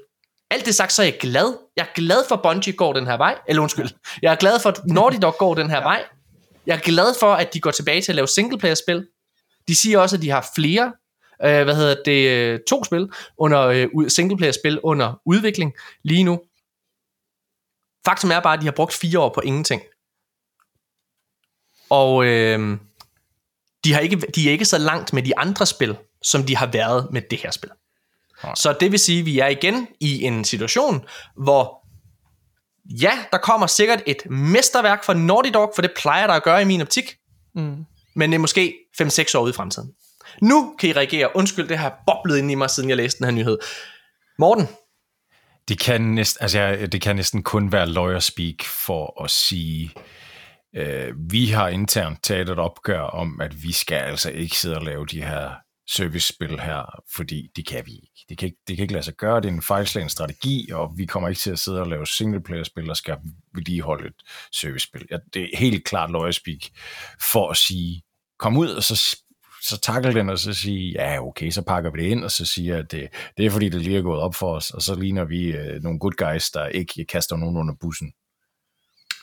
Daniel, Øh, ja, lawyer speak eller, eller PR-spin, eller hvad det nu kan ja. være, det, det, det tror jeg også mest på. Altså, for jeg tror ikke, de ville kunne sige, øh, vi kan ikke lide Jim Ryan, og det var ham, der sagde, at vi skulle gøre det, så derfor gjorde vi det, men vi gad jo ikke at gøre det, men vi skulle gøre det, og sådan noget af den stil. Øh, det, det, det kan de jo ikke sige, og jeg ved heller ikke, om det nødvendigvis vil være rigtigt, altså, men, men jeg tror heller ikke, prøv at høre, det er Naughty Dog, de er jo ikke amatører for fanden, de Nej. ved jo godt, hvad det vil kræve, og det har de vidst fra starten af. Så kan det godt være, der var også en historie med Bungie havde været inde og sige til dem, prøv at høre, det der som I så har gang i, det er måske ikke lige den, den vej, I skal gå, fordi det bliver ikke særlig spændende for spillerne, så man kan jo yderligere spekulere i, har de med vilje prøvet at lave et dårligt spil? Nej, det tror jeg for, ikke. for, for at komme ud af den. Ej, hvem ved? Hvem ved? Man ved aldrig.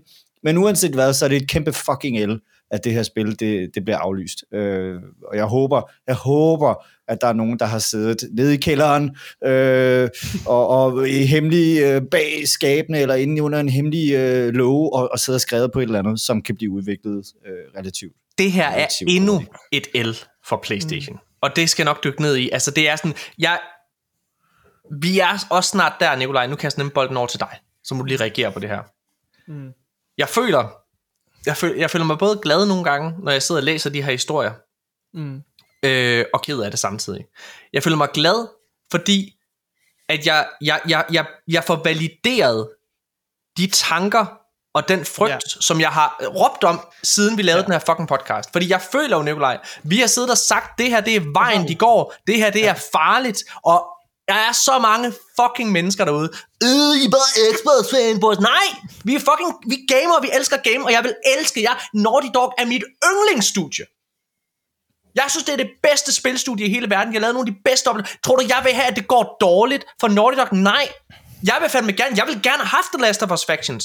Mm-hmm. Jeg, jeg havde intet problem med det, men det er igen den vej og den måde, PlayStation med Jim Ryan ved roret har valgt at fokusere deres ressourcer på, har bare været fuldstændig gale Mathias. Og jeg forstår ikke, at der er så mange mennesker stadigvæk. Prøv lige at se igen, den dag i dag, hvor der har været så mange fucking Twitter-brugere, der har siddet derude. Nej, alle de slides om, at uh, Playstation er bange for Xbox, det er løgn. Det er fucking løgn, mand. Store Playstation er ikke bange for nogen. Hold jeres fucking kæft, Nikolaj, undskyld. Reager. Ja. Ja, jeg tror ikke, jeg har ret meget øh, mere at tilføje til det. Altså, I er ret i, at det er, det er bullshit, det her. For der kommer ud. For selvfølgelig har de været klar over, som du siger, Dal, hvad, hvad, hvad det vil kræve at lave et live service spil.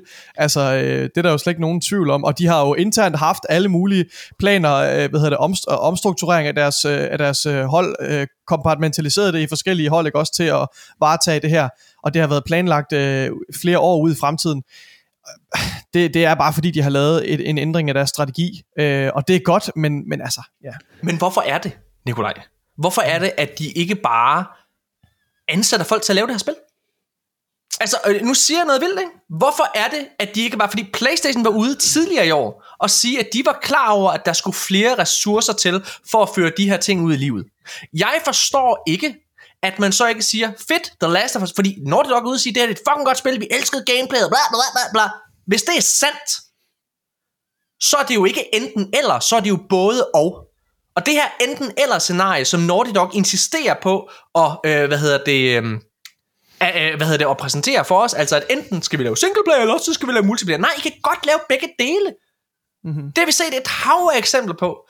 Du kan jo godt hyre ekstra mandskab ind og lave et dedikeret team til at lave det her spil. Selvfølgelig kan du det. Er det mange mennesker, du skal hyre? Ja, det er det. Men hvorfor ikke? Altså, det er jo 2023. Bare det, at du overhovedet foreslår, at nogen som helst gamingvirksomhed skulle ansætte folk, det er jo, det er jo gale Mathias! For at Okay, så lad, mig sige ord, det på, så lad mig sige det på den her Jamen, måde. øh, Hvorfor tager du ikke en af de andre fucking studier, som Playstation har købt, nogle af de små studier, som ikke har været ude og udmærke sig selv? Øh, hvad hedder det? For eksempel det der fucking Firewalk-spil, eller et andet spil, øh, undskyld, studie, som er i, øh, i London. Sæt dem til at lave det her.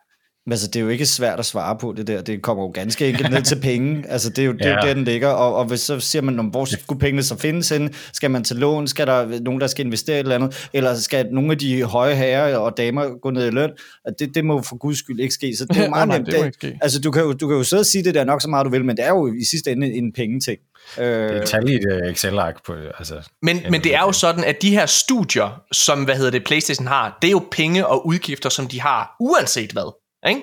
Altså, så Jo, jo. i, i min optik, så er det jo bare, jamen så sæt fucking Firesprite til at lave det her, i stedet for at lave et eller andet lortespil, som ikke er noget... Hvis der er noget, den, nej, hvis der er noget, Morten. hvis der er noget det her, hvis det her leak her med Insomnia kan bevise noget som helst, så er det, at IP, det er det, der betyder noget.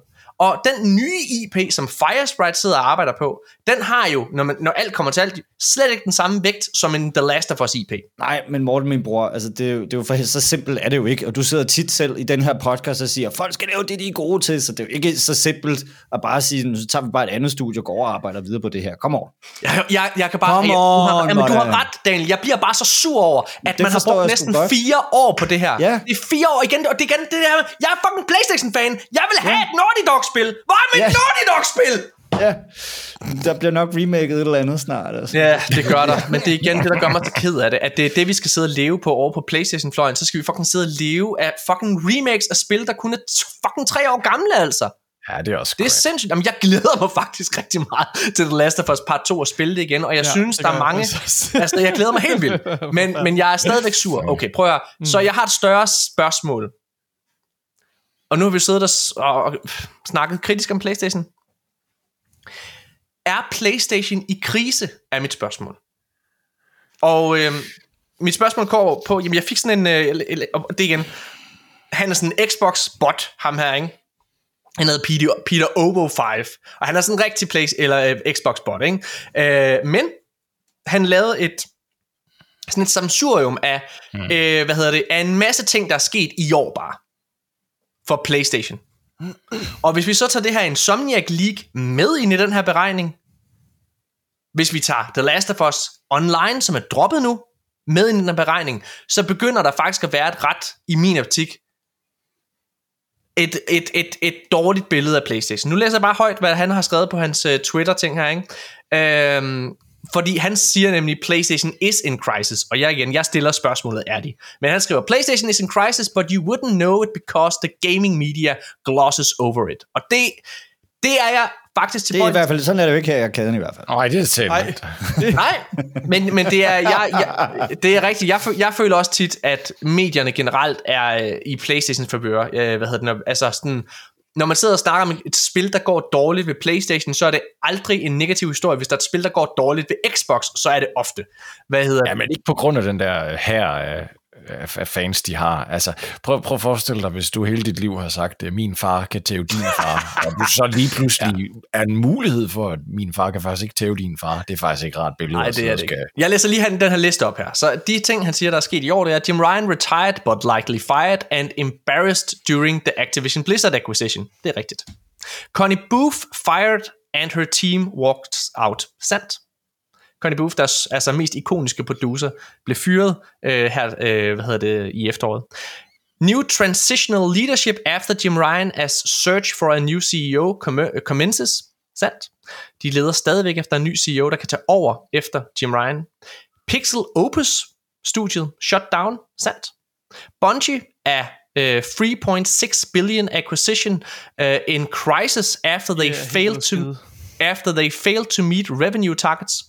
Det er sandt. PSVR 2 not a priority anymore. Det er sandt allerede. Altså ikke engang et år efter er det ikke en prioritet længere for PlayStation. 6 out of 12 game as a service games cancelled. Det er næsten sandt. De er i hvert fald udskudt på ubestemt tid, seks af dem.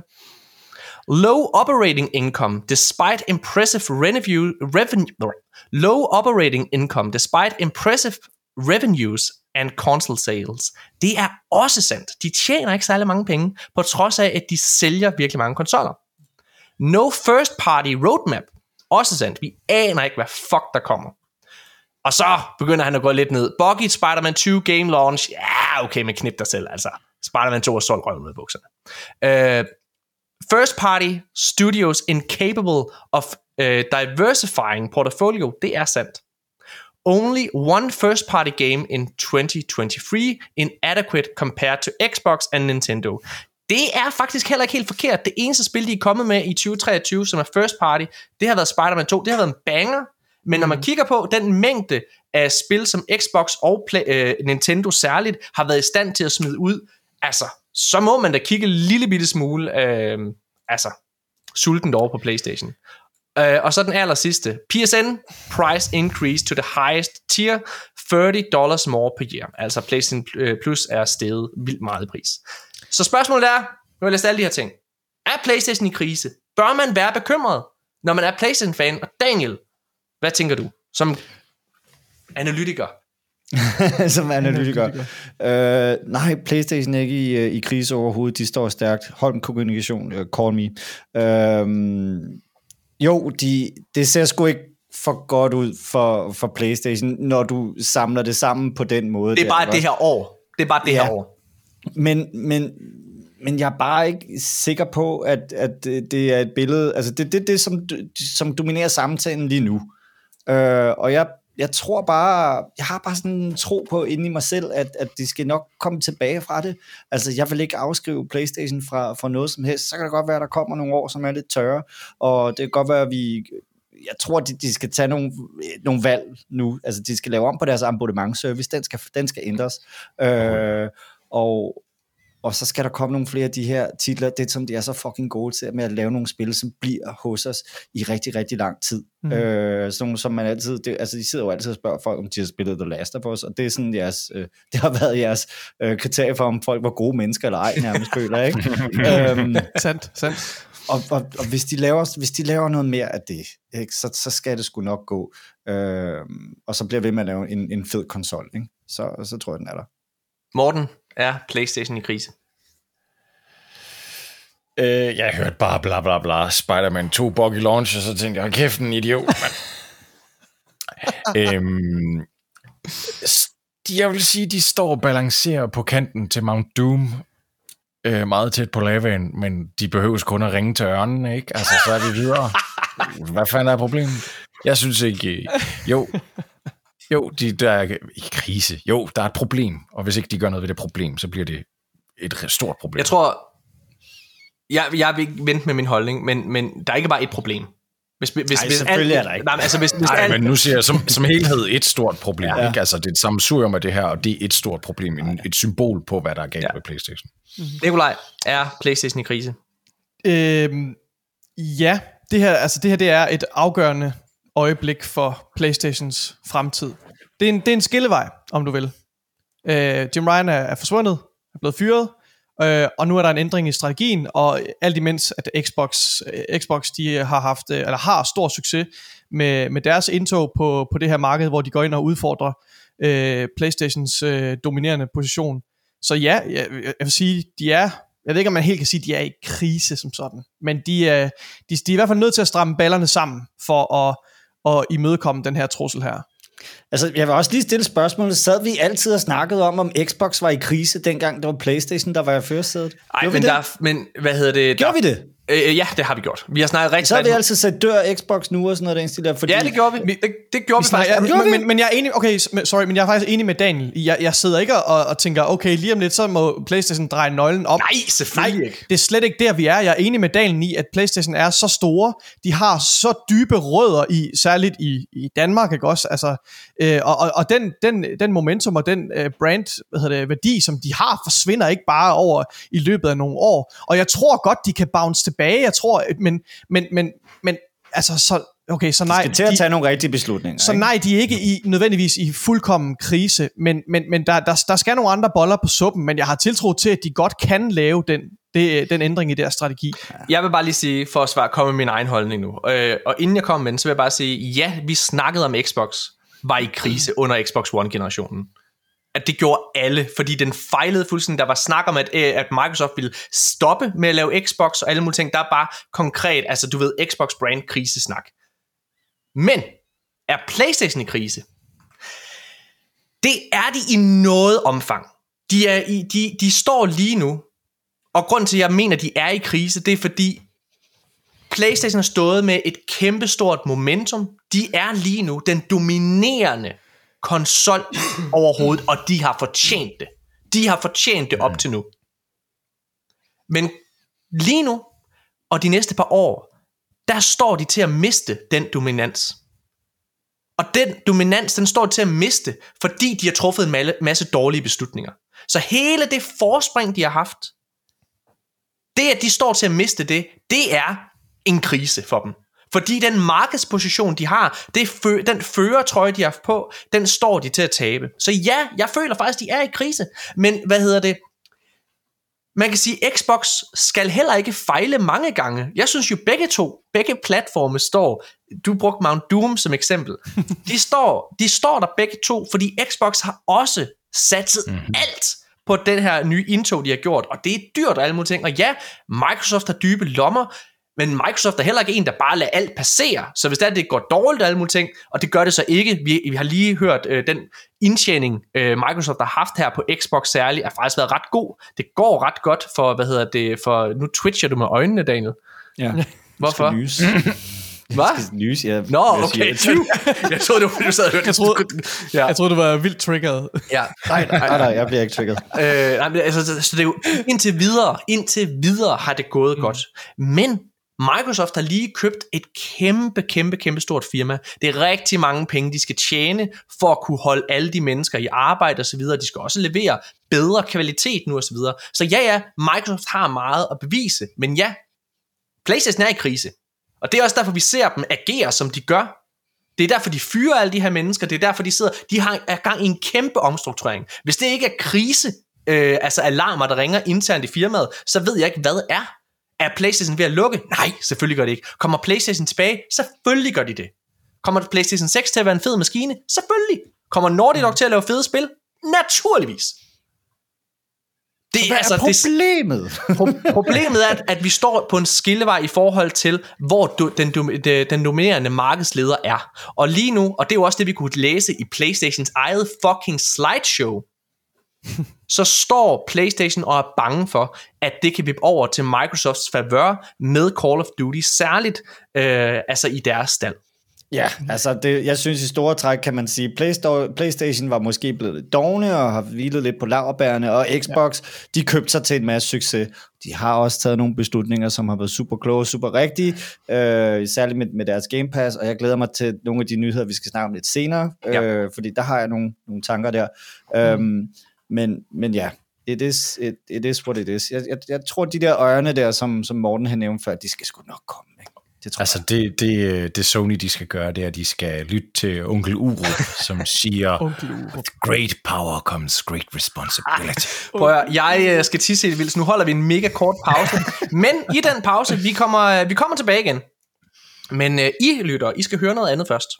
Øh, og I skal komme tilbage, fordi vi skal snakke omkring Xbox, der måske allerede kommer med en, øh, hvad hedder det, ny konsol allerede i 2026. Øh, vi skal snakke omkring øh, Naughty Dog og Sony Bend, der sidder og arbejder på et spil sammen, og hvad det nok er. Øh, jamen, der er mange spændende nyheder, der stadigvæk venter. Men det, I skal lytte til, det er faktisk et lille indslag, som er blevet produceret i forvejen, og det er mig og Jørgen Bjørn som har siddet og haft en snak, fordi Jørgen Bjørn, han har faktisk været ude i verden og lave en større øh, historie for os, hvor han har snakket omkring øh, gaming i Europa. Og han har været over at snakke med Housemark, Playstations, øh, hvad hedder det, øh, firma. Han har, været, han har snakket med øh, en for Remedy, han har snakket med, øh, altså han har været over i, i Finland, og så har han været nede og snakket med Bergur Lykke Rasmussen, og så videre i EU-parlamentet, og snakke omkring gaming. Og ved I hvad, øh, I kan gå ind på YouTube nu, når I hører den her historie, så kan I se fire videoer, som er omkring 4-5 minutter ad gang, eller øh, hvad hedder det, stykket, øh, og så kan I se et ret fedt portræt af gaming, hvorfor det er rigtig vigtigt her i Skandinavien og Europa, at vi giver støtte til det, og hvilken værdi det tydeligvis har til øh, altså de forskellige skandinaviske nationer, og man kunne særligt se det i Remedies øh, Alan Wake 2, hvor man for eksempel havde, øh, hvad hedder det, finsk, altså, altså øh, hvad kan man sige, finskheden var jo over det hele i det spil. Det, ikke? det må man sige. Øhm, så ja, det skal I gå ind og tjekke, men nu kan I lige høre øh, Jørgen Bjørn og mig snakke lidt omkring det her, og så bagefter så er vi tilbage med sidste nyheder.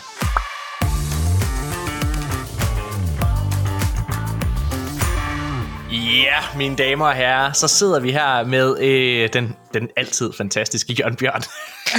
hvad så? Hvad så, Morten? Ja, men det er fedt. Øh, hvad hedder det? Vi har jo... Øh, jeg, har faktisk, jeg har faktisk... Jeg vidste ikke, jeg glædede mig til at tale omkring det her. Det er fedt. men, men Jørgen, det gør jeg. Så du har jo øh, du har været lidt på opgave her i efteråret, her i 20. Ej, det må man sige, jeg har. Og hvad hedder det? Det, det, det der er, det er, at øh, hvad kan man sige, efter at vi har hvad hedder det, overtaget øh, Hardwire, så er der jo kommet nogle, øh, nogle spændende muligheder ind øh, fra højre, øh, i forhold til, hvordan man kan dække gaming og øh, større emner, som, som vi har været i stand til at sidde og, og dække. Og, og Jørgen, du har jo, det, det er ikke, måske ikke alle, der ved det her, men du er jo, en ting er, at du er en stor YouTuber i Danmark, men du er faktisk også, du har jo tv-vært erfaring. ja, det har jeg. Ja, fra sådan, fra sådan en regional kanal da. Ja, men det er jo ikke. Det er også da jeg har lavet mine serier. Hvad hedder det? Det skal du sgu ikke uh, kæmpe af. Hvad, hvad du har lavet i fjernsyn? Jeg har, jeg har da været vært på noget, der hedder Tæv din teenager. Som er et fucking sjovt tv-program. Sådan helt legit. Uh, man kunne også se det gratis. Jeg tror måske faktisk stadig, man kan se det på YouTube. Det ligger på YouTube det hele. Ja, ligesom din serie. Hey. Nej, men de ligger der ikke længere. De ligger der ikke længere, fordi der, det, hvad hedder det, licensen til GG Horsens og Panik, uh, hvad hedder det, de varede i to år. Mm. Fordi så skal man sidde og genbetale skuespillere og alle mulige ting. Ah, okay. Og der giver det større, mere mening at, hvad hedder det, at lave nye ting. Ej, der får jeg ikke en check hvert år. Der har jeg lavet en dårlig kontrakt. Er det, det rigtigt? Godt høre. Ja. øh, hvad hedder det? Nej, så mine ting kan man ikke se, men man kan se dit, og det er faktisk ret godt. Og jeg nævner det her, Jørgen. Fordi du har, lavet, du har været ude og lave altså en, en konkret lille programserie, som er ude på vores YouTube-kanal, øh, om emnet øh, gaming i EU, det økonomiske potentiale. Det er en kedelig titel. Det er en Ja, kedelig det, titel. det, er ikke så, det er ikke så sexet. Det er ikke så sexet, Jørgen. Men, og det er også derfor, jeg ikke vidste, at jeg glædede mig til at snakke om det. Jeg har faktisk, kan jeg godt for, forstå. for at være helt ærlig, Jørgen, jeg, det har sgu været noget, jeg har udskudt en lille smule, den her samtale. Ja, det kan... Jamen, jeg er da glad for, at du skrev til mig, "Ej, men det er jo sgu da meget godt, for jeg har heller ikke rigtig sådan helt tur at se på det endnu og sådan noget. Nej, altså jeg, øh, fordi jeg sad, jeg sad og så det her, øh, hvad hedder det, en, øh, en time før vi skulle sidde og have den her samtale, og så jeg har, jeg har set alle de fire videoer, som er ude, som har altså en kort tid, det er sådan, øh, det, det er sådan mellem 4 og 6 minutter hver en, mm. indtil video varer, og det handler bare omkring gaming i, i Europa, og hvorfor det giver mening, blandt andet at øh, give, øh, hvad hedder det, statsstøtte og EU-støtte til de her projekter osv., og hvad man får ud af det på den anden side. Og igen, det lyder jo fucking kedeligt, Jørgen. Det lyder mm. fucking kedeligt. Og det er sådan, jeg anede ikke at glæde mig til det, men så så jeg videoerne, og jeg så et first cut. Og så sad jeg og tænkte, det her er sgu ret fedt. En ting er, at, at, at I har været i stand til dig, øh, det er dig, der har, du har lavet det sammen med din, øh, din kæreste Christina, som også var eventkoordinator på øh, vores mm-hmm. Nintendo events, øh, og øh, I har været i stand til at snakke med nogle fucking spændende mennesker. Det synes jeg også, det har været helt vildt spændende. Det er sådan noget, man bliver kastet ud i, og så ved man ikke rigtig, hvad der er op og ned, før man er færdig jo. Prøv lige at nævne nogle navne, som I har talt med i forbindelse med det her. Er for eksempel en, der hedder Michael Haveri, som er arbejdet for Havsmark, har været der i tusind år. Havsmark ja. er det her finske, finske firma, som øh, har lavet øh, Returnal og så videre, og lige blevet købt af Playstation, så Ja. det er jo super spændende at tale med dem. Så har vi talt med en rigging artist fra Remedy, som er sådan, var en ung kvinde, som har øh, for eksempel rigget den nøgne mand i starten af Alan Wake 2. Det er altså badass. Det er mega sejt. Øh, jeg har også snakket med Bergo Lykke Rasmussen, Ja. øh, Lars Lykkes øh, knægt, som er politiker selv i dag, øh, og nede er i. EU. Mhm. Øh, og så har I snakket med, ej, hvad er det, han hedder? Det er sådan for et større, en større organisation, det, det blanker jeg fuldstændig på. European uh, Gaming Association og sådan noget. Ja, ja, ja. Et eller andet i den stil. Øhm, og det, altså, så, så alle de her videoer har bare nogle sindssygt interessante mennesker med, som sidder og har alle sammen forskellige perspektiver, men som alle sammen taler ind i det samme, hvorfor det er, at den her statsstøtte giver mening. Og igen, jeg tror måske igen, Skandinavien, vi er jo, øh, vi er jo et socialistisk samfund, kan man sige. Øh, og, øh, og hvis man sidder som en, øh, hvad kan man sige, en kapitalistisk amerikaner, øh, så har man måske svært ved at forstå, hvorfor det er, at det giver mening, når vi både giver penge og altså meget finansiering til film og tv for eksempel, men også til spil, og hvorfor spil er noget, vi bør og investere endnu mere i. Men når man sidder og ser de her videoer, og hører alle de her mennesker, som jo kommer fra forskellige øh, lande, som alle sammen i bund og grund siger det samme, så sidder man jo alligevel og har lidt en følelse ah fuck mand, altså, Også her i, i Skandinavien vi har, og Europa, vi har sgu regnet den ud. altså det... øhm, men prøv at, jeg, øh, jeg, jeg kunne rigtig godt tænke mig sådan at høre lidt omkring, da du, overhovedet fik, da du fik den her opgave. Ja. T- øh, altså strålede du selv af begejstring? Jamen, prøv at et eller andet sted, ikke også? Så, så, så det, der sker, det er, at vi får en, øh, en... Altså, vi får at vide, at vi skal lave nogle videoer. Jeg tror, det er otte videoer i alt, men vi har lavet fire af dem nu, ikke? Ja. Som, øh, som handler om altså, sp- spils potentiale i EU. Og så tænker jeg, at det, det lyder egentlig ret tørt, men det kan godt blive ret, rigtig, rigtig spændende, fordi det her det er egentlig carte blanche til at ringe på hos folk, som, ja. som man ikke normalt får lov til at tale med. Ja. Og så begyndte, begyndte vi egentlig at gå i gang. Øh, men det skal også siges, at altså, meget af det handlede også om i starten, da vi fik det her, det handlede sådan noget om, om lootboxes og hvordan man tjener penge i spil og sådan noget. Mm. Og der har vi faktisk haft ret svært ved at få folk i tale. Det er også et mere, altså lidt mere giftigt emne, ikke? Ja, præcis. Og det har været, faktisk været interessant, fordi når vi har skrevet rundt til folk, også øh, danske udviklere, og du havde, vi havde faktisk en låning hos nogen, der næsten ikke har lyst til at tale højt her, Nej. så vil de alligevel ikke tale med os. Mm. Øhm, og det har været spændende så, at, at vi så har taget, vi har, så har vi bare taget til Finland, og så har vi banket på hos Housemark og bare været total ninja og spørger, hey, vil I snakke med os? Og så har de sagt, ja, ja, yes. Ja, prøv lige, at, prøv, lige at, øh, prøv lige at stoppe der, fordi det, nu, nu, øh, nu sidder du allerede til hul på noget af det, som ja. jeg synes er allermest fedt ved dig, Jørgen. Så jeg, øh, jeg har altid godt kunne lide dig. Siden du startede med at være en del af, altså bare som gæst i arkaden, har jeg altid godt kunne lide dig. Men jeg tror, der hvor jeg bliver forelsket i dig, Jørgen, det er, øh, det er da vi er til Gamescom. Ja. Fordi da vi er til Gamescom, Jørgen, så, så finder jeg ud af, at vi to, vi er gjort af det samme stof. vi vil hellere spørge om tilgivelse.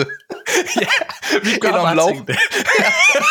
og jeg, og det er, jeg tror, du, du sagde noget på et tidspunkt om, at det helt sikkert er vores erfaring inden for, øh, for, for, for, for tv-verdenen særligt, hvor det er, at altså der, der beder du lige præcis om til, tilladelse bagefter, du har gjort det. For det er det meget nemmere, og du bliver nødt til bare at reagere i øjeblikket. Altså for eksempel til Gamescom, der kommer vi ind og gør øh, øh, og skal have den her store Starfield-præstation, hvor det ender med, at Phil Spencer og Todd Howard ligesom kommer.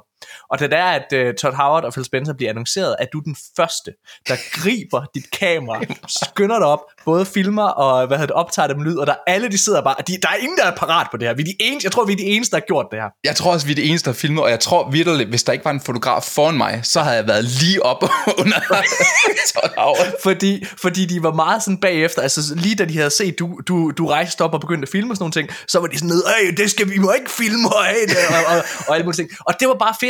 Det kunne jeg bare, altså fordi jeg har det, jeg gør, altså jeg gør præcis det samme i alt, hvad jeg laver. Og, øh, og så, som du siger, I har, I har en aftale i Finland, med mm-hmm. dem her, øh, hvad hedder det, Gaming European, Ja, European, Association. yes, yes, yes. Øh, mega fedt. Og øh, fedt interview forresten. Men der hvor altså, det virkelig begynder sådan at gælde, det er jo, når I sidder og snakker med fucking Housemark, der har lavet Returnal og sådan nogle ting. Der kommer noget væk bag ordene. Eller når I sidder og snakker med rigging artisten fra Ja, for eksempel Alan Wake. Ikke? Men de interviews, Jørgen, De er ikke planlagt på forhånd. Nej, nej, de er overhovedet ikke planlagt.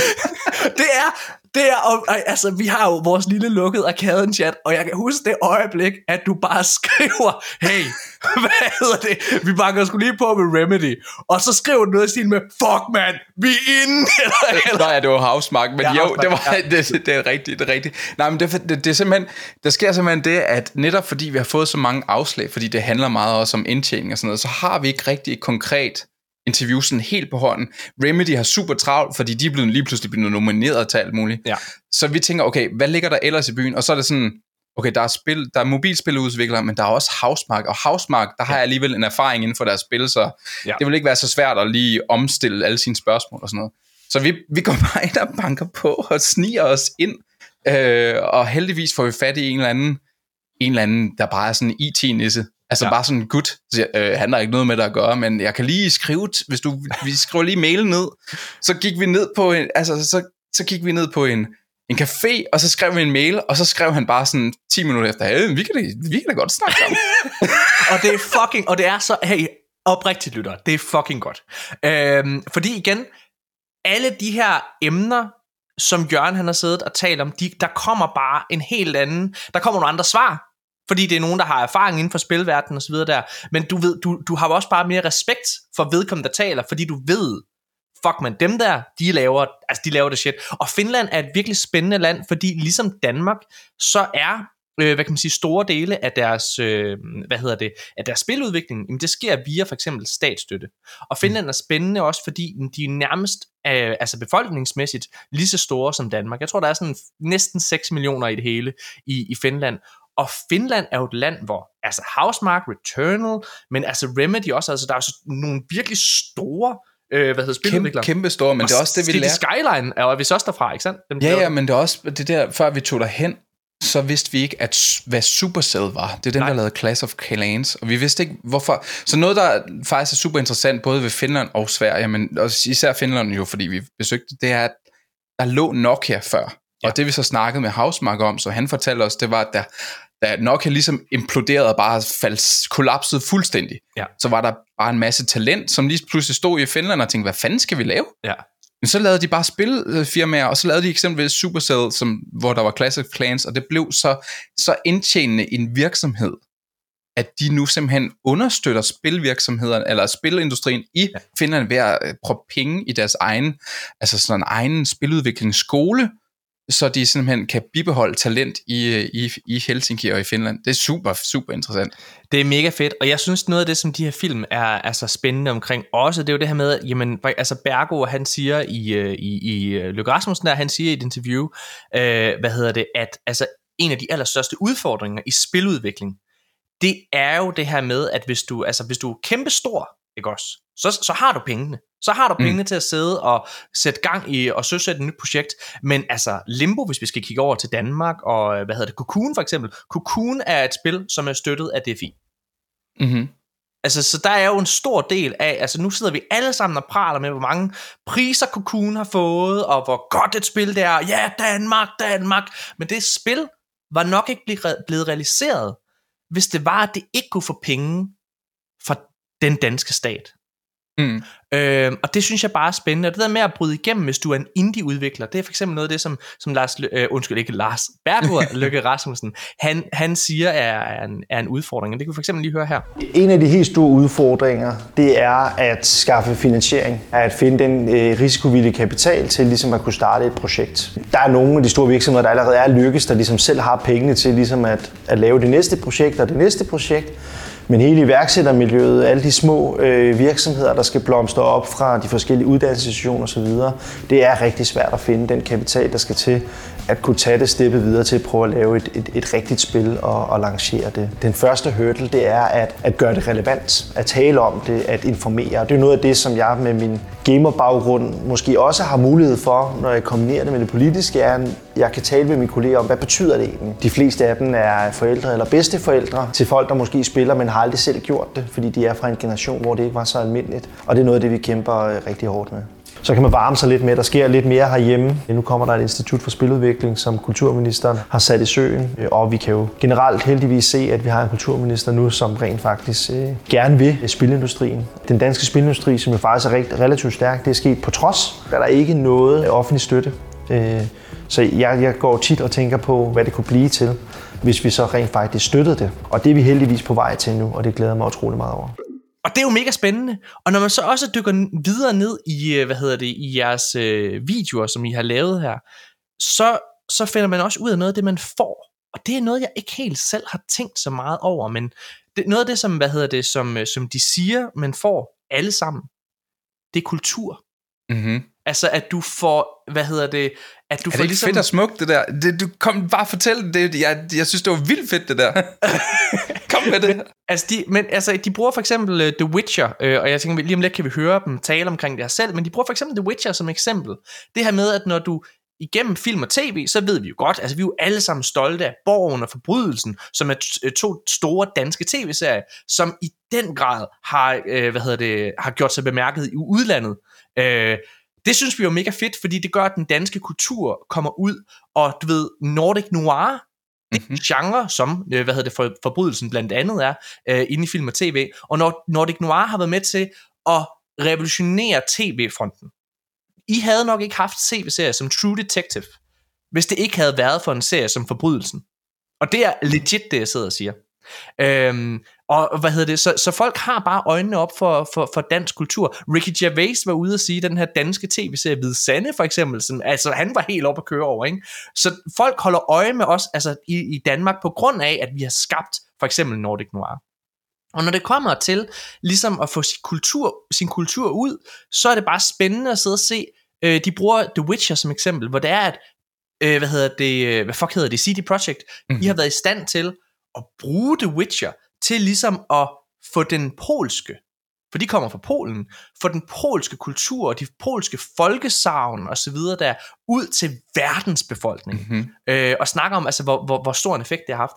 Ja, ej, jeg rander Men det, det, jo- prøv at, det, er, nej, men det er super interessant, fordi hele pointen er, at vi skal være bedre til os at sælge spil, både via støtte og sådan noget med at sige, at det kan godt bruges som en kulturel bannerfører Ja. for de forskellige, forskellige europæiske nationer, vi har, og, og også have noget, noget, unikt at på, altså, hvad hedder det, og også have noget, noget, noget salgsværdi. Altså, et godt eksempel er netop Alan Wake, som vi snakker om her. Alan Wake er, er fyldt bristepunktet med finsk kultur. Jeg vidste ikke, at eksempelvis da jeg spillede det, der var så mange, der er sygt mange svenskere med, og det var fordi, Finland har været en del af Sverige på et tidspunkt, ja. Det vidste jeg ikke, før jeg var i Finland, og, sådan, der, er- og det der her band, der er med i spillet, det er jo nu et af de mest hotte bands i verden, som er et finsk band, der spiller ja. en sang, der hedder Old Gods of, eller de hedder Old Gods of Asgard. Så, så hvad hedder det? Altså, jeg har slet ikke tænkt på det her med, at vi burde egentlig være bedre til at sørge for at måske få noget støtte i Danmark til at lave nogle danske spil, som måske også baserer noget af spillet på nogle jo danske folkesavn, eller måske H.C. Andersen, eller et eller andet. Ja. Fordi når vi så får bredt det ud i verden, så er jeg sikker på, at folk vil tænke, okay, det kan være, at vi skal besøge Danmark, fordi jeg har spillet det her spil fra Danmark. Ja, 100%, og jeg synes, jeg synes uh, Alan Wake er et virkelig godt eksempel, fordi det er et spil, som forhåbentlig mange har spillet, det er et ret godt spil, hvad hedder det, og, øh, og det er sådan noget, hvor der er, altså der er så meget finsk kultur. Det var der også i Control, men det er som om med Alan Wake, der har de bare givet los. Mm-hmm. Altså du ved, der er folk, der lige pludselig begynder at snakke finsk i det, altså i Alan Wake og sådan nogle ting. Og det, det der er interessant ved det her med at bruge sin, sin, sin nationale kultur på en eller anden måde, det er jo i min optik med til at gøre, at vi får nogle langt mere interessante spil også. Fordi, jamen, vi kender USA. Vi, at alle historier, der kan øh, fortælles omkring den amerikanske kultur og den amerikanske arv, når det kommer, altså historiearv, den er jo næsten blevet fortalt. Ja, Men 100. det er der ikke, og jeg, nu kommer jeg med et, eksempel, med et andet eksempel på et polspil, som jeg rigtig godt kunne lide, og det er det her spil, der hedder The Medium. The Medium blev lavet af Blooper Team, som lige nu sidder og arbejder på, øh, hvad hedder det på, øh, hvad fuck hedder det på øh, Silent Hill 2 rebootet. Og det, der er interessant med det, med The Medium, det er, at den tager også udgangspunkt i den polske historie. Og jeg vil ikke spoil noget, men det, den går virkelig ind og bruger, øh, øh, ja, den rigtige polske historie til at fortælle den gyser historie, de nogle gange har. Og det gør i min optik, at du får en historie, som får langt flere lag. Altså den vinder så mange point allerede fra starten af ved at, at have noget originalt. Altså komme med et originalt øh, udgangspunkt til, til, til sit spil. Så ja, det synes jeg er mega fedt, og det er jo noget, som på en eller anden måde, jeg tror også, vi snakker om det, Nikolaj og jeg, i vores anmeldelse af The Medium, det her med, altså, hvor, hvor fedt det var at få det her take. Og ja, fuck mand, lad os få nogle flere danske spil, som tør at bruge det her, fordi jeg føler ikke, at man nødvendigvis kan se Danmark i Inside. Øh, eller, eller Hitman. Eller Hitman, nej, præcis. Og Jeg synes, det er- godt at have en, bare en bane i København, please, eller et eller andet. Jamen, det kunne være også, fedt. Altså det, der er interessant, for nu, der, er- nu, hey, nu lægger jeg op til et klip. Hvad hedder det? Hvad hedder det? øh, Ham fra Housemark. Mm. Øh, Housemark, de har jo som sagt lavet Returnal, og hvad hedder det, Super Stardust, Resogun og sådan nogle ting der. Øh, og det, der er interessant der, det er, det er jo ikke, Returnal er jo ikke et spil, foregår i, hvad hedder det, Finland eller noget som helst, men der er jo mange andre måder, man kan få finsk kultur ind i sit spil, fortæller han. Øh, og der siger han blandt andet det her med, jamen, Finland øh, har en meget mørk tid. Altså sådan, der, der er mørkt, når det er vinter, så er det virkelig sort, ikke? Og den mørke og så videre, det er noget, de bruger og fylder rigtig meget i deres kultur og deres produkter. Det er sikkert også derfor Remedies Alan Wake er så Mhm. dark, som det er, ikke også? Men han siger øh, noget stil med, at Returnal, altså den mørke og så videre, den, den, den lore, der ligger omkring det, det er helt sikkert, altså det, det er den finske kultur, der ligger i det, og det er den måde, Finland kommer til udtryk på i Returnal. Og lad os høre sige det her. I think for us, mythology is a part of different cultures. We don't necessarily want to tap into just the Finnish mythology. In Returnal, um, Celine is a, a Greek American, but the setting is dark and there's a lot of cosmic horror elements. And I think that resonates with a lot of the Finns in, in Housemark, but also a lot of the international. Uh, we have so many people from across the globe, but the, the sort of dark environment, I, I think, does represent a lot of the things culturally that we uh, tend to have to live in during, during the winter months. But in specifics with the culture, I think it's more about just understanding uh, the themes and then generalize and, and try to find something that works for the for the game rather than trying to fit in uh, something finished for the sake of it. Jeg synes, det er fucking spændende, Jørgen. Det må jeg bare sige. Jeg synes virkelig, det, det er fedt. Um, og jeg synes, du gør det vanvittigt godt. tak. Jeg vil også, det, Christine har virkelig også for god til det her. Hvad hedder det? Og tusind, tusind tak. Jeg, jeg synes at altid, det er sådan lidt svært at se på sig selv. Sådan er det bare. Men jeg har, jeg har faktisk virkelig været interesseret i det her, hele, med- det hele med det her kulturelle, og hvor vigtigt det egentlig er. Det er sådan noget, man finder, fordi når man laver sådan en dokumentarserie, så ved man ikke helt, hvad man støder på. Mm-hmm. Og det er sjovt, hvordan vi egentlig ikke har talt nok. Jeg føler ikke, vi har talt noget om, hvad, hvad, hvad, hvor vigtigt noget, altså det kulturelle er i spil, og hvor vigtigt det egentlig kan bruges. Ja. Som du selv siger, til, vi har set amerikansk kultur repræsenteret en milliard gange. Hvorfor skal vi ikke være lidt mere stolte af det måske herhjemme, og så proppe det lidt mere ind i vores spil? Altså, Ja, og, og det, det, der er interessant også, det er jo, at jamen, det her er jo noget, som, hvad kan man sige, det er jo noget, som er en forretning. Altså, Mm. vi, vi, den danske stat lever rigtig godt af Mærsk. Den lever rigtig godt af Lego, fordi at der kommer en masse penge tilbage i statskassen på grund af de her virksomheder, som klarer sig godt. Det er det samme med film, og det er selvfølgelig også det samme med spil. Og derfor så giver det mening at gå ind og fremme væksten i de her områder, fordi det bliver et eksportprodukt lige pludselig. 100. Øhm, så jeg synes, det er Fuldstændig vildt- ligesom filmen Druk. Jeg tænker, der er tusind, der har tænkt, hvad fanden er det, der foregår med dansk drukkultur, Ja. og hvad er det for nogle mærkelige hatte, vi har på, og Ja. ja. ej, Danmark ser spændende ud, lad os prøve at tage det det her land. Det synes jeg også, spil skal kunne. Ja, og jeg, øh, altså jeg, jeg, jeg, jeg tror faktisk, du siger det i en video, det her med, at hvorfor er der ikke et, altså i Hitman for eksempel, hvorfor er der, hvorfor, for, hvorfor er der ikke en bane i, i København, altså? Du, vi var alle sammen helt op at køre over øh, Modern Warfare 2, at der var den her bane i Amsterdam. For fuck, mand, lad os få en bane i fucking København, eller i Aarhus, eller et eller andet, ikke? Altså, det kunne bare være fedt, og det vil også bare give noget andet visuelt. Altså, det, vil, det vil jeg elske. Det vil jeg virkelig elske. Og prøv at, den danske presse, altså de der altså snopper inde på øh, DR og TV2, som er, du ved, normalt ikke kan sidde og få øjnene op for, for, for spilkultur, prøv at de vil sidde og gokke over, mm-hmm. Mhm. at, øh, at der var en bane i København. Jeg kan huske dengang South Park havde gjort grin med Danmark i en hel sæson. øh, der var alle og sådan, åh mand, se nu her, de bruger Pyrus, de bruger Pyrus i South Park, yes! Altså, we made it. øhm, det gad jeg godt. Ja, men altså, det, er- det, det er et virkelig spændende emne, det her, Jørgen. Jeg synes altså, oprigtigt talt, at I har gjort det sindssygt godt. Hvad, hvad har været, hvad har den, været den vildeste oplevelse den bag kulisserne på alt det her for dig? Jeg tror, jeg tror også noget af det vildeste er det der med, at øhm, da vi snakkede med ham Housemark, og vi havde været ude ved det der European Game Association, så blev vi bare spurgt sådan om aftenen, øh, der er sådan en fest, øh, den kan I lige tage til, hvis I har lyst til det. Og bare sådan, okay, to timer efter det, så skal vi nå flyveren hjem. og Chris og jeg var sådan, det skal vi, det skal vi tage til. Ja. Vi tager afsted. Og så kommer vi til det her event om aftenen, som er en fest for de øh, finske spiludviklere. Mm. Det er noget andet, jeg også gerne vil sige, at, at finderne er virkelig gode til at arbejde sammen og vidensdele. De har meget det der, det er os mod verden, os finder. Så lad os bare dele alle vores viden mellem hinanden. Og så er til det her event, der møder vi bare, prikker nogen på skulderen, hvor der står Remedy på deres ryg, og spørger, hey, kan vi ikke snakke med dig? og snakker med sådan en, ham der er chefen for det, han er sådan en vild gut, der har, altså, øh, hvad hedder det, nejlagt på fingrene og sådan noget. Han er egentlig, øh, han er lærer på, øh, altså spiludviklerlærer, og Fuck. alle er bare sådan helt vildt flinke og fortæller også, ja, vi møder en studerende også, som kommer fra England, og det er jo, det er jo super interessant det her, fordi vi, vi, okay, vi går lige lidt tilbage. Vi snakker med Housemark, som siger, at det er ofte lidt svært, når man skal snakke med folk fra Texas, for, Texas for, for eksempel, hvis man skal hive nyt talent til Europa, Mm. så skal man lige sige, okay, dude, vi betaler mere øh, i skat her i Finland, men til gengæld så skal du ikke tænke på, om du skal på hospitalet og whatever. Ja. Ja. Så han siger, det skal han ofte vende som et øh, noget positivt. Så om aftenen, så møder vi seriøst en gut fra England, altså en ung studerende. Og den her unge studerende, han siger, jeg havde ikke råd til at studere til game design. Jeg arbejdede i construction. Jeg kunne ikke studere det, jeg ville.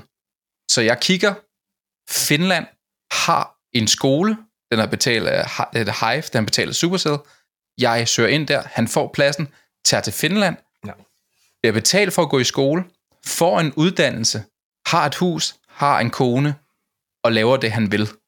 På grund af det ja. system, vi har. Og jeg har virkelig tit tænkt, nu bliver det politisk alle sammen, ja. Undskyld. Øh, jeg har virkelig tit tænkt på, hvor meget spildt talent og spildt potentiale, som ligger i USA.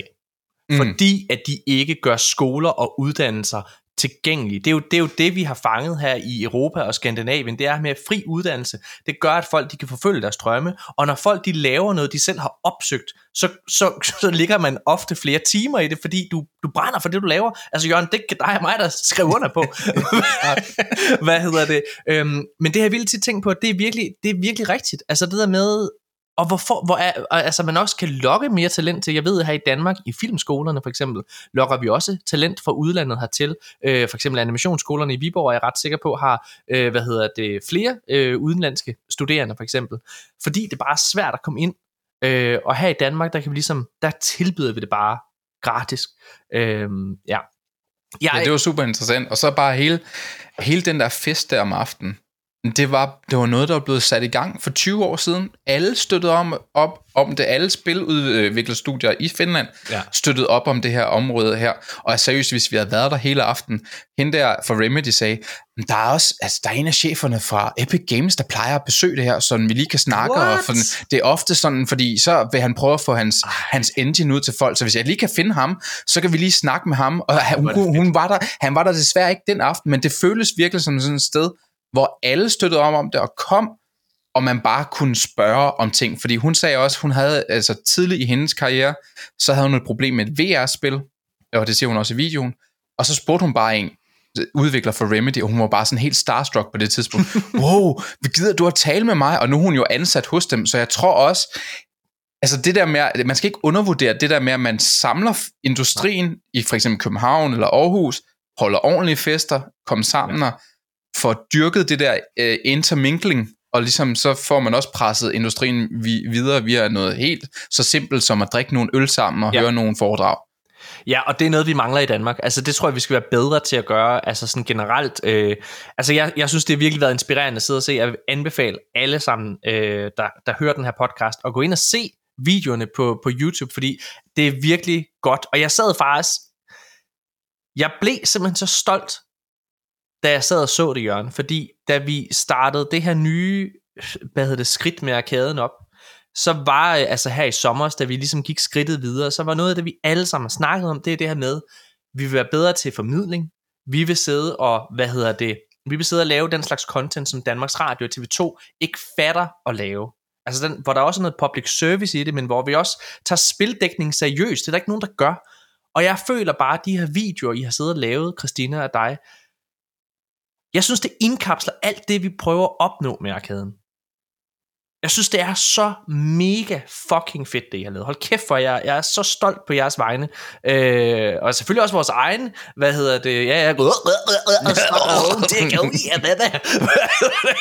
Men nej, jeg er oprigtigt talt bare så stolt. Øh, og jeg kan jo fortælle, at øh, jeg har allerede været ude at filme noget andet, som kommer her i, øh, i starten af det nye år.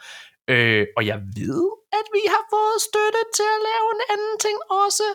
Øh, så det glæder jeg mig rigtig meget til. Så det er bare fedt. Det er nogle spændende skridt, det her, som, øh, som vi er på vej til. Og hvor er det fedt, at der er nogen til at gøre det, som forstår mediet. For det er tydeligt, Jørgen, når man kigger på de svar og de spørgsmål, der er blevet stillet til de her mennesker at det ikke bare er en eller anden, du ved, gammel fyr inden for TV2, som ikke har spillet noget siden fucking Pong. Øh, ej, jeg synes virkelig, det er fedt. Det jeg synes, at hvis jeg må sige noget om det, så synes jeg også, det er ret fedt, at normalt, når jeg sidder sådan noget dækning, så er det amerikansk, og jeg tror, vi har fundet noget frem, eller i hvert fald nogle, øh, nogle vinkler frem, som vi ikke vidste eksisterede, om, mm. som har brug for at blive sagt højt. Ja. Øh, og hvis man har spurgt de her spørgsmål i USA, så har man fået nogle svar, som simpelthen ikke passer her Ja. i, i europæisk forstand. Ja. Ja, altså igen, øh, tag og tjek de her videoer ud, fordi det er, øh, som sagt, det handler om, om Danmark på mange måder, men selvfølgelig altså det økonomiske potentiale i gaming, og forstå også, hvorfor det er der, men hvorfor det, også, også hvorfor det er, det er noget, vi bør tage seriøst og sørge for, at de politikere, de politikere, der er i Danmark, tager seriøst. Vi har jo allerede taget et skridt her, hvad hedder det, som er i den rigtige retning. Bergo, han taler omkring, altså sådan, han er jo, kommer jo selv fra Moderaterne, nu skal man lige passe på, ikke? øh, Åh, vi har en god kulturminister. Ja, ja, det er godt med dig, og Skræk. Hvad hedder det? Øh, for det er rigtigt, de er kommet med 30 millioner. Men prøv nu at høre her. Film- og tv-industrien, som omsætter for mindre, de har altså en, jeg tror det er, vi er, vi er tæt på 100 millioner øh, kroner, det har i støtte over hele Danmark. Det er jo vanvittigt, at, at det bør man også spørge om. Man bør også spørge om, hvorfor er det, at vi ikke får mere til Præcis. spil. Ja. Enig. Men det er til den næste video, Jørgen. Det er fedt. Prøv at høre. Øh, gå ind og tjek den her ud, og så øh, lad os hoppe tilbage til, øh, til resten af episoden. Jørgen, det var mega fedt, at du lige havde tid til at sidde og snakke omkring det her. Selvfølgelig. Det er altid Endnu en gang. Fucking godt gået, altså. Tak, tak. tak, tak.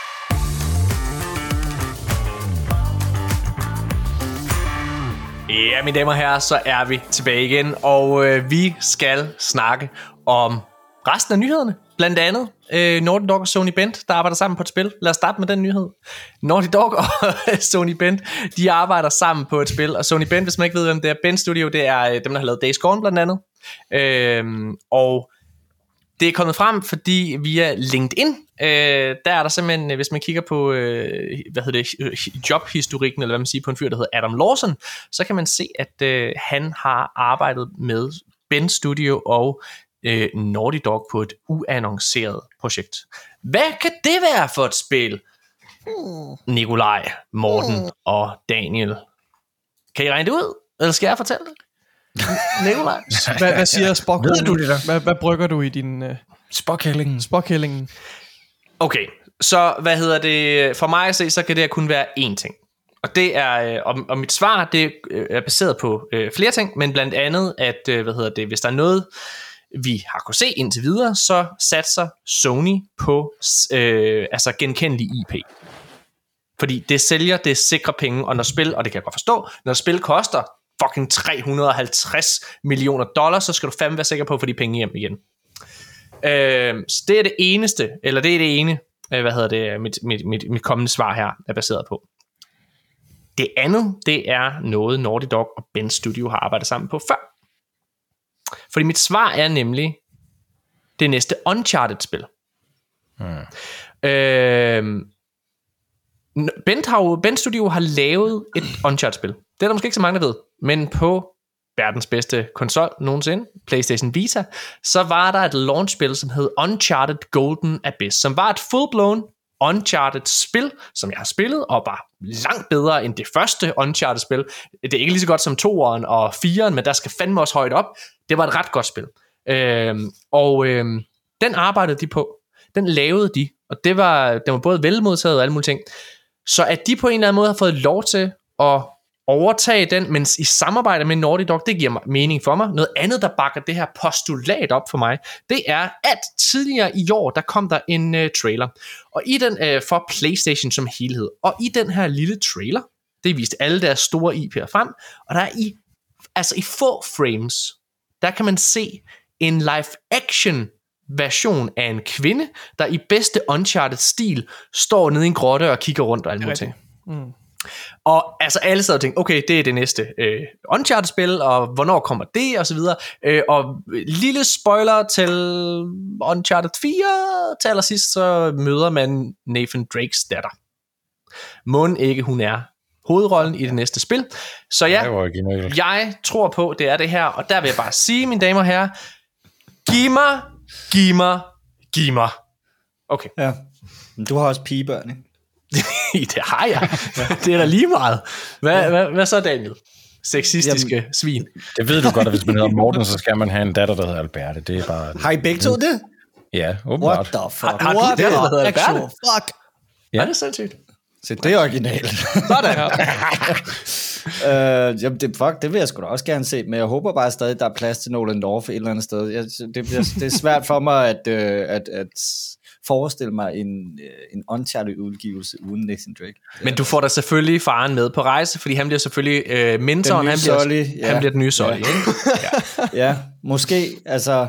ja, Det, det, ja, jamen det, det kunne da være fedt. Det kunne Det da være meget gerne. fedt. Hvis det er i samme stil som de andre spil, og ikke et eller andet øh, tilpasset minigame, eller en anden form for genre lige pludselig, så vil jeg, så vil jeg rigtig gerne have det. Days Gone udkom tilbage i 2019. Det var øh, Ben Studios sidste spil. Der var lidt, Ja, det øh, var fucking skrald, så det skal ikke være ligesom det. der var lidt ballade med øh, det, fordi de prøvede faktisk i høj grad at få lavet en Days Gone 2, men det fik de ikke lov til. Så, og jeg, jeg kommer med den her tidsregning, ligesom for at sige, hvor lang tid er vi så henne, inden det her spil kommer. Jamen lad os sige, der er gået i hvert fald et år, hvor de har siddet og prøvet at komme i gang med, øh, hvad hedder det, øh, med Days Gone 2. Så det vil sige 2020. 2026 er vi nok henne i, med, ligesom med øh, Wolverine og hvad hedder det og så videre, øh, inden at det næste Uncharted-spil kommer. 25, hvis vi er heldige. Øh, Spændende. det kunne være fedt. Har I nogen øh, kommentarer, Nikolaj og Morten? Nej, det tror jeg ikke. Hmm. Så lad os gå videre. Det her er ret spændende. Sony øh, har lavet et øh, patent øh, på, øh, på ny ting, som kommer til at gøre, øh, kommer til at tilpasse sværhedsgraden løbende, når man sidder og spiller, mm. så det altid gør, at du får den bedste oplevelse. Øh, så ja, øh, hvad tænker I om det? Jeg behøver ikke at sidde og læse nyheden. Det er nyheden. De har lavet, de købt patent, som er en teknologi, der gør, at den sidder og tilpasser sværhedsgraden efter dig specifikt, når du sidder og spiller. Nikolaj, hvad ja. tænker du om det? Altså, jeg ved ikke, er det, er det, er det et nyt koncept som sådan? Nej, ikke helt. Ikke Det rigtigt. tror jeg ikke, det er. Altså sådan til, altså adaptable uh, difficulty.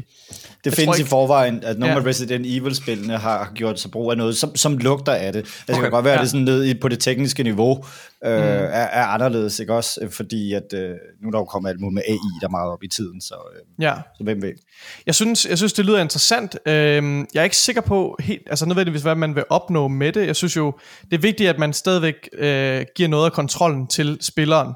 Så hvis du som spiller stadigvæk ønsker at have en, en mere casual, laid back, øh, eller hvis du gerne virkelig vil, vil ja, ja det- man, man skal bare stadigvæk have kontrol. Der skal være nogle options med, hvordan man kan finjustere de her difficulty og så videre. Og det skal være gennemskueligt, at det, jeg tror, øh, det jeg gerne vil frem til. Altså, øh, og hvordan man justerer difficulty stadigvæk. Du havde hånden op, Daniel. Har du? Ja, det er, for, jamen, det er fordi, jeg har, jeg har snakket meget om det her, og øh, også med nogle andre og sådan noget, stil der. Mm. Øhm, og til at starte med, bare- vil jeg bare gerne sige, jeg er jo sådan en person, som bare siger, fuck Demon Souls, fuck Dark Souls, fuck Bloodborne, fuck ja. alt det der Elden Ring, stik det langt op i røven, alt det der svære pis, fordi mm. ting skal være svært, og fuck, hvor er jeg god, du føler bare så tilfredsstillende, når du så endelig klarer det, og bare sådan, mm. fuck, jeg bræ, altså det er jo bare sådan, der kommer bræk ud af mine ører, når jeg skal høre på det der lort, Ja, ikke? Øh, alt det der Souls-like, jeg gider det ikke. Jeg starter alle mine spil på normal, og når det bliver for svært, så tager jeg den over på easy. Øh, så for sådan en som mig, der må sige, det kan være dårligt til at spille, ikke? det kan godt være. Ja. Ja. Eller også har jeg, bare, jeg har bare ikke tid til alt det der svære lort. Ikke? Jeg har andre ting at lave, jeg er vigtig.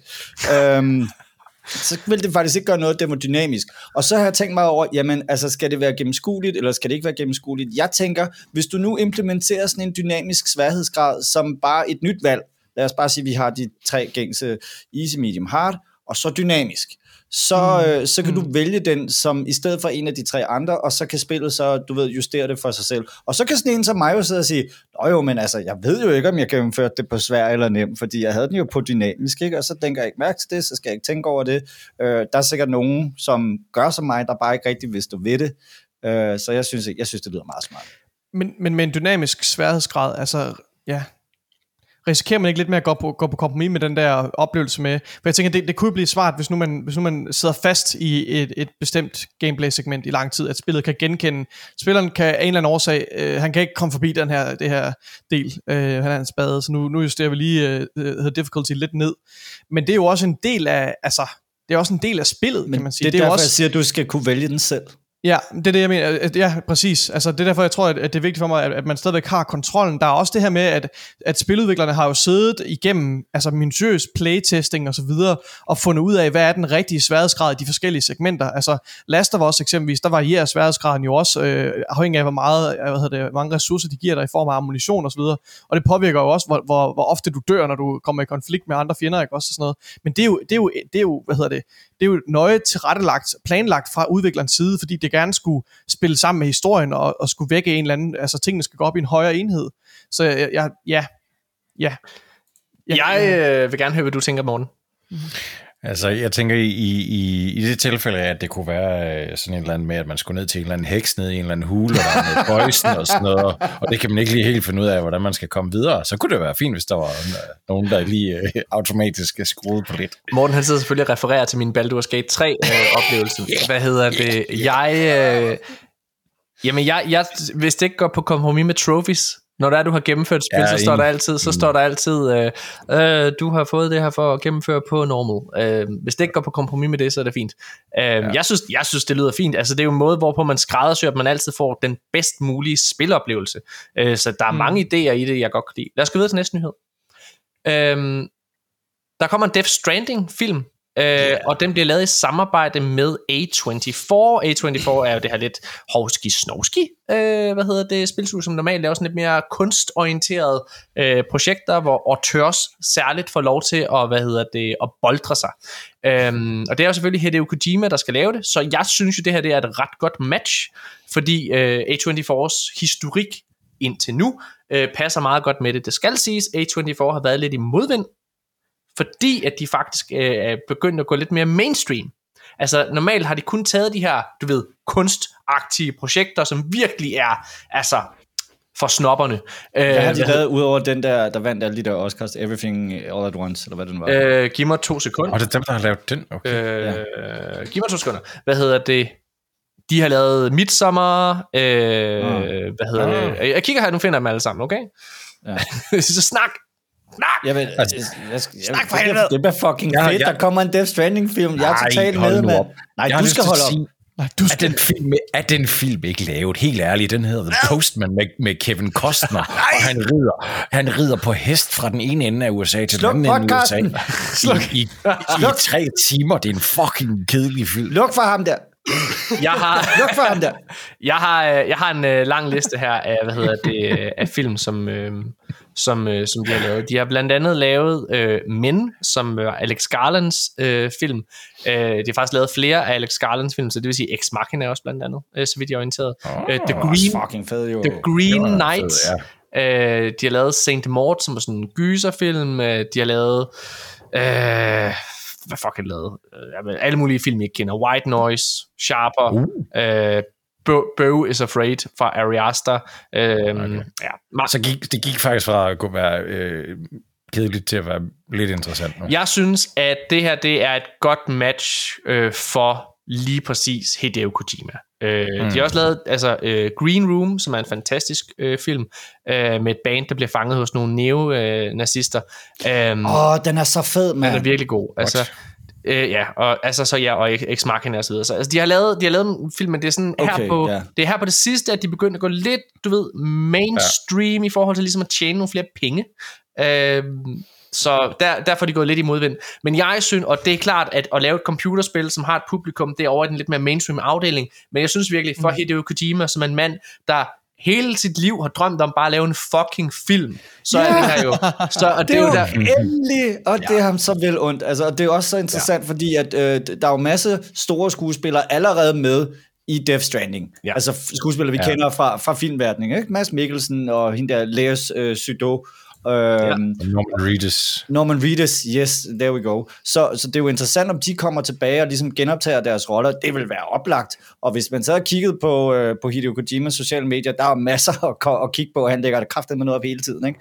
Jeg, Øh, øh, så, så jeg har han for nyligt hængt ud med Mads Mikkelsen. Han har også for nyligt hængt ud med Nicolas Winding Greffen, Ja. som jo også er med i det spil. Ja. Og som jo også er filminstruktør. Guillermo del Toro er også med i uh, Death Stranding, uh, og jeg læser ja, faktisk det lige har højt han for uh, Arkadens artikel her, som du faktisk har skrevet, Daniel. Ja. Og jeg læser her. Hideo Kojima er kendt for at lave meget cinematiske spil. Faktisk er der cutscenes i nogle af hans spil, som er så lange, at man til tider kan være i tvivl om, hvorvidt Kojima selv hellere vil lave film end spil. Nu, nu, får Kojima endelig mulighed for at prøve kræfter med filmmediet. I samarbejde med filmstudiet eh, A24, som blandt andet står bag Oscar-vinderen Everything, Everything Everywhere All at Once, skal han nemlig lave en filmatisering af spillet Death Stranding, sådan skriver IGN. Og så, øh, om samarbejdet udtaler Kojima. A- og det her det er quote, A24 kom til verden øh, for 10 år siden, og deres tilstedeværelse i industrien er unik. Der findes ingen som dem. De film, de leverer til verden, er af høj kvalitet og meget innovative. Jeg har draget af deres værker, og de har sågar inspireret mit eget arbejde. Deres innovative tilgang til historiefortælling stemmer overens med det, som Kojima Production har lavet de sidste 8 år. Nu skal vi skabe en Death Stranding film sammen. Og her til tilføjer han, der er mange filmatiseringer af de spil ude i verden, men det vi, det vi laver er ikke bare en direkte genskabelse af spillet. Intentionen er ikke, at publikum kun skal være fans af spillet. Vores film skal være, til, skal være for alle, der elsker at gå i biografen. Vi skaber et Death Stranding-univers, som aldrig er set før, og som kun kan laves med filmmediet. I love it. Jeg elsker det. Han er, han er også lidt sensationsliderlig, vil jeg så lige sige. Jeg ved ikke, om jeg køber den der med broad appeal. Altså, Alt, hvad er, han laver, alt, det er et nyt medie. er alt, hvad han laver, ikke uh, enormt uigennemtrængeligt? altså, Prøv, hold nu jeres kæft. Ligesom at løbe i kviksand. Spilverdenen har brug for folk som Kojima, som kan Jamen, peppe lidt, ikke, øh, peppe lidt tingene op, ikke? og han er sgu fantastisk. Det er ikke mange, der har en personlighed, som, som han har, og slet ikke af, af japanere, som jo tilbage, normalt er meget tilbageholdende. Uh, jeg, jeg kan sgu godt lide ham. Jeg er glad for, at han er der. Jeg er Jeg faktisk synes også, det er også, et- jeg kan godt lide ham som, altså, det, alt det han laver, synes jeg jo er fedt. Jeg synes bare lidt, han har lidt en tendens til at sige, at alt hvad han laver, det er et nyt medie, et nyt univers, og det er nye sort og alt det. Men jeg synes faktisk, i det her tilfælde, jeg, øh, der synes jeg faktisk, det er fedt. Jeg kunne ikke lide Death Stranding-spillet. Og jeg, det eneste, jeg kunne lide af Kojimas, det er faktisk PT, og det er måske også derfor, jeg tror er du på Death begejstret. Stranding-univers? Ja, nu skal jeg fortælle hvorfor. øh, altså, jeg, jeg, jeg kunne rigtig godt lide PT, øh, og det er også derfor, jeg er begejstret for OD, øh, hans nye spil, som formentlig er hans længe ventede PT-spil. Øhm, jeg synes, at det her med et univers til Death Stranding giver mening, fordi det her, det, det her med, at han ikke bare filmatiserer spillet, det betyder, at du ikke er afhængig af at sidde og genskabe den fortælling, der bliver fortalt i det spil. Du kan lave en helt anden historie, som er i det her univers. Og Death Strandings univers er jo interessant. Den er jo provokerende på mange ledere og kanter. Altså det synes jeg jo også, øh, når du sidder og har den der baby, den der fucking tank og så videre. Mm. Så jeg synes det her med, at han går væk fra spillet og lader det være sine egne separate fortællinger, men så foregår det samme, det synes jeg faktisk er en, er en, det synes jeg faktisk er en god idé. Øhm, så derfor er jeg ikke afvisende for den her film. Jeg er fucking på. Fedt.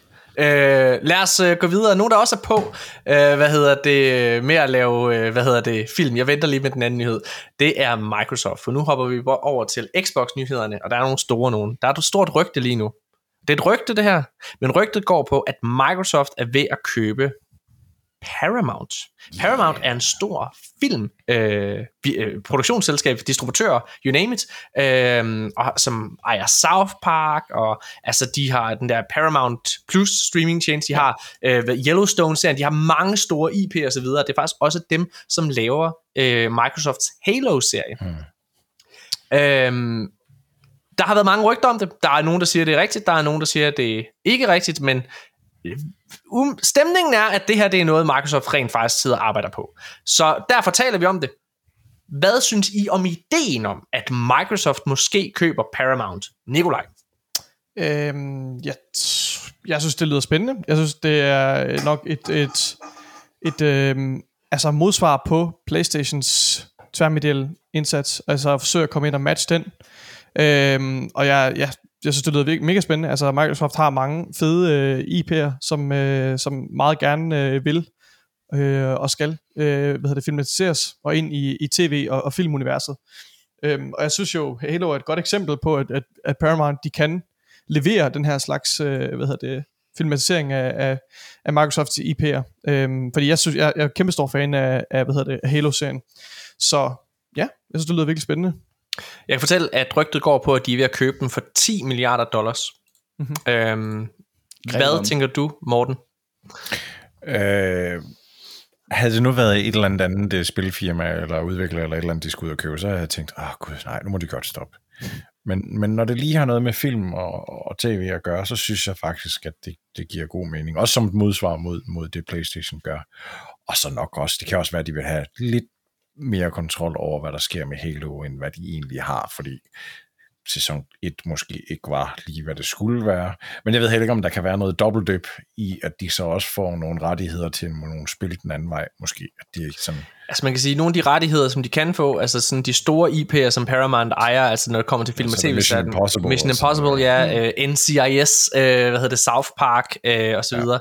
Altså det, det, det er IP'er, som Paramount lige nu ejer, så man kan sige, der er jo noget, der i hvert fald Mission Impossible, kunne man sagtens forestille sig, der kom et spil ud af. Samme South Park, det er sket før endda med stor succes. Så hvad hedder det, men Daniel, hvad tænker du om det her?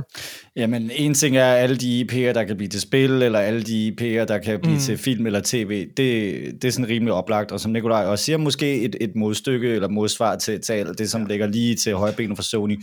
Men der er faktisk også noget andet i det her, som, som jeg synes kunne være interessant. Det er, Paramount har jo også haft deres egen streamingtjeneste. Paramount Plus, mm. tror jeg den hedder. Jeg ved ikke, om den stadig er aktuel. Det hedder Sky Showtime lige nu. Sky Showtime, Ah, den ja, hedder. Okay, whatever. Den findes. Hvad nu, hvis det gik ind og blev en del af Game Pass? Ja, tak. Fuck Hvad yes. nu, hvis det her streaming-stats kom ind, og så lige Fuck pludselig, så, er du, så er du dækket både med dit øh, spil, du kan downloade til whatever platform du nu har, men så kan du kraftedeme også sidde og se det med øh, dit Game Pass abonnement, så kan du se det på dit tv, alt det her indhold, som der allerede findes.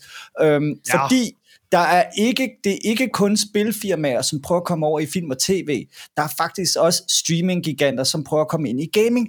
Netflix har Netflix, et, i ja. et stykke tid nu Og så forsøgt at komme Daniel ind på gaming. pludselig. Og de har, og de har ikke hvad givet sker op der? på det Daniel, hvor er du? Nu kan jeg ikke lige huske Men præcis, så kan jeg- hvad det hvad er, hedder men det? jeg ved, at de har Hov. nogle, nogle større planer undervejs. Og jeg tror bare, det er nemmere for sådan nogen som Microsoft at træde ind i streaming, end det er for Netflix at træde ind i gaming. Så jeg tror ikke nødvendigvis, Microsoft sidder og kun og tænker, vi skal slå Playstation, eller vi skal holde Nintendo for døren. Jeg tror, de, øh, hvis de er kloge, så tænker de større end det. Og så er sådan nogen som Netflix altså også på menuen. Det, det er mit take på det. Men det er jo også en af de ting, som jeg, øh, vi måske Og nu ikke har helt. Hvad hedder fokus det? Daniel, hvor er du henne? Du forsvinder hele tiden. Hvor er du henne? Hvad laver du, Daniel? Kan du høre os overhovedet? Daniel? Det virker ikke til, at jeg kan Ja, høre os. Hvad sker der? Okay, jeg... Øh, er du, kan du høre os nu, Daniel? Ja, det kan jeg godt. Jeg, Okay, fedt. jeg er nøs. Achoo. Okay, godt nok. Hvad hedder det? Jeg... eh, Morten, jeg ved godt, du er ved at snakke, men nu, øh, også fordi vi har andre ting, vi skal tale om. Jeg tager den bare lige hurtigt, og så vi kan komme min holdning, og så gå videre. Jeg har vi hørt jeres, skal holde kæft. Hvad, Skål, ja. nu vil jeg snakke. hvad hedder det? Jeg synes, det her det er en genial idé. Jeg synes, det er en genial idé for Microsoft, fordi det her det er et marked, øh, som de ikke er inde på i forvejen. Det betyder, at Microsoft kommer ikke til at møde modstand fra FTC eller de andre konkurrencestyrelser rundt omkring i verden, fordi ved at Microsoft ejer den her tjeneste, forvrider de ikke markedet. Mm. Så det her det er en genial et genialt opkøb, og ja, alle de muligheder, som Daniel taler om med at gøre, hvad hedder det, det til en del af Game Pass, selvfølgelig det ligger til højre benet, på samme måde som øh, World of Warcraft. Jeg synes, det er genialt, og det er nemlig PlayStations absolute største styrke, og det mener jeg det her, det er ikke noget, jeg bare siger. Deres største styrke lige nu hos PlayStation, det er deres tværmedielle muligheder. Fordi vi kan se med Pokémon og fucking The Last of Us-serien, mm, hvor meget ja. det betyder for dit salg af spil, at have en film eller en serie, som sidder og bakker dit produkt op. Det mangler Microsoft. Og Microsoft prøver jo at komme ind på, hvad hedder det, på den her front. De kommer med en Fallout-serie lige om lidt, de kommer med en sæson 2 af Halo. Øh, altså, de har mange af de her spilfilmatiseringer under, under udvikling, mm. men ved at have deres eget firma, som rent faktisk er specialiseret ind i at lave det her, så bliver den, den vej, den bliver meget lettere for Microsoft. Og der kan man jo tage helt op for ledelsesdirektiv, der kan man sidde og sige, at det her det er en decideret, øh, altså det er et decideret altså det er et krav, at man går den her retning, eller hvad man kan kalde det ikke også. Mm-hmm. Øh, at man skal fokusere på at få de her IP'er, spil-IP'er filmatiseret. Jeg synes, det er en rigtig god idé. Lad os gå videre. Øh, næste nyhed. Så lad os tage den, den helt store. Hey! Den næste Xbox konsol generation starter måske allerede i 2026. Så rygterne indtil nu har været, at øh, der her i 2024, der skulle der komme en mid-gen konsol, øh, som var en anden version af Xbox Series S, der ligner sådan en rund, øh, hvad hedder det, subwoofer, eller hvad man skal kalde det. Øh, og den store forskel, det var, at du havde lidt ekstra terabyte i, øh, og så havde du en controller, som havde haptic feedback. Det er rygtet. Og det kom ud for det leak, som kom i oktober måned fra Xbox, en kæmpe leak, der kom. Øh, og det kan være, at det stadigvæk er tilfældet, det ved vi ikke noget om, fordi der var ikke nogen konkret, det er ikke sådan en, det de havde annonceret der i, eller ikke annonceret, undskyld, det de der stod i det leak, det var ikke en konkret Xbox Series Pro, ligesom den rygtede PlayStation Pro-maskine, som kommer her i år, rygtet øh, fra PlayStation. Det er bare et supplement til deres allerede eksisterende konsol, hvor du så har en ny controller-version. Det her nye noget med, at der måske kommer en helt ny konsol fra Xbox allerede i 2026, det kommer fra Jeff Grubb. Jeff Grubb fra Giant Bomb. Og Jeff, og Jeff Grubb, han er en, han ved mange ting, og mange af de ting, han har sagt, plejer at være rigtige. Og det er den he- eneste grund til, at vi sidder og taler omkring det her lige nu. Øhm, han sagde i hans anden podcast, øh, hvad hedder det, øh, som hedder, øh, bum, bum, den hedder Game Mess Decides, det er sådan en livestream, han har. Der siger han, There are rumors out there from someone who was part of leaking this stuff on the PlayStation side, but that person is now also saying that Xbox will have their own Xbox Next in 2026, whether that's the Pro or a full follow-up console, uh, whether that's the Pro or a full follow-up console. This leaker is saying that stuff is cancelled and that they're going to do the Xbox Next faster than they would do otherwise, maybe moving the start of the next generation by a couple of years, siger Jeff Grubb. Lad os reagere på det her. Nikolaj, hvad et tror du på, at øh, Xbox kickstarter næste konsolgeneration to år før PlayStation gør med, fordi PlayStation det er jo 2028. Det har stået i alle de leakede dokumenter og alle de udtalelser, der også har været fra Sony mm. selv indtil videre. Ja, Tror du på, et, at, det, at den kommer i 2026, den næste reelle, øh, næste Xbox, eller, og så synes du, det er en god idé? Altså, øhm, jeg prøver at huske tilbage til, til det her Activision Blizzard League, øh, for der fik vi jo en indsigt i deres øh, fremtidige plan, hvor i at de her konsoller, øh, de kommende Xbox-konsoller, også øh, fremgår, ikke også? Øh, og der kan jeg ikke huske, hvad, hvad tidsplanen sagde der. Igen, den er jo allerede forældet, altså tydeligvis, fordi flere af de her projekter, mange af dem, størstedelen er skrevet, ikke også, øh, i udgivelsesdatoen. Øhm, men jeg kan ikke huske, hvornår det var meningen, at, at der, deres console refresh skulle komme. Det var, var det også i 28, ligesom Playstation? Ja, det var det, der Øh, stod i de gamle dokumenter. gamle men det er jo igen, det er dokumenter, ja. forældet jo. Nej, ja, ja, det er det, det, det, jeg siger. Ja. Øhm, så det er, da, det er ikke utænkeligt, at de kunne finde på at rykke det her frem. Øhm, ja. Giver det mening, at det er en god idé? Men det er jo det, jeg spørger dig om. Det er jeg lidt usikker på. Lige nu jeg sidder du bare og genfortæller alt det, jeg har sagt. Ja, men Kom, jeg, jeg, jeg, jeg, jeg, er gang med at tænke. Jeg er gang med at tænke. Okay, men så Jeg- kaster jeg bolden over til Morten. Nej, nej, jeg- du, Morten? jeg- Nå, okay. Den bold, den det. er, den er væk, du. Så gør det. Hvad synes du, Morten? Jeg, jeg, ved, ikke. Jeg tror bare, øh, som jeg refererede til tidligere, at jeg har fået et barn, og lige pludselig er der gået ufattelig meget tid meget hurtigt. Altså, jeg sidder stadigvæk og... Og det kan også være, det er fordi, man ikke har haft noget sådan rigtig fedt til, til Series X endnu. At jeg synes næsten lige, at jeg har købt den, og jeg kan slet ikke omstille mig Synes du til det? at 20. Jeg synes, Ja. jeg synes 2026 det er lige om lidt. Men, men det er jo det, jeg, jeg kan jo bare kigge og sige, nå nej, det var det faktisk ikke. Det er faktisk ved at være en stykke tid siden, jeg købte den, den, den spand der. Mm. Ja.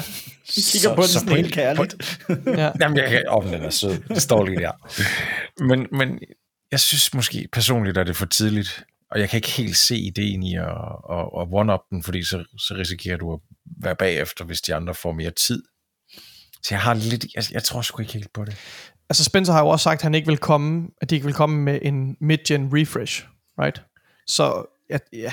Men de, de planer kan jo selvfølgelig også have ændret sig, men øhm, ja, og jeg kan, ikke helt, jeg kan ikke beslutte mig for, om jeg synes 26 er tidligt eller ej.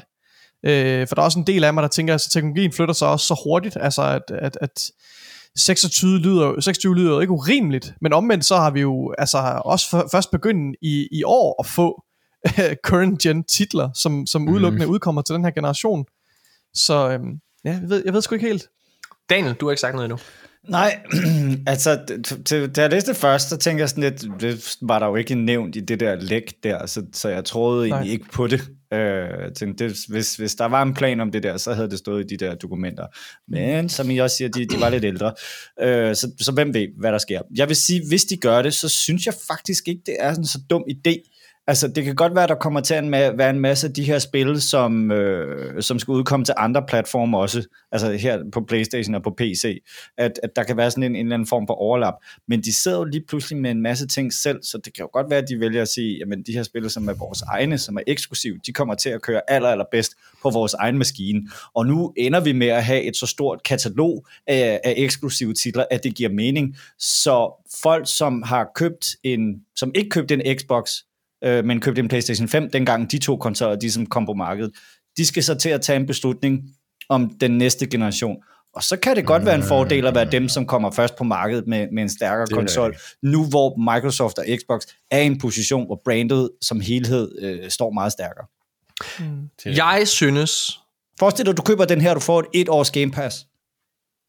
jeg synes, at det her, det er en, hvis det er sandt, den mest geniale, det mest geniale træk, som øh, hvad hedder det, Microsoft overhovedet kunne gøre. Og jeg tror, de har ressourcerne til det, og jeg synes, det her det er strategisk smart. Og ved du hvad? Det er altså ikke så uhørt, at, der, at en konsolgeneration kun er 6 år. Øh, godt nok var PlayStation øh, 4 øh, generation, generationen, den var ret lang, jeg tror det var 7-8 år eller sådan noget, den varede. Mm. Men øh, hvis vi nu kigger på for eksempel PlayStation 2 til PlayStation 3, PlayStation 2 udkom i 2000, og PlayStation øh, 3 udkom i 2006. Så det er 6 år. Og der er jo ikke nogen, der har sat spørgsmålstegn med det. Jeg tror, det som Microsoft kan vinde ved det her, det er at komme med det nyeste og det bedste. Det der med at komme med en helt ny konsolgeneration før PlayStation, så er Microsoft i stand til at øh, styre narrativet. Og de har faktisk gjort det en gang før med succes. Og igen, jeg er jo sådan en, der godt kan lide at kigge på historien.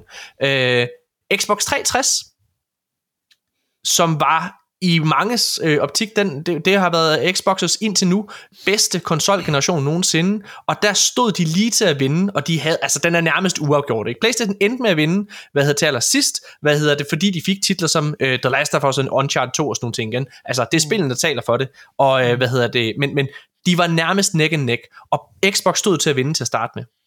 Xbox 360 udkom et år før PlayStation 3, Ja. så det fik det, de fik det her kæmpe forspring til ligesom at være det nyeste og det bedste.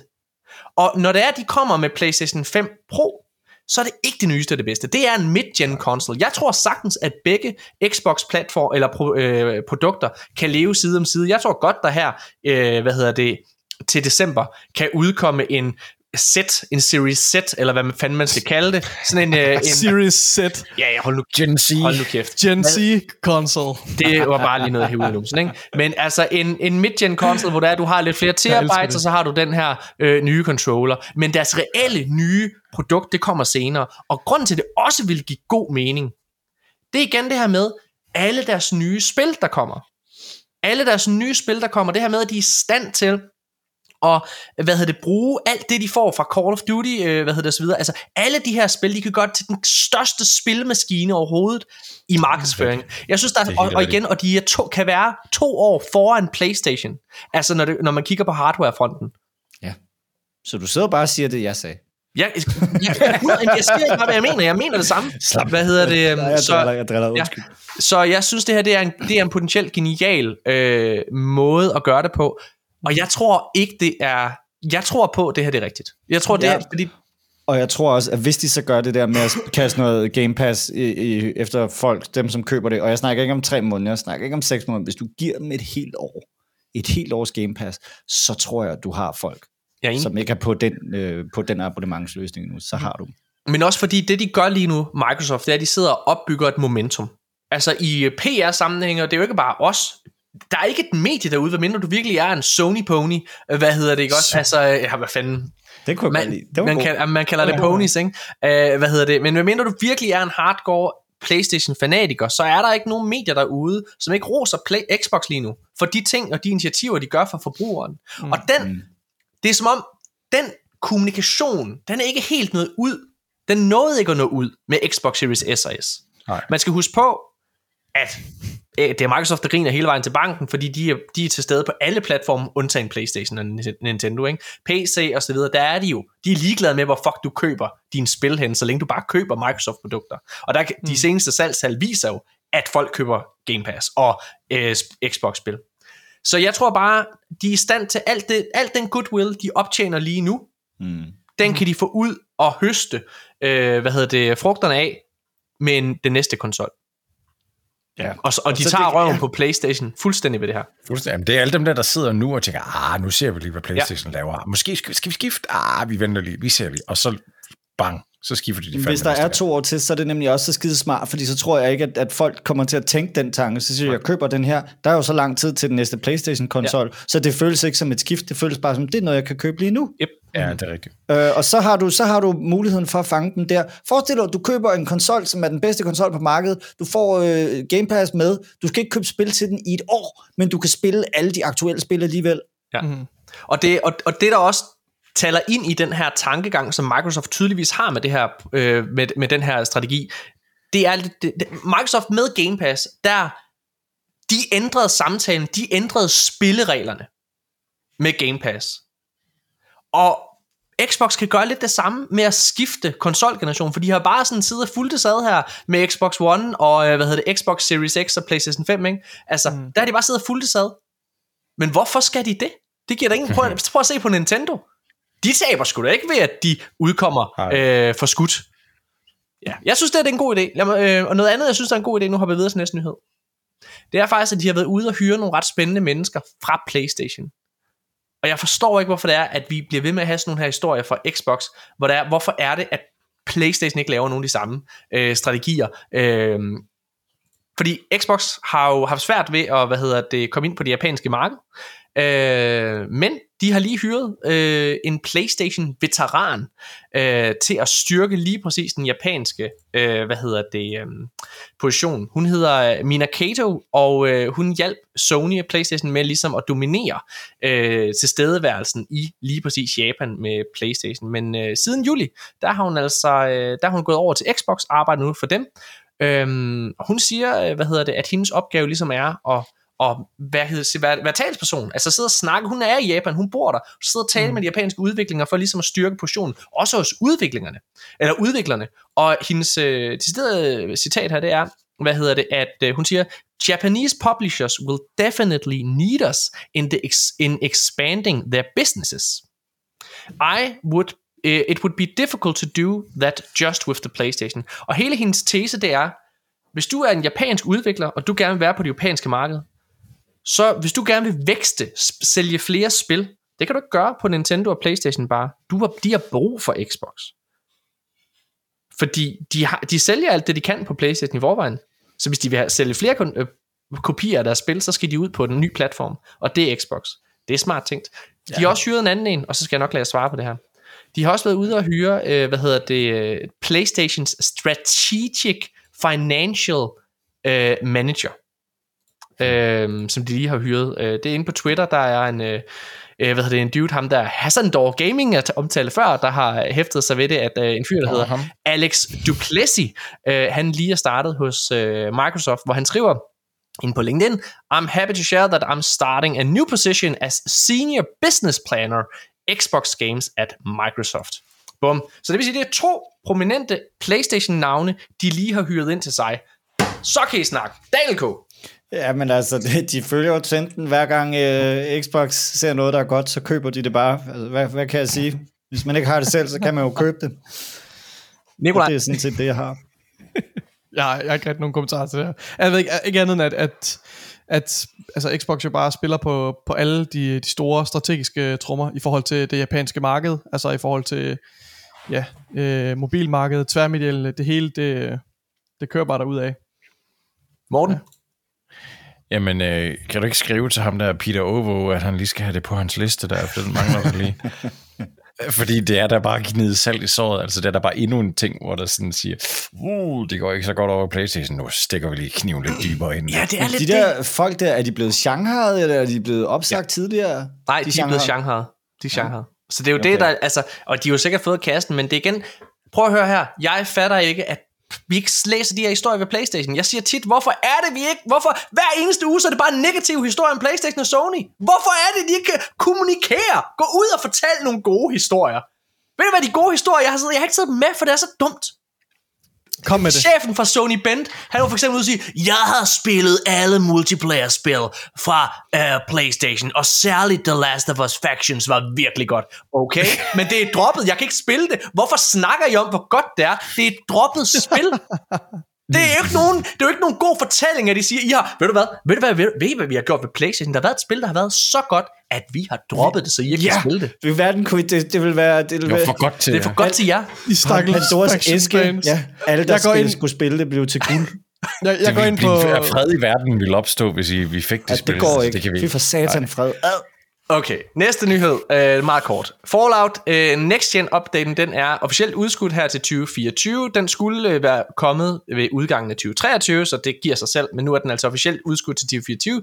Øh, det, øh, hvad betyder det? Jeg tror, det betyder, jeg har tidligere øh, troet på, at øh, den her Fallout 3 remaster, jeg troede, den ville komme i forbindelse med tv-serien Fallout, der udkommer her til april. Jeg tror i stedet for, at det er den her Next Gen update, der kommer så. Øh, så ja, det er det. Måske begge dele. Ej, det tror jeg ikke på. Det behøver vi ikke snakke, til, snakke om. Men øh, hey, øh, nu når vi snakker om Fallout, så havde Fallout den her expansion, eller den her, det her øh, spil lavet af Obsidian Entertainment, der hed Fallout New Vegas. Det bedste Fallout-spil i min optik. Obsidian Entertainment hæv åbenbart fat i Bethesda og spurgte, hey, skal vi ikke lave en efterfølger til Skyrim? I... Og så sagde de nej. så sagde de nej, lad være med det. Nej, det er fandme dumt. Hvad ja. hedder det? Skyrim ad. Det skal vi Men- først lige genudgive 40 gange. Men nu kommer de jo så med en mulighed for at komme med deres eget bud på en, øh, hvad hedder det, øh, hvad kan man sige, et, et, et Skyrim-spil i form af Avowed, som er rygtet til at komme her i 2024. Øh, altså fra Obsidian Entertainment. Næste nyhed. Activision Blizzard indgår for lige og skal betale en kæmpe erstatning. Uh, Activision Blizzard blev uh, sagsøgt af staten Kalifornien, baseret på de her øh, seksuelle krænkelser, og uh, der har været i firmaet, der har været nogle rigtig, rigtig dårlige sager for Activision Blizzard. Øhm, men nu har de altså indgået for lige, formentlig sammen med Microsoft, som jo nu ejer Activision Blizzard, øh, som har haft brug for at få den her sag ud af verden. Så uh, forliget er, at de skal betale en kæmpe erstatning på, hvad der svarer til 375 400 okay, jeg kan ikke læse det. Det er så mange milliarder kroner, det her. Nikolaj, kan Mange, du kigge? mange penge. Det, det er mange milliarder. Åh oh, nej, er der et tal med mange nuller på? ja, Dr. der- Nikolaj Schreders Ja, har- fra matematik. Oh, Ja. oh, 54 kælderen. millioner. Nej, det er dollars. Ja, ja. Hvad svarer det til jeg sagde, ikke, kroner? jeg sagde ikke dollars. Skal jeg, nå, skal jeg sige det i danske? Det Ja. er milliarder. Right? Ja, Der det, det, jamen, det har jeg. 375 milliarder. Ja.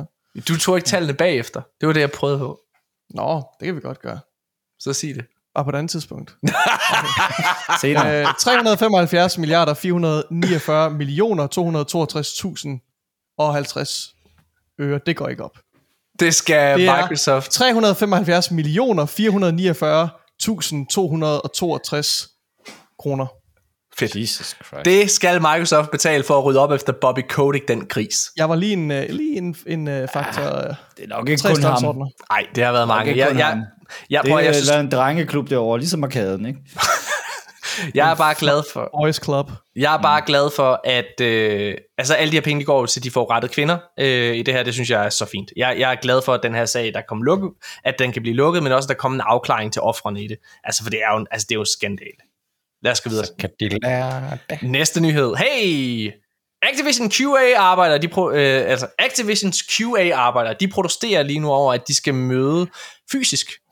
Øh, fordi de har, øh, der, der har været corona, og så har folk fået lov til at arbejde hjemmefra, men den regel den er nu ophævet, så her fra øh, december, så er folk tvunget til at møde ind fysisk igen, og det er der simpelthen nogen, som Lort. nærmest ser som en fyring, fordi jamen, vores mentale helbred og alle mulige ting, øh, at det er bogstaveligt talt det, de siger.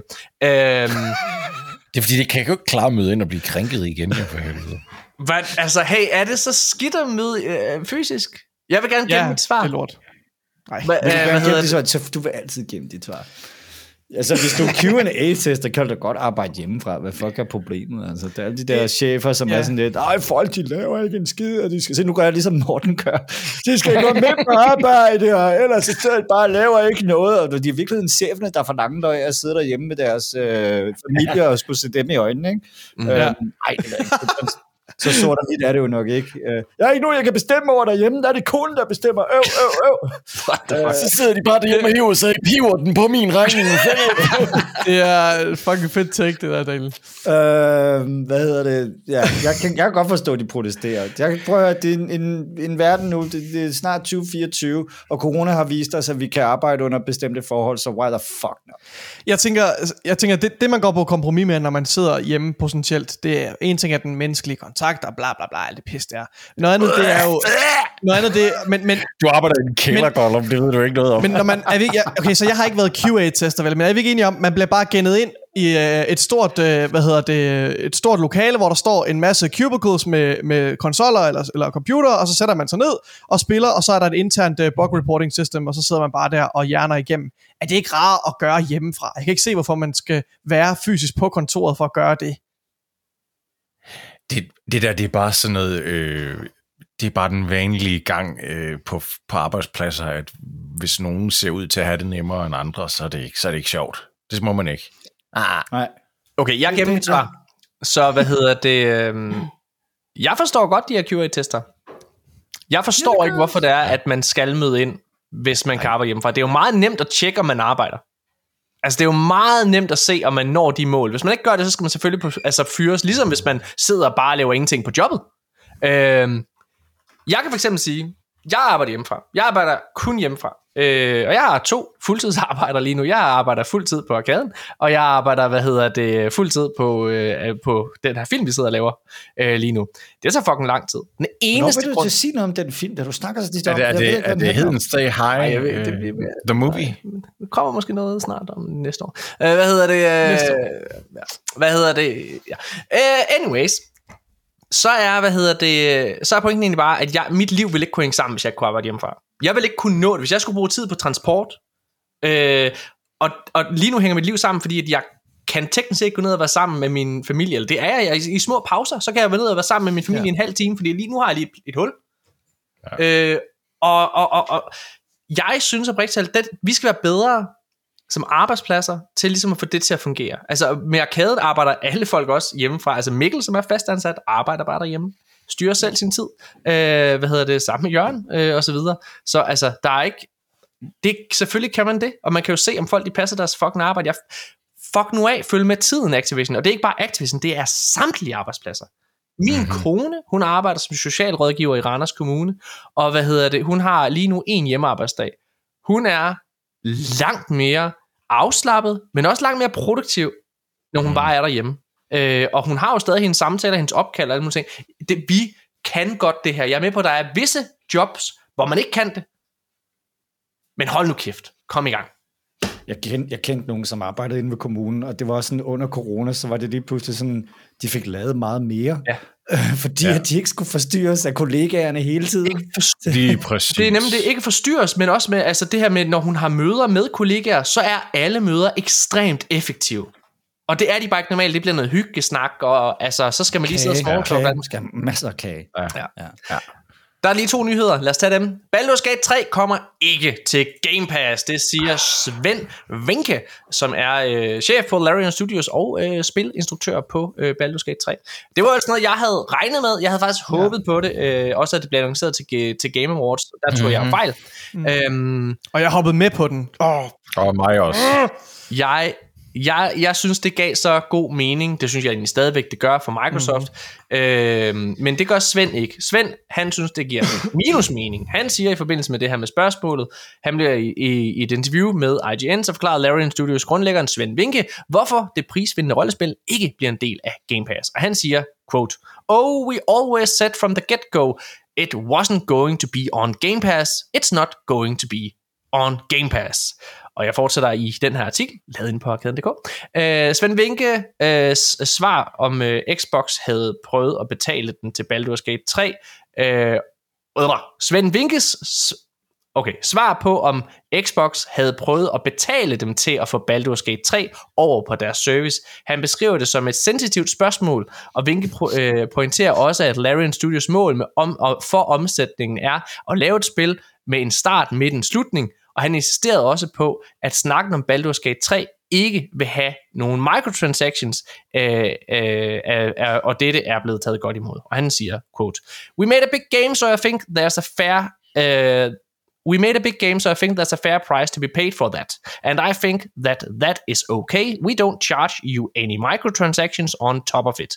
So you get what you pay for upfront. It's a big, meaty game. So I think that should be able to exist as it is. This is what allows us to continue making other games. Så øh, han siger, det kommer ikke på Game Pass. Vent nu og se. Øh, Microsoft har dybe lommer, men jeg vil... Altså, hvis de skulle have fået noget ud af det, så skulle det være kommet ved launch på Xbox. Så jeg tror ikke, det kommer på. Jeg synes, ja. jeg synes, og det siger jeg faktisk også i vores anmeldelse af Baldur's Gate 3, jeg synes, man skal købe det her spil.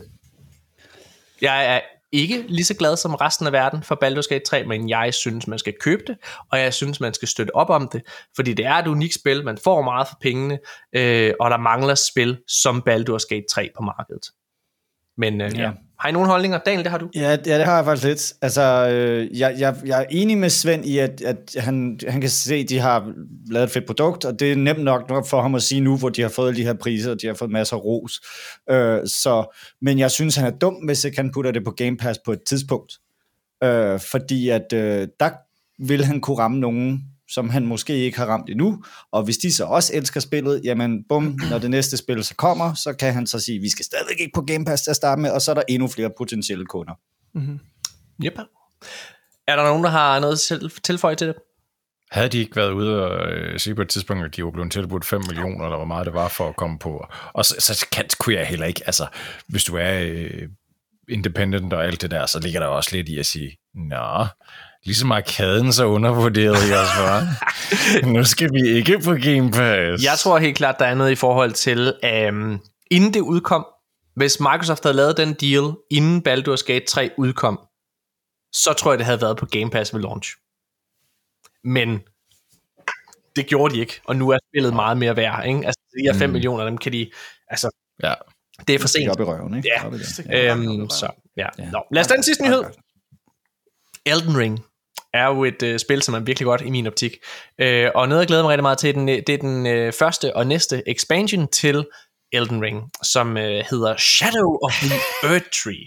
Øhm, hvad hedder det? Og den kommer måske øh, lidt tidligere, end øh, man regner med. Den kommer måske allerede her til februar, som er to år efter, at Elden Ring of øh, originalt udkom. Det er tidligt det, er tidligt. Det er da tidligere, end man regner med, for det er jo ikke blevet annonceret ja. endnu, Nikolaj. Nej. Så der er jo ikke lang tid det, til februar. Det er rigtigt, men det er stadigvæk to år efter spillets udgivelse. Det er Helt sikkert. ret sent. Øhm, hvad hedder det? Elden Ring produceren Yoshiro Kiyato, han har sagt, at der måske, øh, han siger, quote, det vil tage lidt tid endnu, men øh, fremskridtene går godt, altså for den her øh, expansion, og han, siger, han øh, siger, at spillet sådan er lidt ligesom Bloodborne, øh, det her, den her expansion. Øhm, okay. Så det er spændende. Øh, jeg ved ikke, hvad det betyder med, at det er mere som Bloodborne, men ja, spændende. Jeg, inden vi I får lov til at svare på det, så kan jeg bare lige sige, at jeg tror også, den kommer til februar. Men jeg tror det, er, fordi jeg har snakket med nogen. Hvem har du snakket med, Morten? Det må jeg ikke sige. Er det din kat? Ja. jeg, jeg har ikke nogen kat, fordi jeg hader katte. Men jeg hedder det. Men, wow, øh, du jeg, hader ikke katte. Du elsker katte, Morten. Du vil bare ikke, du vil ikke, du vil ikke erkende det, men du elsker jeg, katte. jeg var over til Tekken 8 preview her øh, for to uger siden øh, over i København, Playstation. Og øh, der var der en fyr fra Bandai Namco over. Øh, og øh, ham spurgte jeg, hey, kommer det her til februar? Øh, og det vil han ikke rigtig svare på. Han sagde, han vidste godt, hvornår Confirmed. det kom. Nej. Han sagde nej, Gunk. Øh, No comment. scoop. Scoop. Oh, Nej. fucking arcade, let's go. Let's go. Jeg har en kilde. Nej, vi er de største, vi er de største. Nej, han sagde, det vil han Nogle ikke gange så tror jeg ikke, folk ved, de er dine kilder. Altså, nogle gange så tror jeg ikke, du går hen og siger, on the record, Skal jeg jeg gøre den her sætning færdig? Du kan jo prøve. Prøv. Så det han prøvede på, eller det, hvad det han sagde, det var, øh, han vidste godt, hvornår det udkom. Øh, han sagde jo sådan, at han, ikke, han, vil, han måtte ikke sige, hvornår det var, og sådan nogle ting. Men så begyndte jeg sådan at spørge lidt ind til, nå, men der, sådan, nå, men der har været de her rygter og sådan nogle ting, og, og hvad hedder det, øhm, altså kommer traileren for eksempel til Game Awards, som var lige ugen efter og sådan nogle ting, og det, der sagde han for eksempel, at det gjorde det ikke, og så sagde han, nå, men altså, men februar, det er jo en spændende tid. yes, excited. To år efter. Hvad hedder det, sådan nogle ting. Altså, så det var meget det, han sagde mellem linjerne, da, da jeg insisterede på at sidde og spørge ind, øh, hvad hedder det, øh, altså til det her emne. Og jeg fik klart oplevelsen af, at det kunne godt være, at det var der, det kom. Øh, og derfor, da det her rygte kom så efterfølgende, så havde jeg meget følelsen, at det var, altså igen, den her historie er jo kommet efter, jeg spurgte om, hvornår det kom, og om det kom til februar. Så Så du siger, at du har været katalysator til historien kom? det er overhovedet ikke det, jeg siger. Jeg siger bare, at den er med til at bekræfte... Nå, okay, det var slet ikke det, jeg prøver at sige. Jeg siger, at den bekræfter det indtryk, jeg fik, da jeg snakkede med ham fra Bandai Namco. Mås- måske. Nej, det var det klare indtryk. Jeg, mit indtryk Ja, var, ja, at... det, men det bekræfter det måske. Ja, ja, altså, det er ikke bekræftet. Det, altså, det har været mit indtryk. Han vil jo ikke svare direkte på det. Så det er mig, der sidder og læser ind, Det er med til at underbygge det. hvad han siger, og da den her nyhed så kommer efterfølgende, så underbygger det yderligere den mistanke, jeg havde, da jeg talte med ham. Det er spændende. Det er spændende. Meget spændende. Ja. Hvad Jeg tænker synes, du om det det? skal, det skal udkomme på valentinsdag, synes jeg. Sådan, så alle forholdene, de ligesom kan blive sådan fra hinanden. Ja. Alle de der sådan, nej, vi skal kysse og spise chokolade. Nej, jeg skal spille. det synes jeg. Glæder jeg til den ring øh, udvidelsen? Nej. Jo, det bliver da fedt at vende tilbage til, til Elden Ring. Have en undskyldning til at, at smide lidt flere timer i det. Sure. Ja, øh, Morten? Altså, hvis vi, hvis vi kan tage øh, Daniels tidligere rant omkring de her øh, Souls-like-spil, og så få Mikkel til at lave det om til min stemme, så jeg også lyder sej og sige sådan noget hårdkogt noget om, omkring øh, øh, de der Souls-like-spil, så kunne jeg godt tænke mig, at det var det, fordi det er nok det, jeg ville ønske, jeg ville sige, for at dække over, at jeg overhovedet ikke kan finde ud af de spil, og sygt dårlige, og derfor aldrig spiller dem. Jeg, øh, dig ud i det, Morten. jeg, har jo, øh, jeg har jo gennemført Elden Ring, og Elden Ring er... Jeg gav det ikke... Jeg havde det ikke på listen for Game of the Year i øh, 2022, da vi havde vores debat, Nikolaj. Jeg advokerede faktisk virkelig kraftigt på, at det skulle være God of War Ragnarok, der fik titlen. Men det er som om, at retrospektivt, så er min kærlighed for Elden Ring, den er vokset, og det er den mm. ikke for God of War Ragnarok. Det er som om, mm. Elden Ring sure. er sådan et, et glas vin, som jeg først er begyndt at værdsætte, efter det er blevet lidt gammelt. Hvad hedder det? Øh, ja. Kan det mening? Et, Ja, Så jeg, så jeg, jeg, glas, et glas vin, der er blevet gammelt. med, med gift i. jeg glæder mig rigtig meget til at spille Elden Ring. Det er bare det, jeg prøver at sige. Jeg glæder mig fucking til at have en Så er der, der nogen, der gør det, og det er også godt. Det kan Og der er mange, der glæder sig. Et glas vin, der er svært at drikke. tykt og klumpet fyldt med arsenik. Ja. Mine damer og herrer, det har været øh, episode 141 af Arkaden. Øh, vi har jo vores Game of the Year debat, som udkommer her i næste uge, Nikolaj. Vi optager den i morgen. Øh, jeg kunne godt tænke mig at spørge jer. Jeg ved, der allerede er en artikel ude. Vi skal selvfølgelig ikke sige vores holdning nu, Nikolaj, men lad os prøve at høre Morten og Daniel. Hvad har været jeres yndlingsspil i år? Morten, din, man kan faktisk se din top 5 inde på mm. øh, arkaden.dk. Kan man også det med din, Daniel? Nej, det kan man ikke. Jeg er meget mystisk. Ja, men, øh, men lad mig høre øh, begge to, hvad jeres yndlingsspil er så. Øh, hvad, hvad har været det bedste, det bedste spil i jeres øh, i år? Og du siger simpelthen ikke Spider-Man 2, Morten. Det må, du må godt sige Spider-Man 2. Morten. Hvad siger du? Hey, det er Spider-Man. Er det rigtigt? Er det det? Er det Spider-Man 2? Ja, selvfølgelig. Ej, Hvor er du vanvittig. Du har jo tabt Ej, sådan, du er også bare... Ej, hvor... Nå, okay. Ja, træls type. Ja. Ja. Godt. Okay. Hvad med dig, Daniel? Hvad har været dit yndlingsspil i 2024? 23. Øh, jeg, jeg vækster sådan lidt mellem Alan Wake 2 eller, eller Baldur's Gate. Jeg, jeg tror, jeg er mest på, på Alan Wake, men, men alligevel, det spil, jeg har spillet mest i 2023, det har været League of Legends. Så. Ja. Oh god. Okay. Stærke, stærke kandidater. Hvad Nikolaj og jeg synes... Ja, jeg vil gerne sige, hvad, jeg, jeg, jeg siger, hvad min uh, favorit er nu. Nej, det skal jeg ikke sige. Det skal, være, det skal sidde og få lyst til at... Åh, gå videre, Morten. og Nikolaj. Kan du ikke sige, hvad det ikke er, så? Det er også... Øh, det er det kan også jeg godt. spoil. Det er, nej, du skal ikke sige det, Nikolaj. Det er i hvert fald ikke League of Legends. Det er ikke, League- det er ikke League of Legends, nej. Det er det ikke. Altså, for, for et gaming-medie, så synes jeg, vi spiller overraskende få games as a service-spil. Ja. Ja. Det er også fordi, det tager jo al din tid, hvis du vil det. Ja, Så kan vi jo ikke... Det er der, ja, det gør det. det gør det. er Nikolaj, hvad hedder det? Øh, for du spillede Zelda inden vi har vores... Hvad? Jeg kan, ikke, jeg kan se din mund bevæge sig, men jeg kan ikke... Øh... Nej, hvor er det nederen. Jeg kan heller ikke høre. Sure, Morten. Jeg, jeg spiller det i nat. Inden jeg skal op på, på arbejde. Fuck, det er lige mig. Jeg, bliver for, jeg bliver for arbejde i morgen, og så spiller jeg. så du kan sidde og sige, dreng, jeg har bare lige prøvet et helt nyt spil, men det var mega fedt. Hvorfor er det ikke nogen, der snakker om det her spil? Hvorfor er det ingen, der siger Hvorfor har I ikke sagt, det var så godt? Glem den der POD, jeg gider ikke. Åh, ja. Mine damer og herrer, det har været episode 141. Tusind tak for i år. Tusind tak for 2023 alle sammen. Altså helt seriøst. Øh, tak fordi, at I har været med på den her rejse, og øhm, gjort sådan, at vi kan få et vildt 24. Øhm, tak fordi I lyttede med. Tusind tak fordi, at I støtter os, og gå ind og slik på subscribe-knappen. Gå ind og sut på dit tastaturknapper, mens du skriver en anmeldelse. Jeg har hørt, at det skal man gøre. Jeg har hørt, at man skal sige, man skal sige sådan nogle lidt underlige ting. Det gør, at man aktiverer folk til rent faktisk at gå ind og så... Du skal ikke, okay. I skal ikke kigge så mærkeligt på mig det. Det her, det er så mis. Jamen, jeg har lige hørt det Du skal i jo den ikke- så det- Ja. Du skal jo ikke fortælle vores lyttere, hvordan vi hjernevasker dem, Morten. Gå, gå, hvis I virkelig synes, Nikolaj er, er virkelig cool, så skriv kærlighedsbrev til ham, og øh, send det med posten, og øh, tegn en, en nøgen tegning af ham, hvordan han måske ser ud. Det så kan- mig, han kan mig allerede. Han kan ikke hamle op med de tegninger, han modtager. Han er så jo, det er allerede det er alt for flot. Ja. Okay, mit damer. Ja, så vi startede og sluttede mærkeligt. Ja. Oh, ja. ja, mine damer og herrer, tusind tak fordi I lyttede med. Det var episode 141. Vi ses igen i næste uge. Glædelig jul. Godt nytår. Hej.